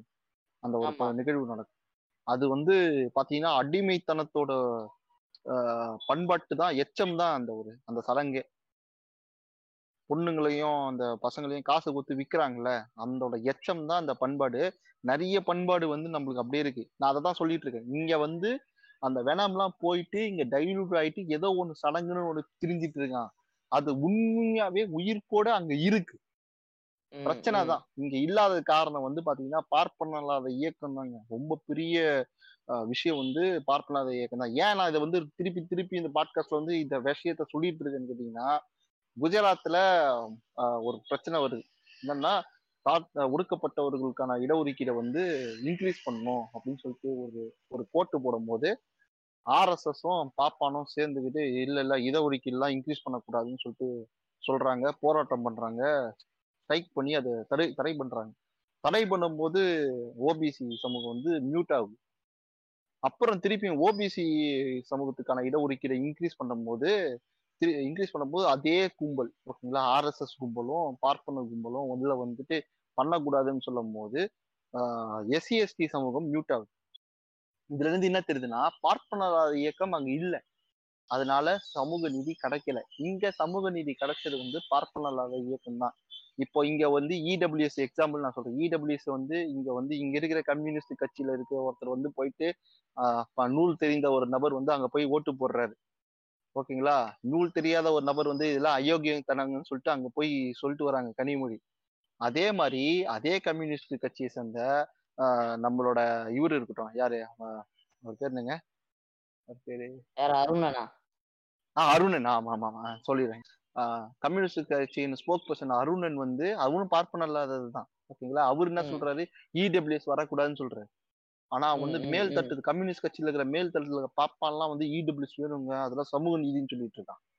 அவனுக்கு தெரியுதுங்க. இங்க வந்து பார்ப்பன இல்லாத ஏன் நம்ம கரும்பு தேசத்து இரும்பு மனிதர் எடப்பாடி ஐயா கூட இடபிள்யூஎஸ் சேர்க்க கூடாதுங்க. ரெண்டு மொழி தான் இருக்கணும். அதெல்லாம் ஒத்துக்க மாட்டேன் ஸ்ட்ராங்கா சொல்லிட்டு போறாரு. இங்க வந்து. பார்ப்பனர் இயக்கம் வந்து உயிர்ப்போட இருக்கு அதனாலதான் சமூக நீதி வருது அது இல்லாம. இங்க வந்து நடுத்தர மக்களோட வாழ்வாதாரம் வந்து இன்க்ரீஸ் ஆயிடுச்சு எக்கனாமிக் ம். விளைவு பாத்தீங்கன்னா புவர் வந்து மிடில் கிளாஸ்க்கு போய் அப்கிரேட் ஆயிட்டே வருது ஆகிற ப்ராசஸ் வந்து இங்க கண்டினியூஸா நடந்துட்டே இருக்கு அதாவது எப்படி. சொல்லலாம் அப்படின்னா percentage of middle class and total population வந்து நம்மள்ட்ட வந்து அதிகமாயிட்டே போயிட்டு இருக்கு அதிகமாயிட்டே இருக்கு இந்த ஒரு அதிகமான. ஒரு விஷயம் தான் வந்து சமூகத்துல லவ் மேரேஜை இன்க்ரீஸ் பண்ணி விடுது இந்த. மிடில் கிளாஸ் மிடில் கிளாஸ் நீங்க வேணா பாருங்க மிடில் கிளாஸ்ல இருக்கிற ஒரு வேற ஒரு ஜாதி பையன் வந்து மிடில் கிளாஸ்ல இருக்க வேற ஒரு சமூகத்தை பண்ண பையன் வந்து பொண்ணை கல்யாணம் பண்ணிக்கிறதுல சகஜமா இங்க நடந்துட்டு இருக்கு லவ் மேரேஜ்ல இது காரணம் வந்து அவன் மிடில் கிளாஸா இருக்கிறதுனாலதான் ஓகேங்களா. பணம் வந்து கொஞ்சம் கொஞ்சமா அவன் புவர்ல இருந்து மிடில் கிளாஸா வந்ததுனால ஓகே இவங்க ரெண்டு பேரும் கல்யாணம் லவ் பண்றாங்கன்னா கல்யாணம் பண்ணிக்கிட்டோம் அப்படின்னு சொல்லிட்டு. கொஞ்சமாச்சு கொஞ்சம் டவுன் கிரேட் பண்றாங்க ஆனா அதுவே நீங்க சவுத்ல இருக்கிற ஒரு பொண்ணு பையனை வந்து ஏன் கல்யாணம் பண்ணிக்க மாட்டான் அப்படின்னு சொன்னா அவன் மிடில் கிளாஸ்ல இருந்தா கூட அவன் நிலச்சுவாந்தரா இருக்கான். நில. உடைமையாளர் இருக்கான். அதனாலதான் வந்து அவன் கல்யாணம் பண்ணிக்க விடுறது கிடையாது. பிரச்சனை. அங்க வருது ஓகேங்களா? இன்னும் வந்து. அந்த கட்டமைப்பு உயிர்ப்பு அங்க இருக்குது இங்க உயிர்ப்பு இல்லைன்னு நான் சொல்றேன். ஆனா அதெல்லாம் இதெல்லாம் வந்து இங்க இருக்கிற நடக்கிற பிரச்சனை. அங்கெல்லாம் வந்து பாத்தீங்கன்னா டிஃப்ரெண்ட் பிரதர் அங்கெல்லாம் வந்து எதுவுமே கிடையாது. அந்த ஸ்ட்ரக்சர்லயே உயிரோட இருக்குன்னு சொல்றேன். அந்த ஸ்ட்ரக்சரே உயிரோட தான் இருக்கு. அதனால வந்து அந்த மாதிரி ஒரு விஷயம் நடக்கிறதே கிடையாது இந்த பார்ப்பனல்லாத இயக்கம் வந்து இங்க வந்து ஒரு அறுபத்தொன்பது பர்சன்டேஜ் இடஒதுக்கீடு கொடுத்துருக்கு இந்த அறுபத்தொன்பது பர்சன்டோட இடஒதுக்கீடோட ரிசல்ட் தான் நாற்பத்தஞ்சு புள்ளி ஏழு. ஜிஇஆர் ஓகேங்களா ம், ம். இந்த அறுபத்தொன்பது இல்லாம இங்க நாற்பத்தஞ்சு வராது அத புரிஞ்சுக்கணும். அங்க அறுபத்தொன்பது இல்ல அதனாலதான் நாற்பத்தொன்பது வரல அதே மாதிரி. இங்க இங்க பண்பாட்டு ரீதியான அஹ், சமஸ்கிருதமயமாக்குதல் நடக்குது. எக்ஸாம்பிள் வந்து தேவி கருமாரி அம்மனை வந்து ஸ்ரீ கருமாரி அம்மனா மாத்துறாங்கன்னா இங்க இருக்கிற தெருவில் இருக்கிறவன் சண்டை போடுவான். நீ எப்படி ஸ்ரீ கருமாரி அம்மன் மாத்துற அப்படின்னு சொல்லிட்டு சண்டை போடுறான். இல்ல இல்ல ஏன் சாமியை நானே கும்பிட்டுக்கிறேன்னு சொல்லிட்டு ஒரு பிரச்சனை போயிட்டு இருக்கு ஓகேங்களா? நான் பூசாரி நான் தான்டா பூசாரி அப்படின்னு சொல்லிட்டு உங்க பண்பாட்டு ரீதியில வந்து இங்க இயங்குற நல்ல பல பல பல பல்வேறு இயக்கங்கள்லாம் இருக்கு. தீபாவளியே இன்னும் நான் வந்து கொண்டாட மாட்டேன்னு சொல்ற வருஷம் வருஷம் போஸ்டர் அடிக்கிற கேங் இருக்கா இல்லையா தமிழ்நாட்டுல? பொங்கல் திருவிழா தமிழர் திருநாள் அப்படின்னு சொல்லிட்டு கொண்டாடுற பண்பாட்டு இயக்கமா நடத்துற ஒரு இயக்கம் இருக்கு. எல்லா அனைவரும் பொங்கலை கொண்டாடுவோம் அப்படின்னு சொல்லிட்டு அரசாங்கம் அது அரசு விழாவா நடத்துது. ஒரு கல்ச்சுரல்ல நம்ம கனெக்ட் ஆகுறோம். ஆனா அங்க கல்ச்சுரலி கனெக்ட் ஆகாத லெவலுக்கு மக்களை மேனிப்புலேட் பண்ணி இந்துத்துவ அரசியல கட்டமைக்கிறாங்க அவனுங்க ஒண்ணுமே விட ஏதாச்சும் ஒரு புது விஷயமா டெஸ்ட் பண்றதுக்கு உத்தரப்பிரதேசத்துக்கு போ. இந்துத்துவா டெஸ்ட் லேபுங்க அது. ஓப்பனா சொல்றேன். இந்துத்துவா டெஸ்ட் லேப் தான் அந்த நாலு ஸ்டேட்ஸ் அவங்க லேப் ரேட்டா வந்து பாத்துட்டு இருக்காங்க. அவ்வளவுதான். அதான் பிரதர் இப்போ இவ்வளவு பாக்குறோம். இந்த ஜம்தாரா மேட்டர்லேருந்து எல்லாமே பார்க்குறோம் நீங்கள் ஜிஆர்லேருந்து எல்லாம் சொல்கிறீங்க ஜிஆர் வந்து கிட்டத்தட்ட பார்த்தோம்னா நம்ம மாநிலம் மட்டும் வேர்ல்டு லெவலுக்கு போயிட்டாங்க. நம்ம பல விஷயங்கள்ல யாரோட போட்டி போட்டுருக்கோம்னா இவங்களோட நம்ம போட்டி போட்டுக்கல. நம்ம இந்த உலகத்தரத்தில் உலகத்தோட போட்டி போடுற நிலைமைக்கு நம்ம போயிட்டு இருக்கோம். இவங்க வந்து இன்னும் போட்டு ஒரு உருட்டு உருட்டிக்கு இருக்கானுங்க அதை விட்டுருவோம் இப்போ நம்ம முக்கியமான ஒரு இடத்துக்கு வந்தோம் அப்படின்னா இங்கே சரியான வடக்கில் சரியான கல்வி இல்லாமலும் அந்த சமூக தளங்கள்ல வந்து ஒரு கரெக்டான வேலை நடக்காதனால என்ன நடக்குதுன்னா அந்த ஆண் பெண் பாகுபாடுங்கிறது வந்து வேற மாதிரி இருக்கு பிரதர் வேற மாதிரி.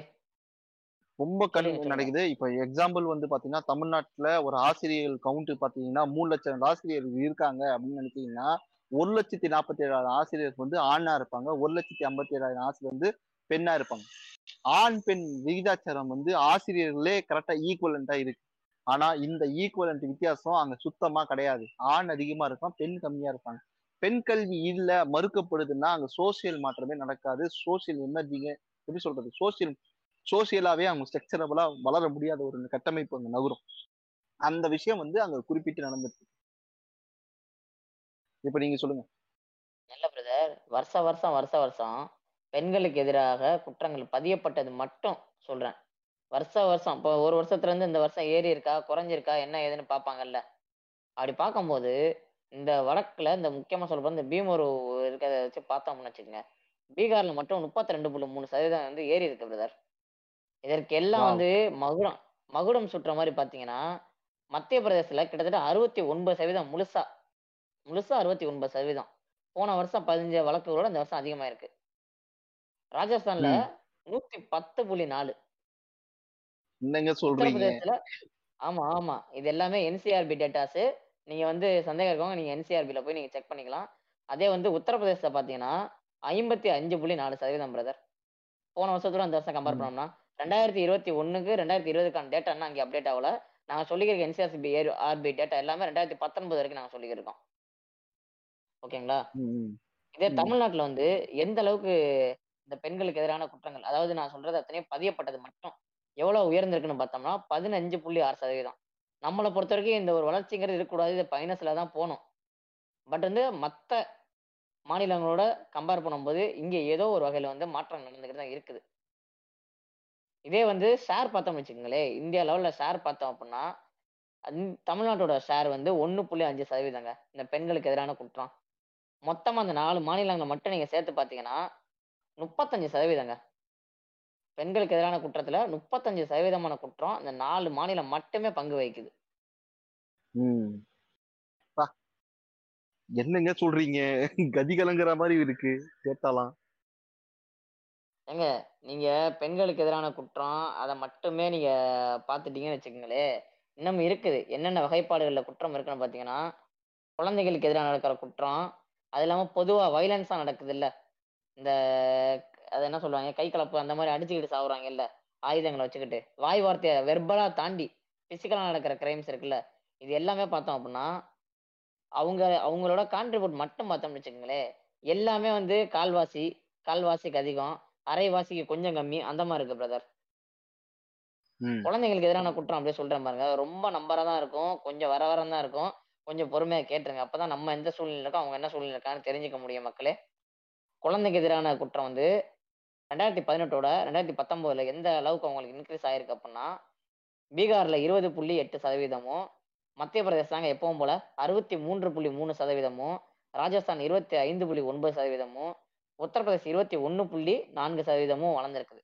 இதே தமிழ்நாடு பார்த்தீங்கன்னா இந்த இடத்துல பயங்கரமாக சறுக்கி இருபது புள்ளி அஞ்சு சதவீதம் இங்கேயுமே வளர்ந்துருக்கு பிரதர் குழந்தைகளுக்கு எதிரான குற்றங்கள்.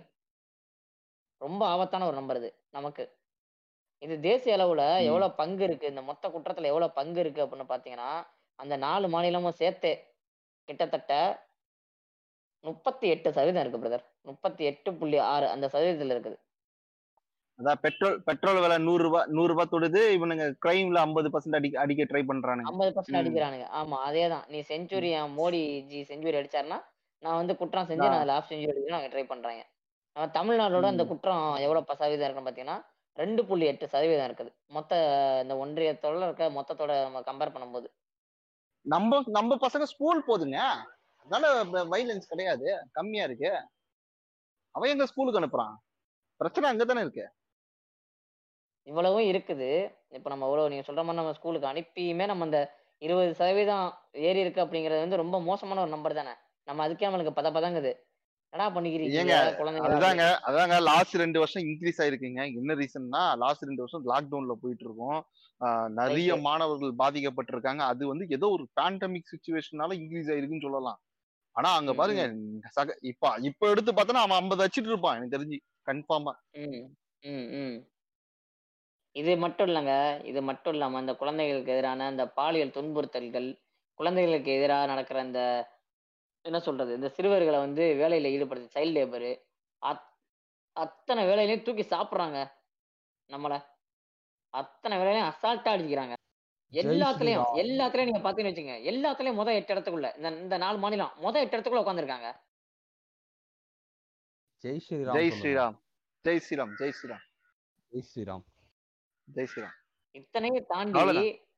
ஏங்க இல்ல இத்தனையும் தாண்டி இவன் இவ்வளவு குடைச்சல் கொடுத்தாலும் நம்ம ஊரோட அந்த இந்த வரி இருக்குல்ல வரி. அப்படிங்கிற விஷயம் வந்து இவங்களுக்கு எந்த மாதிரிங்க உதவுது? நம்ம இதுல வந்து எந்த இடத்துல நம்ம இழக்கிறோம்? நம்ம பார்த்தோம் இப்போ அவ்வளோ நம்பர்ஸோட பார்த்தோம். அவ்வளவா நம்ம வந்து கான்ட்ரிபியூட் பண்றோம். அவ்வளவு பங்கு நம்ம பங்கு அளிக்கிறோம். இத்தனையும் பண்ணி நம்ம நம்ம எந்த இடத்துல வந்து கோட்டை வரோம் கோட்டை வரோம்னு சொன்னா நம்மள வந்து எந்த வகையில வந்து இவங்க ஏமாத்துறாங்க? நம்ம எப்படி லூஸ் பண்றோம்? இவங்க எப்படி அதெல்லாம் கெயின் பண்றாங்க? இதுக்கு வந்து நீங்க வந்து அண்ணாவின் பணத்தோட்டம் படிக்கணும். அரசியலவியல் பிறகு வந்து இப்போ ஸ்டாட்டிக்ஸோட சொல்லுவாரு. ஸ்டாட்டிக்ஸ்லாம் பெருசா இல்லைங்க. நான் நார்மலா சொல்றேன். நீங்க அது கேக்குறீங்கல்ல? நம்ம ப- அதுதான் ம். எனக்கும் பெரிய சந்தேகம். இது பணம்லாம் எங்க போகுது? இவனுங்க உண்மையில டெவலப்மெண்ட் பண்ணோம்னா வந்திருக்கணுமேங்க டெவலப்மெண்ட் டெவலப்மெண்ட்டும் வரல அங்க. எதுவுமே வர மாட்டேங்குது இதுல நம்ம ஒன்று பேசிக்கா நம்ம ஒன்று புரிஞ்சுக்கலாம். என்னன்னா ஒரு தமிழ்நாட்டுல இங்க ஒரு சோஷியல் ஸ்ட்ரக்சரை சேஞ்ச் பண்ணியிருக்காங்க. இப்போ நம் இப்போ அம்பேத்கரே வந்து முதல்ல அவருடைய ஆனிகுலேஷன் ஆஃப் கேஸ்ட்ல சொல்லியிருப்பாரு. என்னன்னா ஒரு நாட்டுல வந்து இப்போ நீங்க வந்து சுதந்திரமே இந்தியாவுக்கு வாங்கக்கூடாது நீங்க ஒரு சமூக போராட்டமே நடத்தாம ஸ்ட்ரெயிட்டா வந்து நீங்க ஒரு அரசியல் போராட்டம் நடத்தி சுதந்திரம் வாங்க ஒரு இடத்துக்கு வரீங்க திரும்ப வந்து. இந்தியா வந்து நீங்க அதே ஒரு அந்த சமுதாய கட்டமைப்பு அப்படியே தான் இருக்கும் அப்படின்னு அவர் சொல்லுவாரு அந்த நாட்டுல உண்மையான சுதந்திரம் இருக்காது ஒரு சில மக்களுக்கெல்லாம் அப்படின்னு சொல்லியிருப்பாரு இப்போ. தமிழ்நாட்டுடைய வளர்ச்சிக்கு நம்ம பார்க்கணும்னா ஏன்னா அது. இங்க ஒரு சமூக போராட்டம் நடந்திருக்கு இங்க ஒரு சமூக நீதிக்கான போராட்டமும் இங்க ஒரு மிகப்பெரிய ஒரு சோஷியல் ரிஃபார்ம் மூவ்மெண்ட் நடந்திருக்கு. தந்தை பெரியாரால திராவிடர் கழகத்தால நடத்தப்பட்டிருக்கு. அந்த அடித்தளம். இங்க இருக்கு. ஆனா இங்க அங்க பாத்தீங்கன்னா. அங்க வெறும் பொலிட்டிக்கல் மூவ்மெண்ட்ஸ் தான் இருக்கு. அங்க சோஷியல் ரிஃபார்ம் எதுவுமே இல்ல. இப்ப கேரளா போனீங்கன்னா கூட எஸ்என்டிபி போன்ற அமைப்புகள்ல வந்து சோஷியல் ரிஃபார்ம்ல ஈடுபட்டிருக்காங்க. கம்யூனிஸ்டுகள் அந்த மாதிரி நடந்திருக்காங்க. ஆனா வடக்குல வந்து அதற்கான இடமே இல்லாம சுத்தமா இப்படி இருக்கு. இதனால அங்க சோஷியல் ரிஃபார்ம். நடக்காத வரைக்கும் அங்க வந்து ஒரு குறிப்பிட்ட வகுப்பினர் மட்டுமே அவங்க எல்லாத்தையும் அனுபவிச்சுக்கிட்டு இங்க இருந்து போற எல்லாத்தையுமே எல்லா ஃபெசிலிட்டியுமே அவங்க கையிலே தான் போயிட்டு இருக்கோம் நான் ஒரு எக்ஸாம்பிள் சொல்லிக்கிறேன். இப்போ வந்து ஜார்க்கண்ட் மாநிலம் இருக்கு. பீகார்ல இருந்து ரெண்டாயிரத்தி ஒண்ணுல பிரிச்சாங்க. என்னுடைய நண்பர்கள் நிறைய பேர் ஜார்க்கண்ட்ல இருக்காங்க. இப்போ ம். ஜார்க்கண்ட்ல பாத்தீங்கன்னா அவங்க முதல்வர் வந்து இப்போ ரீசெண்டா சொல்லினாராம் ஒரு நாளைக்கு முன்னாடி என்ன சொன்னாருனாவா இந்த மாதிரி நம்ம ஊருக்காரங்கெல்லாம் வந்து பிசினஸ் ஆரம்பிங்க அப்படின்னு சொல்லியிருக்காரு அப்படின்னாங்க. வெறும் எக்ஸாம்ஸ். கவர்மெண்ட் எக்ஸாம்ஸ் மட்டும் போகாதீங்க அப்படின்ட்டு ஏன் அப்படி சொன்னாரு நான். கேட்டதுக்கு வந்து இந்த மாதிரி அவன் சொன்னான் இங்க நாங்க எங்க கடை வச்சிருக்கோம் இங்க பிசினஸ் வச்சிருக்கோம் எல்லாருமே குஜராத்தியும் ராஜஸ்தான்காரன் தாங்க வச்சிருக்கான் நாங்க எதுவுமே வச்சிரலங்க அப்படின்னு அவன் சொல்றான் அந்த எக்கனாமிக் கேபிட்டல் எல்லாமே அவன் கையில இல்ல ஃபுல்லாவே அந்த அங்க ராஜஸ்தான் குஜராத்ல இருந்து வரவங்க கையில தான் இருக்கு அது இன்னொரு வகையில எப்படி ம். இவனுங்க அங்க இருந்து வரவங்களே யாருன்னா மே மேலடுக்கு மக்கள் தான் அங்க இருந்து வருவாங்க ராஜஸ்தான் குஜராத்ல இருந்து அவங்க வந்து. எல்லா பிசினஸ் ஆப்பர்ச்சுனிட்டியும் எடுத்துட்டு எல்லாத்தையும் உட்காந்துட்டு இருக்கப்போ நீங்க யோசிச்சு பாருங்க அது வந்து எப்படி அடித்தட்டுல இருக்க மக்களுக்கு வந்து அந்த இது போய் சீப்பேஜ் ஆகும் அப்படின்னு நீங்க யோசிச்சு பாருங்க. அது கீழே போவே போவாது. இவனுங்க அதை மொத்தமா வந்து இவனுங்களே கபலீகரம் பண்ணிக்கிறாங்க அதை. அது ஒரு பக்கம் இருக்கட்டும். இன்னொன்னு துறைமுக நம்ம துறைமுக தொகுதியில பாஜகவுக்கு ஓட்டு போடுற மாதிரி பண்ணிட்டு இருக்கானுங்க. சொல்லுங்க. ஆமாங்க ஆமாங்க. அதேதான் அதேதான் அதேதான். அது பண்ணிட்டு இருக்காங்க இப்போ அவங்க வந்து அவங்களுக்குள்ளே அந்த வெல்த்தை வச்சிருப்பாங்க. வெளியே போகவே விட மாட்டாங்க அதுக்கு தான் வந்து இந்த ஜாதிக்குள்ளே திருமணம் பண்றது எல்லாம் பண்ணிட்டு இருக்காங்க ரொம்ப வீரியமா நார்த்ல நடக்கும். இன்னொன்னு சொல்றேன். கேளுங்க. உத்தரப்பிரதேசத்துல வந்து போன வருஷம் போன வருஷத்துக்கு முந்தின வருஷம் என்ன நடந்துச்சுன்னா பிரா- பிராமின் தான். பையனும் பொண்ணும் ரெண்டு பேருமே பிராமின். ஆனா. பொண்ணுடைய அப்பா வந்து ரெண்டு பேரையும் வெட்டி கொண்டுட்டான். ஏன்டான்னா லவ் மேரேஜ் பண்ணதுக்கு ஏன்டான்னா ரெண்டு பேரும் ஒரே கோத்திரம் அப்படின்றான். என்னடா இது? எனக்கு ஒண்ணும் புரியல. வேற வேற கோத்திரமா இருந்தா தான் கல்யாணம் பண்ணும் போல. இதுக்கெல்லாம் கொல்றவங்க எல்லாம் பாத்துருக்கீங்களா நீங்க? ஒரே ஜாதி தான். ஆனாலும் இந்த கோத்திரம் நான் மாறி போயிடுச்சா? கோத்திரம் ஒண்ணா ஆயிடுச்சா? அதனால கொண்டுட்டாங்களாம் ஏன்னா அவங்க அக்கா தங்கச்சி? அண்ணன் வருவாங்களாம். அவரு ஐயர்ல ரவுடி ஐயராக்கம். நடக்குதுங்க. இப்ப கூட நான் சொல்றேன் தமிழ்நாட்டுல இந்த கோத்திரத்தை எல்லாம் பரப்புறது யாருன்னு கேட்டா பாப்பான் தான் பரப்புறான். ஒருத்தனுக்கு தெரியவே தெரியாதுன்னு வச்சுங்க கோத்திரம் தெரியாது. ஒருத்தர் இப்ப வந்து ஒரு வீட்டு ஒரு அம்மா வந்து போகுது ஓகேங்களா? பையனோட ஜாதகத்துக்கு போகுது. என்ன கோத்திரம் கேக்குறா? தெரியாதுப்பா. அப்படியே எந்த கோத்திரம் தெரியாதுப்பா. கவலைப்படாதீங்க. நான் சொல்றேன் கோத்திரம் இந்த கோத்திரங்க அப்படின்னு சொல்லிட்டு அனுப்புறான். பரப்புறான் கொஞ்சம் கொஞ்சமா. இவங்களும் பெருமையா வந்துட்டு டேய் நான் இந்த கோத்திரம்டா அப்படின்னு சொல்லி பேசிட்டு இருக்காங்க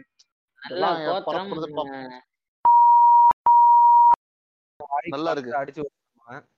வந்து மாதரம். ஓகே. ம் ஓகே. அப்படி சொல்லி முடிப்போம். ம். ஓகேயா?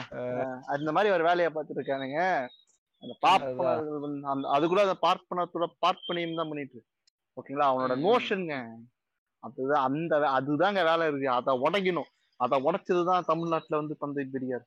சொன்னார்ல இங்க சோசியலி ரிஃபார்ம் ஆச்சு அப்படின்னு சொல்றாருல. இங்க சோசியலி ரிஃபார்ம் எப்படி. ஆச்சுன்னா இங்க இருக்கிற கட்சிகளும் இயக்கங்களும் லோக்கலைஸ்டான ஒரு இஷ்யூவை வந்து விடுதலையா எடுத்துன்னு போகுது. ஏய். இந்தியா ஃபுல்லா சுதந்திரம் என்பது ஆங்கிலேயர் ஆட்சியை வீழ்த்துவதுன்னு சொல்லும் போது தந்தை பெரியார் என்ன சொல்றாருன்னா டேய் முதல்ல எனக்கு கல்வி கொடுறா வேண ஏ ட்ரம்ப் இங்கிட்டு வாடா அப்படின்னு சொல்றாரு. ஓகேங்களா? அந்த மாதிரி வேலையை சோசியல் இஷ்யூ சோசியல் இஷ்யூ வந்து லோக்கலைஸ்டான விஷயம் வந்து கையில் எடுத்தது வந்து இங்க இருக்கிற திராவிட இயக்கமும் சுயமரியாதை இயக்கமும் தான். அதனாலதான் வந்து இங்க வந்து சுதந்திரம் என்பதுல வந்து சுதந்திர தினத்தை வந்து கருப்பு கொடி கருப்பு நாளா வந்து கொண்டாடினாரு. பெரியார் கொண்டாடினாரு. அதுக்கான காரணம்லாம் இதுதான். பாப்பான் ஆங்கிலேய ஆட்சி போய் பாப்பான் ஆட்சி வந்தது. அதை அவன் மிட்டாய் மிட்டாய் கொடுத்து கொண்டாடிட்டான். அதோட விளைவு தான் வந்து இந்த பீமர் ஸ்டேட்டோட வீழ்ச்சி. அவங்க இப்படி இருக்க காரணம் வந்து அவங்க வந்து ஒரிஜினல் சுதந்திரத்தை சுவாசிக்கவே இல்லைங்க. ஏன்னா அந்த அந்த சுதந்திரத்தை சுவாசிக்க விடாம தடுக்குது இந்த சாதி இந்த சோசியல் இதுதான். அம்பேத்கர் வந்து எவ்வளோ பாடுபட்டாருங்க. இந்த எப்படி சொல்றது மக்களுக்காக பாடுபட்டு இந்த சைடுல சவுத்துல தெரியாதுன்னா நார்த்ல அம்பேத்கர் வந்து பாடுபட்டு டேய் பேர பசங்களா அதிகாரத்தை குவிக்காதீங்கடா. எவ்வளவு பெரிய நல்லவனா இருந்தாலும் அதிகாரத்தை குவிக்காதீங்கடா அப்படின்னு சொன்னா அதிகார குவியலே வந்து எந்த ஸ்டேட்ல நடக்கும்னா ஊபி தாங்க நடக்கும். ஊப்பில ஆஹ், விகிதாச்ச எப்படி சொல்றது எம்பிஸ் வந்து அதிகம். ஊபி இந்த. நாலு ஸ்டேட்டை கான்சன்ட்ரேட் பண்ணனா அவனுக்கு கணிசமான எம்பி கிடைச்சிரும் கிடைச்சிட்டா அவன் இந்தியாவின் பிரைம் மினிஸ்டர் ஆக முடியும். அதிகாரம் குவியல வந்து எப்படி சொல்றது? ஒரு உச்சமாய் நின்னு நான் ஒரு எப்படி சொல்றது? நான் மூர்க்கத்தனமான ஒரு அரசியலை செய்ய முடியும் ஆட்சியை நடத்த முடியும். ஆமா. இல்ல கொஞ்சம் எளிமையா சொல்லலாம் அப்படின்னா அந்த என்ன சொல்றது? அந்த பாராளுமன்றத்துக்குள்ள போறதுக்கான அந்த மேஜிக் நம்பரை வாங்குறதுக்கு அந்த நாலு ஸ்டேட்டை மட்டும் ஃபார்வர்டு ஃபார்வர்டு பண்ணிட்டு அங்க இருந்து நீட்டா அவன் சீட்லாம் வாங்கிட்டு அதிகாரத்தோட உச்சாணி கும்பல போய் நின்றுக்கிட்டு அவனுக்கு ஓட்டு போட்டவன் போடாதவன் எல்லாரையும் போட்டு பாதிக்கிற மாதிரி செய்யறது சம்பந்தம் இல்லாம என்னைய வந்து நீ இதை சாப்பிடு இது சாப்பிடாதுன்னு நோன்றது நான் கட்டுற வரி பணத்தை எடுத்துக்கொண்டு அங்கே வீசுறது. வீசி சரி அவன் உருப்பட்டானா. என்னதான் இருந்தாலும் ஒரே நாட்டுல வாழ்றான். ஒரு சகோதரத்துவத்தோட நீ உருப்பட்டியான்னு கேட்டா அவன் திருப்பி கேப் ஐயா அப்படிங்கிறான். ஆமா. அவன் இன்னொன்னு ஒரு பாலிடிக்ஸ் பண்ணிருக்கான். மக்கள் தொகை பாலிடிக்ஸ்ல அவன் பாருங்க ஒரு பத்து வருஷம் இருபது வருஷத்துக்கு முன்னாடி அவன் தெளிவான ஒரு அரசியல் எடுத்துட்டு வரான். ஆர்எஸ் அதாங்க கடைசியில கேட்டா வந்து அவன் என்னை கேப் ஐயாங்கிறான். அது எங்க போய் நிக்குது அப்படின்னு பாத்தீங்கன்னா நான் வந்து நூறு ரூபா வரி கட்டணும்னு வச்சுங்க எனக்கு எவ்வளவு திருப்பி கொடுக்குறான் அப்படின்னு பாத்தீங்கன்னா இருபத்தொன்பது ரூபா திருப்பி கொடுக்குறான் எனக்கு. நூறு ஓவா நான் கட்டி இருபத்தி ஒன்பது ஓவா நான் வாங்குறேன். இதே வந்து பீகார்காரன் எவ்வளவு வாங்குறான்னா இருநூத்தி பத்தொன்பது ரூபா வாங்குறாங்க. நூறு ரூபா கட்டினானா ஊபி வந்து நூத்தி நாற்பத்தொன்பது ரூபா வாங்குறான். ராஜஸ்தான் வாங்கி என்ன பிரயோஜனம்? வாங்கி என்ன பிரயோஜனம்? அதான் வாங்க இல்ல, வளர்ந்த மாதிரியே தெரியலையே. எதுக்குங்க வளர்ச்சி எல்லாம்? எதுக்கு பையா வளர்ச்சி? நீங்க தான் வந்து கஷ்டப்பட்டு சம்பாரிச்சு வரி கட்டுறேல் நாங்க மத்திய பிரதேசம் மாதிரி நூத்தி முப்பத்தொன்பது ரூபா வாங்கிட்டு சாப்பிட்டு ஜாலியா இருப்போம். இவ்வளவு வாங்கி ஒன்றும் பிரயோஜனம் இல்லைங்கிறோமே அதாச்சும் அவனுக்கு போய் சேருதாங்க. சொல்லிக்கிறேன். ஒரு ஒரு வருஷத்துக்கு முன்னாடி ரெண்டு வருஷத்துக்கு முன்னாடி வந்து பீகார்ல வந்து ஒரு டேம் கட்டினாங்க ஒரு ஓகே ஒரு செக் டேம் கட்டுறாங்க. அந்த டேம். கட்டி என்ன டேம்லாம் கட்டுறாங்களா? சொல்றேன் இருங்க இருங்க. செக் டேம் கொஞ்சம் சின்னதா. இருக்குங்க நீங்க பாத்துருப்பீங்க. ஒரு இந்த ஒரு ஏரியாக்கு தண்ணி நிறுத்தி வைக்கணும் இல்ல ஒரு ரெண்டு மூணு ஊருக்கு அந்த மாதிரி நிறுத்துறதுக்கு அந்த மாதிரிலாம் இருக்கும். டேம் ஆ ஆ. சின்னதா தடுப்பணைகள். தடுப்பணைகள். Segregation dam. செக்ரிகேஷன் டேங்க் ஆ. ஆ இந்த மாதிரி செக் டேம்ஸ் இந்த மாதிரி ஒரு செக் டேம் வந்து கட்டியிருக்காங்க. சரியா? கட்டிட்டு திறக்க போறாங்க. நான் ஒரு ரெண்டு நாள்ல. திறக்க போறாங்கன்னா இன்னைக்கு வந்து பேஞ்ச மழைக்கு டேம் அடிச்சு உடச்சிட்டு ஓடிடுச்சு. இல்ல ஆக்சுவலா பாத்தீங்கன்னு வச்சுங்க இங்கதான் இங்கதான் நீங்க என்ன சொல்லணும்னா நண்பா நண்பா நண்பா பூசு வேலை செய்யவில்லை நண்பா. இல்லை நண்பா. இல்ல இல்ல. இந்த இடத்துலதான் வந்து நீங்க சித்தப்பாவோட ஆட்சியை நீங்க பாராட்டணும். ஆனா சித்தப்பாவோட ஆட்சியில இந்த மாதிரி நடந்துச்சு. அப்ப சித்தப்பா அமைச்சரவையில இருந்து அமைச்சர்கள் என்ன சொன்னாங்க அப்படின்னா அணைக்கு காய்ச்சல் வந்துருச்சு. அதான் அப்படி ஆச்சுன்னாங்க. இப்ப பாருங்க வடக்கன் ஜீரோ. அவன் என்ன தெரியுமா ஹண்ட்ரட். சித்தப்பா ஜீரோ. அண்ணன் கள்ள கள்ள மாவுல இல்ல கள்ள க- அந்த புடலங்கா உருண்டைன்னு சொல்லுவாங்க தெரியுமா? கல்லு மாதிரி இருக்கும் இல்லைங்களா? இவங்க சிமெண்ட் செங்கலுக்கு பதிலா பொல்லங்கா உள்ளங்க வச்சு பண்ணிருக்காங்க. எலி கொறிச்சிட்டு இருக்கு. வேற எதுவும் கிடையாது. நண்பா புரிந்து கொள்ள நண்பா? என்ன பண்றதுன்னா பொல்லங்கா ஊர்ல ஜெய் ஸ்ரீராம்னு பேரு ஜெய் ஸ்ரீராம் ஐஞ்ச உடனே டேம் விழுந்துச்சு. இது தப்பாங்க. சாப்பிட்டுருக்காரு? ஏங்க என்னதான் விநாயகர் நீங்க வந்து விநாயகர் கதையில புராணத்துல எலி வந்து ஆக்கப்பட்டது வந்து ஒரு அசுரனை தான் எலியா மாத்திருப்பாங்க. அது வேற அது வேற அது வேற டாபிக் இவங்க அசுரனா மாத்துறது ஃபுல்லா யாருன்னா நம்மளதான் அசுரனா மாத்திருப்பாங்க. லாஸ்ட் எண்ட்ல கொண்டு வந்து எல்லா அதுதான். இடத்துலயும் நம்மளதான் எலி. செஞ்சிருப்பாங்க. டேய் அவ்வளவு செஞ்சீங்களாடா? மேல ஏதாவது செஞ்சீங்களாடா? ஒண்ணுமே இல்ல. இருநூத்தி இருபது ரூபா வாங்குறேன்னு சொல்றீங்க. ஒரு கேட்டு இருநூத்தி இருபது ரூபா வாங்கினா எப்படி இருக்கணும்? கொஞ்சம் யோசிச்சு பாருங்க. அப்படியே ஐடி எல்லாம் அப்படியே அந்த சிவாஜி படத்துல அந்த இந்த ரஜினி நடந்து வர மாதிரி ரோடு மாறிட்டே இருக்க வேணா நான் கேக்குறேன். அப்படியே கன்னியாகுமரி கிராபிக்ஸ் எல்லாம் அப்படியே மாறிட்டு வர வேணா பார்த்தா. அப்படியே என்னடா ஃப்ரெண்ட்ஸ் ரோடே இல்ல ஃப்ரெண்ட்ஸ் அங்க. ஒரு பைக்ல அஞ்சு பேர். போறானுங்க. பாட்டு பாடிட்டு போறாங்க ஃப்ரெண்ட் ஒத்த ஏடி பாதையில அப்படின்னு. பாத்துங்க அந்த லெவலுக்கு இருக்கு. தண்ணி தண்ணி பிரச்சனை ரொம்ப பிரச்சனைங்க. அந்த இடத்துல ஸ்டேட்ஸ்ல தண்ணி பிரச்சனை ரொம்ப அதிகமா இருக்கும். ஒரு இடத்துல எப்படி சொல்றது? தண்ணியே இருக்காது. ஒரு இடத்துல தண்ணி இருக்கும். இவ்வளவு. பெரிய பிரச்சனை எல்லாம் இருக்குங்க அங்க. இவங்க எந்த. விஷயத்தையும் லோக்கல் இஷ்யூ அட்ரஸ் பண்ணாம நேஷனல் பாலிடிக்ஸ் எப்படி வஞ்சிக்குது மக்களை எப்படி துன்புறுத்துன்னு தெரிஞ்சுங்க மக்களே. அப்படிதான் ஒருத்தன் எடுத்துன்னு வரான். எப்படி இது? காஞ்சி எப்படி சொல்றது? செங்கல்பட்டுல என்ன பிரச்சனை? காஞ்சிபுரத்துல என்ன பிரச்சனை? வெள்ளூர்ல என்ன பிரச்சனை? தேனியில என்ன பிரச்சனை? திருச்சியில என்ன பிரச்சனை? எல்லாம் தெரியாம தமிழத்தில் தமிழ் தமிழ் குடி உறவுகள் ஆளல அப்படின்னு சொல்லிட்டு ஒருத்தன் பிரச்சனை எடுத்துன்னு வரான். அதுவும் நேஷனலிஸ்ட். பாலிடிக்ஸ் தான். ஓகேங்களா? அப்படி. எடுத்துன்னு வந்தா எப்படி ராஜஸ்தான் எப்படி இருக்கோ பீகார் எப்படி இருக்கோ அது மாதிரி ஆயிடும். உனக்கு என்னடா? அண்ணன் அண்ணன் பேசிக்கிட்டே அவங்க சட்டையில ஏதோ தடவி இருக்காரு பாருங்க. அது என்ன பாருங்க. இல்ல இல்ல நான் அந்த ஆள் கிட்ட எல்லாம் போட மாட்டேன். எட்டி வச்சுப்பேன். அந்த ஆள் கிட்ட எல்லாம் தேய்க்கிறது கிடையாது. வெளியே போடா ஏ கிராஸ்கல் இப்ப அண்ணன் சொல்றாருல இங்க. தமிழ்நாடு தமிழ்நாடு தான் ஆள ஆள வேண்டும். எல்லாம் இங்க பண்றாங்க அப்படின்னு கரெக்டா சொல்லிட்டீங்க. இங்க வந்து அங்க இருந்து புலம்பெயர்ந்த தொழிலுக்கு இங்க வராங்கல்ல. வடக்குல இருந்து. குறிப்பா அந்த நாலு ம். மாநிலங்கள்ல இருந்து நமக்கு தெரிஞ்ச கட்டிட கலையா இருக்கட்டும் ஹோட்டலா இருக்கட்டும் ஒரு பெட்ரோல் பங்கா இருக்கட்டும் நம்ம திரும்பி எங்கும். திரும்பி எங்கும் பார்த்தோம் அப்படின்னா பத்துல ரெண்டு ம். மண்டையாச்சும் பார்த்து போடலாம் பத்துல ரெண்டு ம். பேராச்சும் பார்த்து போடலாம் வடக்க சேர்ந்தவங்க வந்து இங்க பெட்ஷீட் இருக்காங்க அப்படின்னு ஆமா பெட்ஷீட் இல்ல பெட்ஷீட் ஆமா. விற்கிறானுங்க கார்பெட் விற்கிறானுங்க ராஜஸ்தானி கார்பெட் பையா காடு மேல இருக்க ம். பதினாறு நம்பர் கேளுன்னு சொல்றானுங்க ஓகேங்களா எல்லாம் அப்புறம் பானி அதான் பானிபூரி விற்கிறாங்க செருப்பு விற்கிறாங்க ஓகேங்களா? இவ்வளவு வேலை. இந்த கட்டிட தொழிலாளி எல்லாம் பாத்தீங்கன்னா எப்படி சொல்றது? ஒரு துபாயில போய் வேலை செய்யற மாதிரி அவன் இங்க வந்து வேலை செஞ்சுட்டு இருக்கான். அதான் சொல்ல வந்தேன். இல்ல இப்ப நடக்குது நீங்க இத்தனையும் செய்றாங்க இத்தனையும் போறாங்க. இது இது வந்து இதோட பாதிப்பு எப்படி அவங்கள பாதிக்குதா? இது நம்மள தான் பாதிக்குதா? இது எந்த இடத்துல நிக்குது? ஏன்னா வந்து எனக்கு தெரிஞ்ச ஒரு எனக்கு மொத்தமா தெரிஞ்ச ஒரு அவர் ஒருத்தர் தான் எனக்கு தெரிஞ்ச வடக்காரன்னு நினைக்கிறேன். அந்த வடக்க அந்த வடவர்கிட்ட பேசும்போது என்ன சொன்னாருன்னா ஏங்க இங்க வந்து இவ்வளவு கஷ்டப்படுறீங்க? ஏன் இப்படி படாத படாத பாடுபட்டு இவ்வளவு காசு சம்பாதிக்கிறீங்க? இந்த சம்பளம் உங்களுக்கு போதுமாங்க? அப்படின்னு கேட்டா அவர் சொல்றாரு அந்த ஒரு சொற்பமான சம்பளத்தை ஒரு வருஷம் சேர்த்து வச்சாருன்னா அவர் வீ ஊர்ல வந்து நிலம் வாங்கி போட்டுருவாங்க. எனக்கெல்லாம் பக்குன்னு இருந்துச்சுங்க வீடு கட்டிடுவாருங்க. வீடு கட்டி சந்தோஷமா வெளியே ஈச்சால் போட்டு உட்காந்து பேப்பர் படிச்சுட்டு இருப்பாரு. நல்லா ராஜஸ்தானி பாட்டு பாட்டு ரேடியோல ஏங்க சராசரியா பார்த்தோம்னு வச்சுக்கோங்க பிரதர் நம்ம வந்து ஒரு இருபத்தி என் நிலைமையா சொல்றேன் மத்தவங்க அப்படி இல்லை நான் ஒரு வயசுல தான் நான் வேலைக்குனே வந்தேன். இப்ப நான் ஒரு இடம்னு ஒண்ணு வாங்கி நான் வீடுன்னு கட்டி இது என் சொந்த வீடுன்னு நான் உட்காரன்னு வச்சுங்க இந்த லோனுன்னு எதுவும் இல்லாம எனக்கு ஒரு நாற்பது இல்ல முப்பத்தஞ்சு வயசு ஆயிரும் பிரதர் அவர் ஒரு வருஷத்துல இடம். வாங்குவேன்னு சொல்றாரு பிரதர் எனக்கு எப்படின்னா புரியல பிரதர் அங்க இருந்து இடப்பெயர்வு வந்து எவ்வளவு வேகமா நடக்குது இங்க அப்படி என்னதான் என்னதான் இருக்குது ஏன் இவ்வளவு இடப்பெயர்வு அங்க இருந்து வராங்க? அங்க கிடைக்காத உங்களுக்கு இங்க என்ன கிடைக்குது? அதாவது இந்த இந்த எக்கனாமிக் கண்டிஷனை. தாண்டி அவங்க சோசியலா என்ன ஃப்ரீடம் கிடைக்குது பிரதர் அப்படி கிடையாது பிரதர் இங்க இவனுங்க சம்பாதிக்கிறது இப்போ எக்ஸாம்பிள் திருப்பூர்ல போயிட்டு ஒரு பனியன் கம்பெனில பத்தாயிரம் ரூபாய் சம்பாதிக்கணும்னு வச்சுக்கோங்க அவன். அதிகபட்சமா செலவு பண்றது வந்து ஒரு ஆயிரம் இல்ல ரெண்டாயிரம் ரூபாய் தான் செலவு பண்ணுவான் அவனுக்காக. மீதி இருக்கிற ம். ஏழாயிரம் ரூபாய் அவன் காசு பிரதர் ஏழாயிரம் ரூபாய் நாட்டுல அவன் சொந்த ஊர்ல வீடு கட்டுறதுக்கான தேவையான பணமே வந்து பாத்தீங்கன்னா இருபதாயிரம் ரூபாய்ல இருந்து பதி- பத்தாயிரம் ரூபாய் பத்தாயிரம் ரூபாய்ல பதினா இருபதாயிரம் ரூபாய்ல கிடைச்சிரும் களிமண்ணு ம். சி- மண்ணு மணலு களிமண்ணை வச்சு செங்கல் செஞ்சிருவானுங்க அவனுங்களே செய்வானுங்க வெட்டுவானுங்க ஏன்னா உழைப்பு அவங்க போடுவானுங்க அவங்க குழந்தைங்களை. பயன்படுத்தி செங்கல் அறுத்துருவானுங்க ஓகேங்களா. வேலை எல்லாம் அவனுங்களே செஞ்சிருவானுங்க பிரதர் கட்டுறது வந்து ஈஸியா. இருக்கும் மணல் கிணல் எல்லாமே ஈஸியா இருக்கும் அவனுங்களுக்கு ஓகேங்களா. அதனால கட்டி. முடிச்சு ஜாலியா இருந்துருவானுங்க அவனுங்களுக்கு. நீங்க நினைக்கிற மாதிரி நீங்க சொல்ற வீடு வந்து ஒரு அடுக்குமாடி வீடு அவனுக்கு வீடுன்னு. சொல்றது வாழ்ற வீடு அதெல்லாம் புரிஞ்சுங்க ரெண்டுத்தையுமே ம். கம்பேர் பண்ணாதீங்க தான் சொல்றேன். அவனை பொறுத்த ஒரு வீடுனா ஏதோ ஒரு சொந்த ஒரு ஹாலு ஓகேவா பின்னாடி பாத்ரூம்லாம் வராது பிரதர் அவனுக்கு. ஒரு ஹாலு வீடு இருக்க? மழை வந்தா இந்த உள்ள வரக்குள்ள தண்ணி. அப்பவும் ஒரு ஏரியா. பிரதர் அவனுக்கு வீடுனா அவன் ம், எப்படி. சொல்றது? நீங்க கேரளால வந்து இந்த ஆலப்பி போட் ஹவுஸ் போகும்போது சைடுல இருக்கிற வீடு மாதிரி அவனுக்கு வீடு கிடையாது.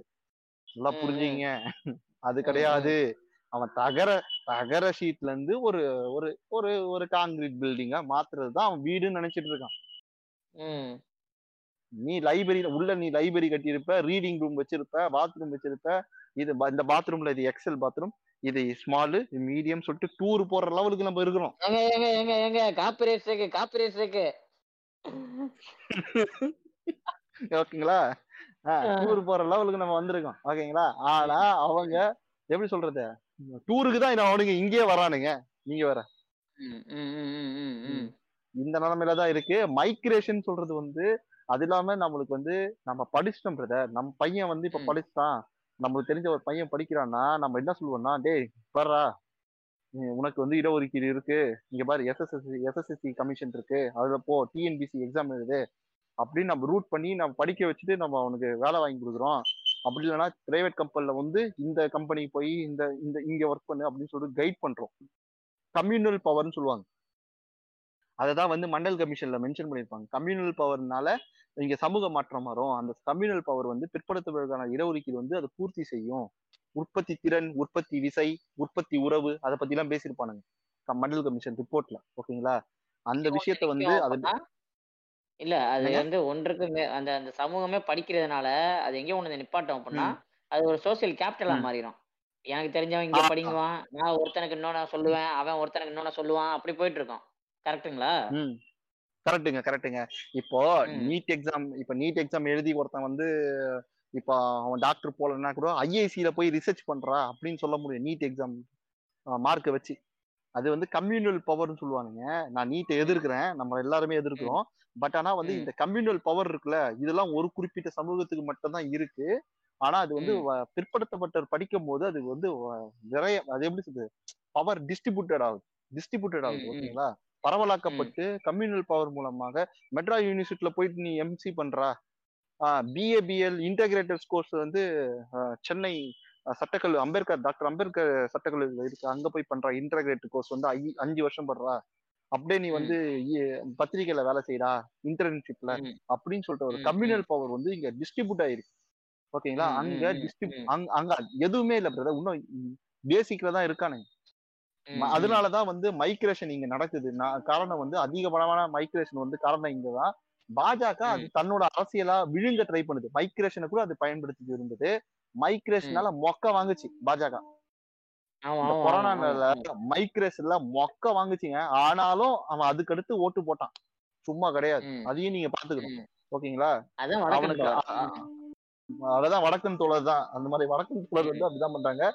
சதர். ரயில்வேல மட்டும் பாத்தீங்கன்னா லாபி நடக்குது சதர்ன் ரயில்வேல இருக்கிற எல்லா தேசியமாக்கப்பட்ட எல்லா நிறுவனங்களையும் தன். சொந்த மாநிலத்துக்காரங்களை உள்ள விடாம ஒரு சிஸ்டத்தை மறைமுகமாக எழுதப்படாத சட்டமாகவே நிறைய இடத்துல இருக்கு. போஸ்ட் ஆபீஸா வடக்கன் இந்த சென்ட்ரலைஸ். பேங்கா வடக்கன் இது. ரயில்வே ஸ்டேஷனா வடக்கன் ஏங்க செங்கல்பட்டு ரயில்வே ஸ்டேஷன்ல எதுக்குங்க வடக்கன் தேவை? நான் கேக்குறேன். அவனுக்கு என்ன அரே ஏன் அரே சாப் ம். எனக்கு புரியலே. நீ ஹிந்தில எழுதி கொடு டிக்கெட் வேணும்னா ஹிந்தில எழுதி கொடு அப்படிங்கிறான். ஆமா. அவங்களே பிரச்சனை இங்கதாங்க இருக்கு. உங்க- தமிழ்நாடு தமிழருக்கேன்னு சொல்ற உலக போற நாட்டுல நம்மளோட உரிமையெல்லாம் பயன்படுறது வந்து அதாவது பா நான் வந்து நாம் தமிழர் கட்சிக்காரன் பார்த்து பானிபூரிக்காரனை போய் அடின்னு சொல்லல. ஏங்க கான்ட்ராக்டுங்க இங்க வந்து பிசினஸ் கான்ட்ராக்டுகள் வடக்கனுக்கு கொடுக்குறாங்க. மார்வாடிகள் கொடுக்குறாங்க. பனியாக்கு தராங்க. இல்ல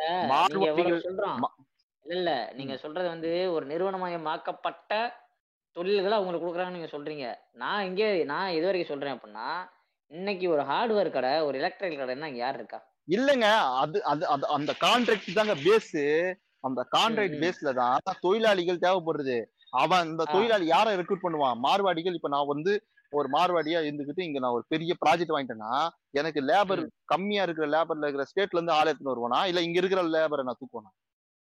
என் ஊர்ல தான் எடுத்துட்டு வருவீங்க? ஆஹ் அதுதான் அவன் பண்றான். அவன் அவன் அவன் வயிறு நிறையுது. அவன் வயிறு. தொப்ப தொப்ப பெருசா வெடிக்கிற வரைக்கும் நிறையுதுங்க இங்க. ம், பணப்புழக்கம் ம், நடக்குதுங்க.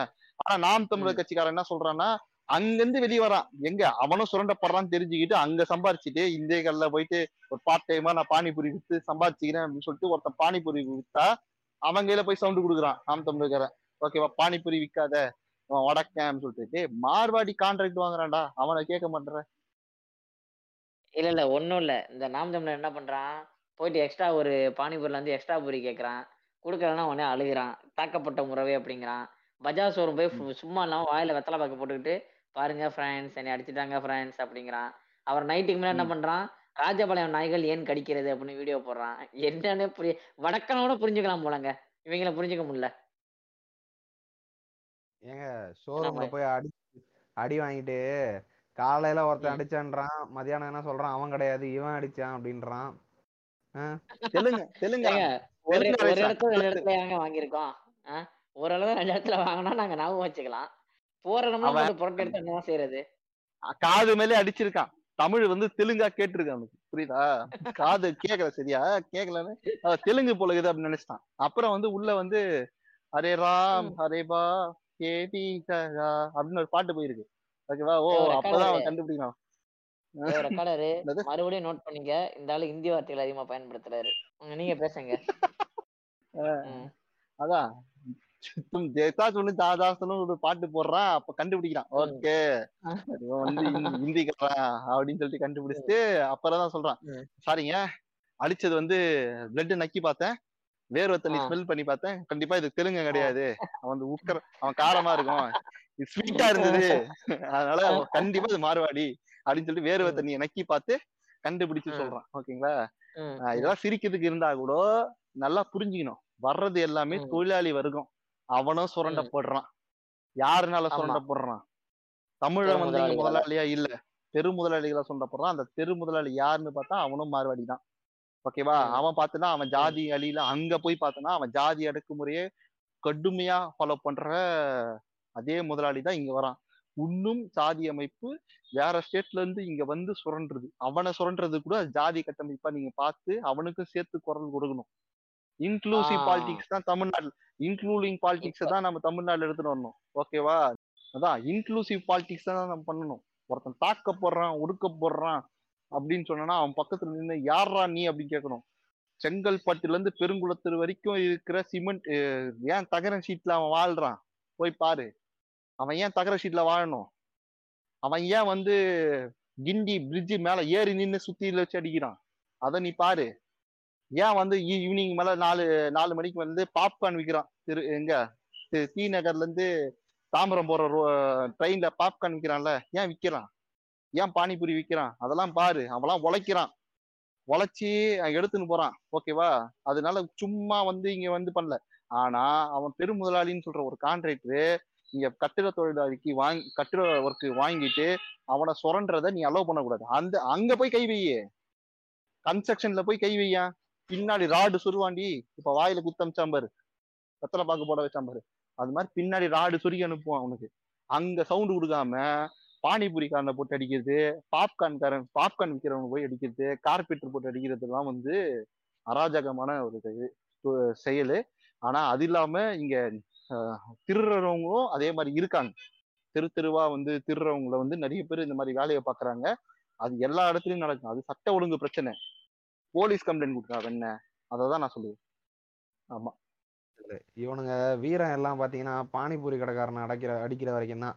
திருப்பூர் கோயம்புத்தூர்லாம் பாத்தீங்கன்னா இன்னைக்கு மொத்தமா ஹார்ட்வேர் கடையில இருந்து எல்லா கடையும் யார் தூக்கி வச்சிருக்கான்னு உங்களுக்கு தெரியும். அங்க இன்னைக்கு எவனுமே தமிழ்காரன் அங்க கடையே வைக்க முடியாத அளவுக்கு தமிழ்காரன் சொல்றது நான் தமிழ்நாட்டுல இருக்கவன் நான் இந்த நாம் தமிழர் மாதிரி குடியரசியல் பேசல. நம்ம ஊர்க்காரங்க எவனுமே வச்சிருந்த கடை எல்லாமே இன்னைக்கு போயிடுச்சு.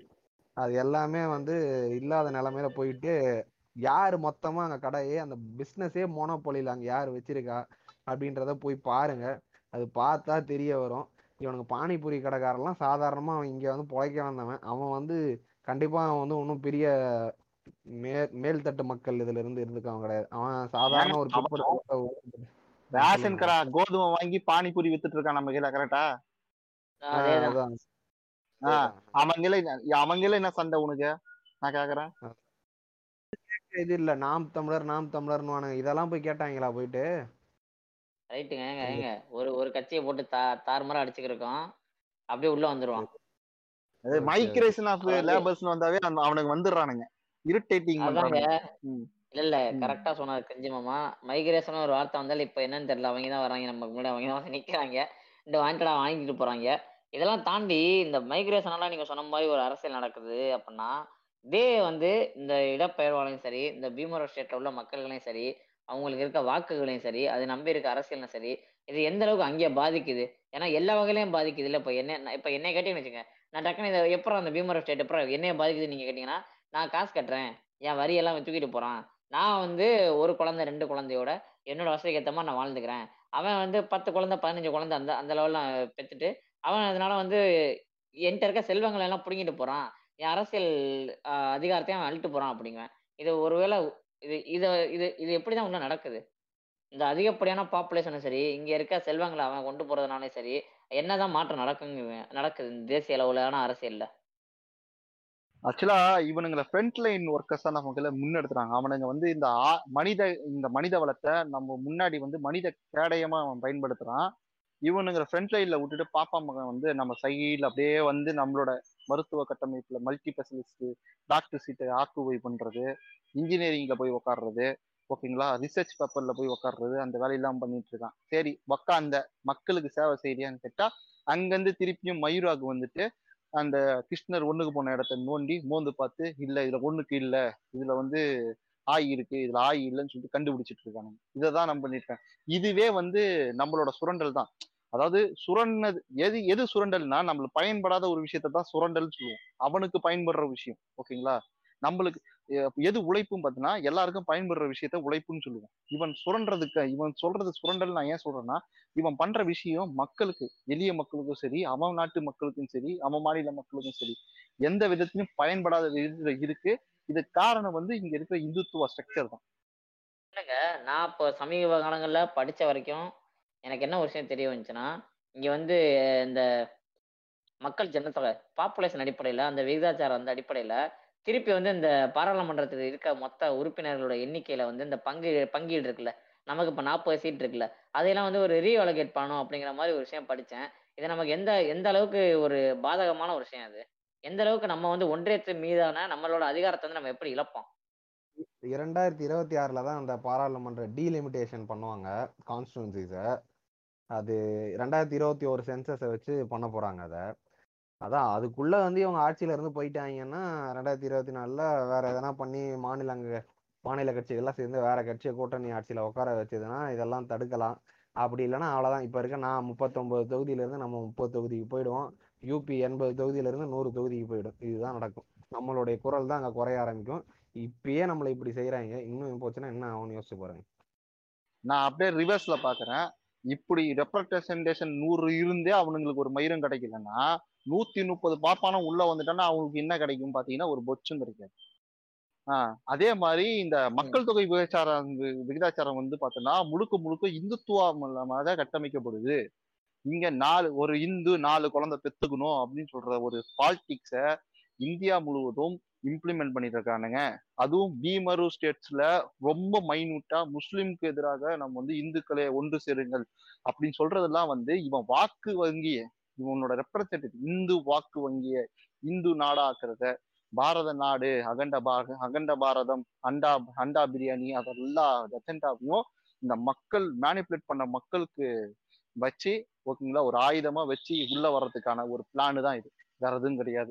இப்ப கட்டுற ஒரு நியூ பில்டிங் பார்லிமெண்ட்டுக்கு எதுக்கு நியூ பில்டிங் கட்டுறானுங்கன்னா இதோட அஜெண்டாவோட இதுதான் நீச்சி தான் ஆல்ரெடி இங்க நீங்களே சொல்லுங்க இந்திய ஒன்றிய அரசு என்ன சொல்லுது? மக்கள் தொகையை கட்டுப்படுத்த நீங்கள் ஒரு பிளான் போடணும் சொல்லுது. நம்ம பிளான் படி எட்டு பர்சன்டேஜ் இன்க்ரீஸ் ஆகுறத நம்ம வச்சிருந்தா இவனுக்கு பதினெட்டு பர்சன்டேஜ் இன்க்ரீஸ் பண்ணி வச்சுட்டு எம்பியும் இன்க்ரீஸ் பண்ணுவானா? ஆல்ரெடி நம்மளுக்கு வந்து இருக்கிற எம்பி வச்சு தனி தனி மனிதர் மசோதா எடுத்துட்டு வர முடியாத நிலைமையில இப்ப இருக்கும். ஓகேங்களா நம்மளுக்கான வந்து மாநில உரிமைகளை பெறாத வகையில வந்து ஒரு ஆட்சி கட்டமைக்கப்படுகிறது. அந்த மாதிரி ஒரு அதிகார குவியல் அங்க இருக்குதுனால இவ்வளவு விஷயம் பேஸ் பண்றோம்னா மூர்கத்தனமா வந்துட்டேன்னா அசாம் கோவா அப்படி போன்ற மாநில மா காஷ்மீர் மா மாநிலம்லாம் எப்படி ஒ- ஒடுக்கப்படும் நீ கொஞ்சம் யோசிச்சு பார்த்தா நம்மளுக்கு வந்து விஷயம் புரியும். இவன் பிரித்தாளும் சூழ்ச்சிய திட்டமிட்டு எப்பவுமே பண்ணிட்டு இருப்பான். இவன் மெஜாரிட்டி வரணும்னா ஒரு இந்து நாலு குழந்தை பெத்துக்கிட்டா மட்டும் தான் இவன் மெஜாரிட்டி வர முடியும்.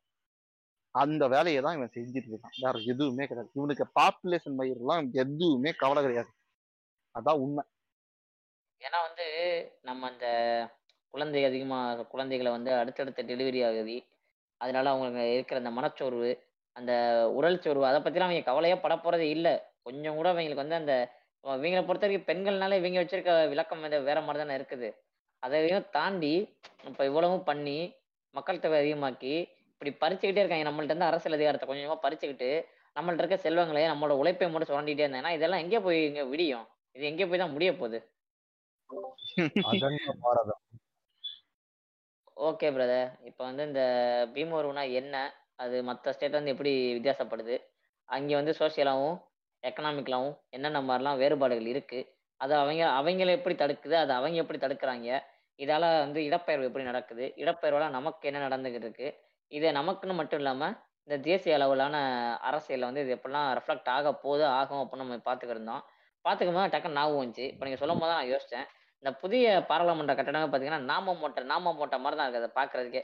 அது வந்து டிசைன் அப்பட்டிருக்கா இல்லை வந்து மொத்தமாக அவங்க எல்லாருக்கும் நாங்கள் போட போறோம்டா அப்படின்னு சொல்லியிருக்காங்களா? அப்படிங்கிறது புரியல. இதெல்லாம் ராமர் பாதம். ராமர் பாதம் சொல்லுங்க. ஓ அதான் அந்த மேட்ரா ரைட்டுங்க அதெல்லாம் தாண்டி இப்போ வந்து ஆல்மோஸ்ட் எண்டுக்கு வந்துட்டோம். இப்போ நீங்கள் எண்ட் ஸ்டேட்மெண்ட் வந்து ஏதோ எதோட நீங்கள் க்ளோஸ் பண்ண விரும்புறீங்களோ அப்படியே அதை சொல்லிடுங்க இருங்க. இப்போ என் ஸ்டேட்மெண்ட் என்ன சொல்றது? இப்போ அங்க இருக்க அரசியல் மாறாம அங்க இருக்க சமூக கட்டமைப்பு மாறாம அங்க மாற்றங்களை கொண்டு வர்றது ஒரு மிகப்பெரிய ரொம்ப கடினமான ஒரு விஷயமா நான் பார்த்துக்கிட்டு இருக்கேன். அங்க வந்து இப்போ நம்ம ஒடுக்கப்பட்ட சமுதாய மக்கள் கிட்ட வேலை பார்க்கறதுக்கு இன்னைக்கு அம்பேத்கரிய இயக்கங்கள் எல்லாம் இருக்காங்க. பிற ஒடுக்கப்பட்ட சமுதாய மக்கள் பழங்குடியின மக்கள் கிட்ட அவங்க அவங்களுடைய வேலைகளை பண்ணிக்கிட்டு தான் இருக்காங்க. அது அதுக்கான மாற்றங்கள் இன்னும் கொஞ்ச நாளில் தெரிய வரும். அது இருக்குது ஆனால் அங்கே இருக்க அந்த பிற்படுத்தப்பட்ட சமுதாயங்கள் இடைநிலை சாதிகள் தான் இப்போ என்ன பண்ணுறதுன்னு தெரியாத ஒரு நிலையில் இருக்காங்க. அவங்க எல்லாரையும் பாஜக தங்களுக்கு எளிமையாக அவங்களுக்கான ஒரு ஃபுட் சோல்ஜர்ஸாக அவங்க யூஸ் பண்ணிகிட்டு இருக்காங்க. நீங்கள் அதுக்கு தான் இவங்க வந்துட்டு பார்த்தீங்கன்னா பஜ்ரங் தல்ன்ற ஒரு அமைப்பே இருக்குது அந்த வானர சேனையில் இருப்பவங்க எல்லாம் பார்த்தீங்கன்னா சூத்திர பிள்ளைகளாக தான் இருப்பாங்க. அவங்களோட வேலையை போய் அடித்து உடைக்கிறது இதெல்லாம் தான். அதுக்கு தான் அவங்கள வச்சுருக்கானுங்க. அதே நேரத்தில் இவங்க வந்து ஒரு வெளி வேற மாதிரியான ஒரு தோற்றத்தையும் இவங்க காமிச்சுப்பாங்க. இவங்க தான் சமூக நீதி காவல் காவலர்கள் மாதிரி இவங்க தான் அதிக ரெப்ரஸன்டேஷன் கொடுக்குற மாதிரியும் காமிப்பாங்க. ஆனால் இவங்களுடைய வேலைகள்லாம் என்ன பண்ணுறது அப்படின்றது நம்ம பார்க்குறப்போ நான் ஏற்கனவே சொன்ன மாதிரி அதே ஆனிலேஷன் ஆஃப் கேஸ்ட்ல அம்பேத்கர் சொன்னதுதான் அங்கே நீங்கள் அந்த சமூக மாற்றத்தை கொண்டு வராத வரைக்கும் ஒன்றும் பண்ண முடியாது. இப்போ தமிழ்நாடு மாதிரியான மாநிலங்களுக்கு இனிமேல் பாதுகாப்பு வேணும்னா ரெண்டாயிரத்தி இருபத்தி நாலில் நம்மளுக்கு ஒரு சாதகமான ஆட்சி அமையிறப்போ நம்ம என்ன பண்ணணும்னா இதுக்கு மேலே அந்த பார்லமெண்ட்ரி சீட்ஸை ஃப்ரீஸ் பண்ணணும். அது மட்டும் இல்லாமல் கொஞ்சம் மாநில சுய மாநில சுயாட்சிக்கு ஆன டெரெக்ஷனில் நம்ம மூவ் பண்ணணும். அந்த மாதிரி இன்னும் கொஞ்சம் உரிமைகளை நம்ம வந்து கேட்டு வாங்க வேண்டிய அவசியம் வரும். இப்படியே இந்த மாதிரியான நிலைமையே போயிட்டு இருந்துச்சுன்னா நம்ம வந்து அப்புறம் ஒன்றிய அரசாங்கத்தை தான் நம்ம எல்லாத்துக்கும் நோக்கி கையேந்தி நிற்கிற நிலைமைக்கு நம்ம தள்ளப்படுவோம். அந்த நிலைக்கெல்லாம் நம்ம போகக்கூடாதுன்னா நம்மளுக்கு மாநில சுயாட்சின்ற போன்ற விஷயங்கள் நம்மளுக்கு கிடைக்கணும். அது மட்டும் இல்லாம அட்லீஸ்ட் ஒரு இந்த ராஜ்யசபா அந்த மாதிரியான இடங்கள்லயாச்சும் எல்லாருக்கும் ஈக்குவலான சீட்ஸா கிடைச்சா அங்கேயாச்சும் நம்மளால வந்துட்டு இவங்கள வந்து பேலன்ஸ் பண்ண மாதிரியான இடங்களா இருக்கலாம். என்னதான் ராஜ்யசபாக்கு பவர்ஸ் கம்மியா இருந்தா கூட நான் அது ஒரு ஸ்டார்டிங் ஸ்டெப் அப்படின்னு நான் சொல்றேன். அந்த மாதிரியான ஒரு. விஷயங்கள்லாம் பண்ண வேண்டிய நிலைமை இருக்கு. இதுக்கு வந்து. எனக்கு புரிஞ்சு தெரிஞ்ச வரைக்கும் தமிழ்நாட்டுல இருக்க திராவிட இயக்கங்கள் இதுக்கு பெரிய வேலையை செய்ய வேண்டியது இருக்கு. நம்ம இங்க மட்டும் பண்ணா போதும் அப்படின்னா இங்க இங்கேயே நம்ம கொங்கு நா- கொங்கு பகுதிகள்லாம் என்ன பண்ணியிருக்காங்க அப்படின்ற ஒரு இதுலதான் கேள்விலாம் இருக்கு. கட்டமைப்பு இருக்கா? கட்டமைப்பே இல்லையா? அப்படி அஹ், இந்துத்துவா இருக்கே அங்க அப்படின்ற ஒரு நிலைமை இருக்கு. அதெல்லாம் ம். பாக்குறப்ப ரொம்ப வருத்தமா இருக்கு. நம்ம அங்கேயும் வேலை பார்க்கணும். இதுக்கு மேலேயும் தமிழ்நாட்டுக்குள்ளேயே சுருக்கிக்கிட்டா வேலைக்காகாது. இதுக்கு மேலேயும் நம்ம சமூக நீதி கொள்கையிலிருந்து பகுத்தறிவை எல்லாத்தையும் பிற மாநிலங்களுக்கும் எல்லா இடத்துங்களுக்கும் கொண்டு போற வேண்டிய கட்டாயத்துல நம்ம இருக்கோம் அப்படின்றதான் நான் சொல்லி முடிச்சுக்கிறேன். ம். ஓகேங்க. அடுத்து நம்ம நம்ம அபிமான உங்கள் செல்லக்குரல் பிரிஞ்சி மாமா. வணக்கம். என்னோட என்னோட முடிவு செக்ஷன் வந்து நான் தெளிவாவே சொல்றேன். இந்தியா. இந்திய முழுவதும் பார்ப்பனல்லாத அரசியலை கட்டமைப்பு தான் இந்துத்துவ அரசியலை முறிக்கு முறியடிக்கிற செயல். இது வந்து சவுத்துல வந்து சமூக நீதியை வளர்த்து விட்டுருக்கு ஒரு ஈக்குவலைசேஷனை வளர்த்து விட்டுருக்கு ஒரு மிடில் கிளாஸ் ரேஞ்சை இன்க்ரீஸ் பண்ணியிருக்கு மருத்துவ கட்டமைப்பை இன்க்ரீஸ் பண்ணியிருக்கு. நம்ம ஒரு வாழ்றதுக்கான ஒரு சூழல் அடிப்படை சூழ்நிலையை கரெக்டா வளர்த்து விட்டுருக்கு. பார்ப்பனல்லாத இயக்கத்தை. சுதந்திர. இந்தியாவில் ஓகேங்களா? அறுபத்தைந்து ஆண்டுகள் கடந்த சுதந்திர இந்தியாவில் சிறு மாநிலங்களிலிருந்து ஒருவர் பிரதமர் ஆவாத நிலையில் ஜனத்தொகையின் மீது ஜனத்தொகை அடிப்படையில் எம்பியை கட்ட போறேன் அப்படின்னு சொல்றத எவ்வளவு பெரிய த்ரெட்டனா அப்படின்னு சொல்லிட்டு இங்க இருக்க லெப்ட் பார்ட்டிஸ் முதல்ல பாக்குதான்னு முதல்ல புரிஞ்சுக்கணும். இங்க ஏங்க இந்தியா ஃபுல்லா இருக்கிற அதிகமா சங்கம் இருக்கிற ஒரே ஒரு கட்சி பார்த்தா கம்யூனிஸ்ட் கட்சிங்க. கம்யூனிஸ்ட். கட்சிய திராவிட பார்ப்பன இல்லாத இயக்கம் வந்து புடுங்கணும். அவங்க கையில பார்ப்பனத்தை அடிச்சு வெறிச்சிட்டு ஓகேங்களா. பார்ப்பன இல்லாதவர்கள் புடுங்கி மக்கள். சமூக நீதி அரசியலா பயணிக்கணும். அதுதான் என்னோட விருப்பமா இருக்கு. ஏன் அதை புடுங்கணுங்க ஏன் கம்யூனிஸ்ட் கட்சியை நான் சொல்றேன்னா கம்யூனிஸ்ட் கட்சிகள் தொடர்ந்து இங்க இருக்கிற லோக்கல் இஷ்யூவை பேசாம இன்னும் ஒரு ஒரு ஒரு சுதந்திரமா ஒரு எப்படி புத்துலகத்தை நோக்கி பயணிப்போம். அதெல்லாம் ஒண்ணும் வேணாம் நீ சேவை போன்று இந்தியா ஃபுல்லா பயணி முதல்ல. சே எப்படி அமெ ஆப்பிரிக்கா ஃபுல்லா பயணிச்சாரோ அந்த மாதிரி நீ சேவை போன்று இந்தியா ஃபுல்லா பயணிச்சு பார்ப்பன இல்லாத இயக்கத்தை கட்டமையி அதுல தலித் அரசியலை உள்ள வா. அம்பேத்கரை தூக்கி பிடிக்க வேண்டிய காலகட்டத்துல நம்ம இருக்கோம். நார்த்துல அம்பேத்கரை தூக்கி பிடித்தா மட்டும்தான் இங்க இருக்கிற இந்துத்துவ அரசியலை வீழ்த்த முடியும். அம்பேத்கர் மீதான தாக்குதல்லாம் இங்க வந்து இன்னும் நீ வந்து அப்படியே லைட்டாலாம் எடுத்துட்டு போயிடக்கூடாது. இங்க ஒருத்தன் இந்துத்துவ அம்பேத்கர் எழுதுனானா இங்க இந்துத்துவ பார்க்கப்படாத அம்பேத்கர்னு ஒரு புத்தகம் வருது. உடனே வருது கவுண்டர் அங்கெல்லாம் வரமாட்டுது. அதே மாதிரி இங்க இருக்கிற திராவிட தோழர்களும் சரி திராவிட இயக்க தோழர்கள் எல்லாருமே வந்து பாத்தீங்கன்னா இங்க வந்து இங்க இருக்கிற பாலிடிக்ஸை இந்தி மயமாக்கப்பட்டு அங்க எடுத்துன்னு போனோம் இந்தி மயம்னா மக்கள் மயமாக்கப்படுத்தி எடுத்துன்னு போனோம் மக்களுக்கு சொல்லி கொடுக்கணும். அரசியல் வந்து அவன் தெரியவில்லாத இல்லாதனால நீ அவனை விட்டுட முடியாது. நீ ரொம்ப ரொம்ப ஸ்ட்ராங்கா இருக்க. இங்க நாற்பது சீட்டுக்கு நாற்பது அடிக்கிற இரநூத்தி முப்பத்தி நாலுக்கு இரநூத்தி முப்பத்தி நாலு அடிச்சாலும் வரி நிதுவாய் பிரச்சனையில வந்து உன்னால பங்கேற்க முடியல அப்படின்னு ஒரு பிரச்சனை இருக்குதுன்னா அதை நீ அட்ரஸ் பண்ணணும். அதை அட்ரஸ் பண்ணி நீ வந்து அவனுக்கு சொல்லி தரணும். அந்த அரசியலை பார்ப்பனல்லாத அரசியலை தமிழ்நாட்டில் இருக்கிற இய- திராவிட தொழில்களும் திராவிட திராவிட இயக்க தொழில்கள் தான் சொல்லித்தர முடியும் இந்தியாவுக்கு. அதை இந்தியாவுக்கு சொல்லித்தரணும் அதே மாதிரி லெஃப்ட் எல்லாமே சேர்க்கணும். லெஃப்ட் எல்லாத்தையும் சேர்க்கிற பொறுப்பு வந்து திமுகவுக்கு தான் இருக்கு. திமுக வந்து இங்க தமிழ்நாடு ஃபுல்லாவே சரி இந்தியா ஃபுல்லாவே மாநில சுயாட்சி கேட்கின்ற மாநிலங்களை ஒருங்கிணைத்து ஒரு மத்திய ஒன்றிய ஆசிய ஆட்சியை நிறுவ ட்ரை பண்ணணும்னு நான் சொல்லுவேன். போ இது வேற வழி கிடையாதுங்க நீ அப்படியே விட்டனா உன்னை. உன்னை வாயிலே அடிச்சு சாவடிச்சிடுவான் அந்த நிலைமைக்கு வந்துட்டோம் இப்போ. வந்து நீ சண்டை செய்யணும் சண்டை செய்யற களம் இப்ப இருக்கு அரசியல் மாறி இருக்கு. இப்ப அறுபத்தஞ்சு வருஷம். வந்து நம்மள வந்து கவசம் எல்லாம் போட்டு இப்ப ஆயுதமா ரெடி பண்ணியிருக்காங்க இந்த தலைமுறைய. இந்த தலைமுறை என்ன பண்ணணும்? அடுத்த தலைமுறை என்ன பண்ணணும்னா புரளிகள் இருந்து வெளிவரணும்னா நீ படிக்கணும். நல்லா வாசிக்கிற பழக்கம் இருக்கணும். ஒரு நாளைக்கு ஐம்பது பக்கமாச்சு குறைவில்லாம வாசிக்கணும். திராவிட இங்க இருக்கிற வரலாறை வாசிக்கணும். இல்லைன்னா நீ சீமான் வாயில விழுந்துருவ. அதனால இங்க நல்லா வாசிக்கணும். அது இல்லாம பார்ப்பன இல்லாத இயக்கத்தை கட்டமைக்கணும். திருப்பியும் பார்க் பண்ணலாத இல்லாத டூ பாயிண்ட் ஜீரோ எடுத்துட்டு வரணும். அரக்கர்கள் மாதிரி பணத்தா கூடாதுன்னு நான் சொல்லிட்டு என்னோட வாய்ப்புக்கு நன்றி கூறி இடை என் உரையை முடிக்கிறேன். நன்றி. நல்ல வர முடிச்சிங்க. நான் என்ன சொல்றது? நான் சொல்ல வந்த எண்டு நோட்டு லைட்டா கொஞ்சம் எழுதி வச்சிருந்தேன் என்னைக்கு இல்லாம. அதை ரெண்டையுமே இந்த both mains are still word from mouth அப்படிங்கிற மாதிரி ரெண்டு பேருமே என் வாயில இருந்து வார்த்தையெல்லாம் பிடிங்கி எடுத்துட்டாங்க. ஒன்றும் இல்லை at end of the day பார்த்தோம் அப்படின்னா நம்ம இந்த ஒரே நாட்டில் வாழ்கிறோம் ஒரே இதில் இருக்கோம் அதில் இருக்கோம் அதெல்லாம் இல்லை. அந்த இதெல்லாம் எனக்கு நம்பிக்கை இல்லை. எல்லைகள் இல்லாத ஒரு மனிதத்தை ஆசைப்படுற ஒரு மனிதத்தை நேசிக்கிறாள் தான் நான். அவனும் மனுஷன்தான் கடைசியில் வந்து அவனும் ரொம்ப கஷ்டம் தான் படுறான். இங்கே வந்து அவனோட வயிற்று பொழப்புக்காக அந்த அவனுக்கு அவன் அந்த அந்த அந்த உறவுக்கு பறிஞ்சு தான் இங்கேருந்து ஏதாவது சம்பாரிச்சு காசு அனுப்பிட மாட்டோமா? அப்படின்னு அவனும் ஏங்குறான். நீங்கள் வந்து அந்த வலியவர்கள்ட்ட உங்களோட வீரத்தை காட்டாமல் ரொம்ப எளியவர்கள்ட்ட போயிட்டு இந்த பான்க்கு பாப்கார்ன் விற்கிறவன்ட்டையும் பானிபூரி டைம் உங்க வீரத்தை காட்டுறது அங்கே போயிட்டு கத்துறது அவனை போயிட்டு ரொம்ப இழிநிலையில பார்க்கறது நம்மளே ஒருத்தன் நமக்கு மேலே வந்து அப்படிதான் பார்க்குறான் அப்படிங்கிற ஒரு எண்ணமே இல்லாம நம்ம வந்து எல்லாரும் சமமாக நடத்தணும் நம்மளே அந்த மனிதம் அப்படிங்கிற ஒரு விஷயம் இல்லாம நம்ம ஒருத்தனை ஏற்ற தழுவோட பார்க்கறது இந்த வேலையெல்லாம் கொஞ்சம் குறைச்சிக்குவோம் அதெல்லாம் கொஞ்சம் தவிர்ப்போம் அப்படின்னு கொஞ்சம் கேட்டுக்கிறேன். வேற என்ன அரசியல் ரீதியாகவும் இந்த பொருளாதார வரி ரீதியாகவும் பார்க்கும்போது நம்ம நம்ம ஆண்டுக்கு இருக்க கட்சி ஆண்ட கட்சி ஒன்றியத்தில் இருக்க கட்சியாக இருந்தாலும் சரி மாநிலத்தில் இருந்த கட்சியாலும் சரி நம்மளால் முடிஞ்ச அளவுக்கு அவங்களுக்கு எவ்வளோ ப்ரெஷர் போட முடியுமோ அந்த ப்ரெஷர் நம்ம போடணும். நம்ம அந்த வாசிப்புகள் தாண்டி எல்லா விஷயத்தையும் ஒரு விஷயத்தோட ஒரு விஷயத்த கரெக்டாக கம்பேர் பண்ணி அதை நம்ம எடுத்துக்கணும். எதையுமே. இதை நான் ஒரு விஷயத்த இங்கே படிக்கிறேன் அப்படின்னா அதை அங்கேயே தூக்கி போட்டு இன்னொரு விஷயத்தை பார்க்கும்போது அப்படியே போயிடக்கூடாது. இதுக்கு அதுக்கு என்ன தொடர்பு இருக்குது என்ன இருக்குது ஏது? அப்போ நம்ம வந்து கொஞ்சம் எல்லாத்தையுமே ஆராய கற்றுக்கணும் எல்லாத்தையும் கரெக்டாக பார்க்கணும். பார்த்துட்டு வேற என்ன? ரொம்ப நாள் கழிச்சு ஒரு எபிசோடு நல்லா போயிருக்கும்னு நம்புகிறேன் நிறையா கருத்தூசி போடணும்னு தான் ஆசை. வர வாரங்களில் நிறையா போடுவோம் அப்படின்னு ஒரு ஐடியா தான். மற்றபடி ஒன்றும் இல்லை. இந்த ஒரு எபிசோட ஒரு சூப்பராக வந்து எனக்கு செஞ்சு கொடுத்து அரேஞ்ச் பண்ணி கொடுத்தா என்ன என்னது ரெண்டு அன்பான நண்பர்கள் ஒருவர் வந்து அரசியலவியல் இன்னொரு வந்து கெஞ்சி மாமா.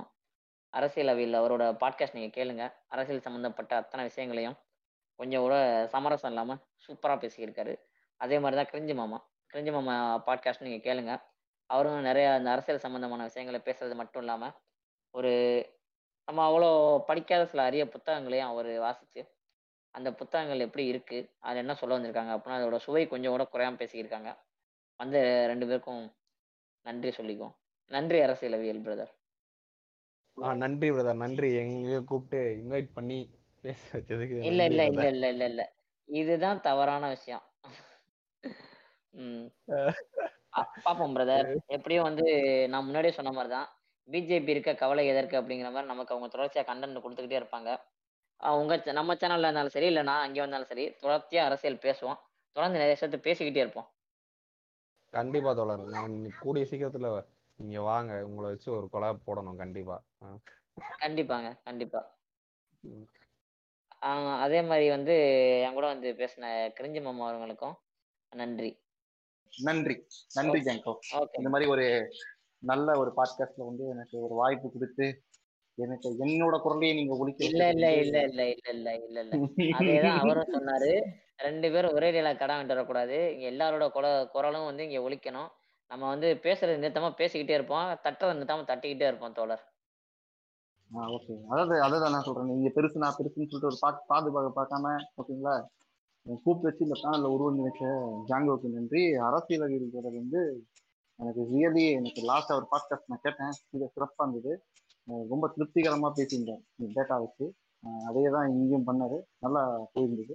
அவருக்கும் ஒரு நன்றியை கொடுத்து நேர்களுக்கும் நன்றியை சொல்லி என்னோட குறையை நான் நிறைவு நிறைவு பெறேன். முடிக்கிறேன். ஓகேங்க. வடக்கனோட பாட்டு ஒன்று போட்டிருக்காங்களா? வாங்க போய் கடை சாத்திட்டு போய் பார்ப்போம். ஆஹ் என்ன பாட்டு ம் அது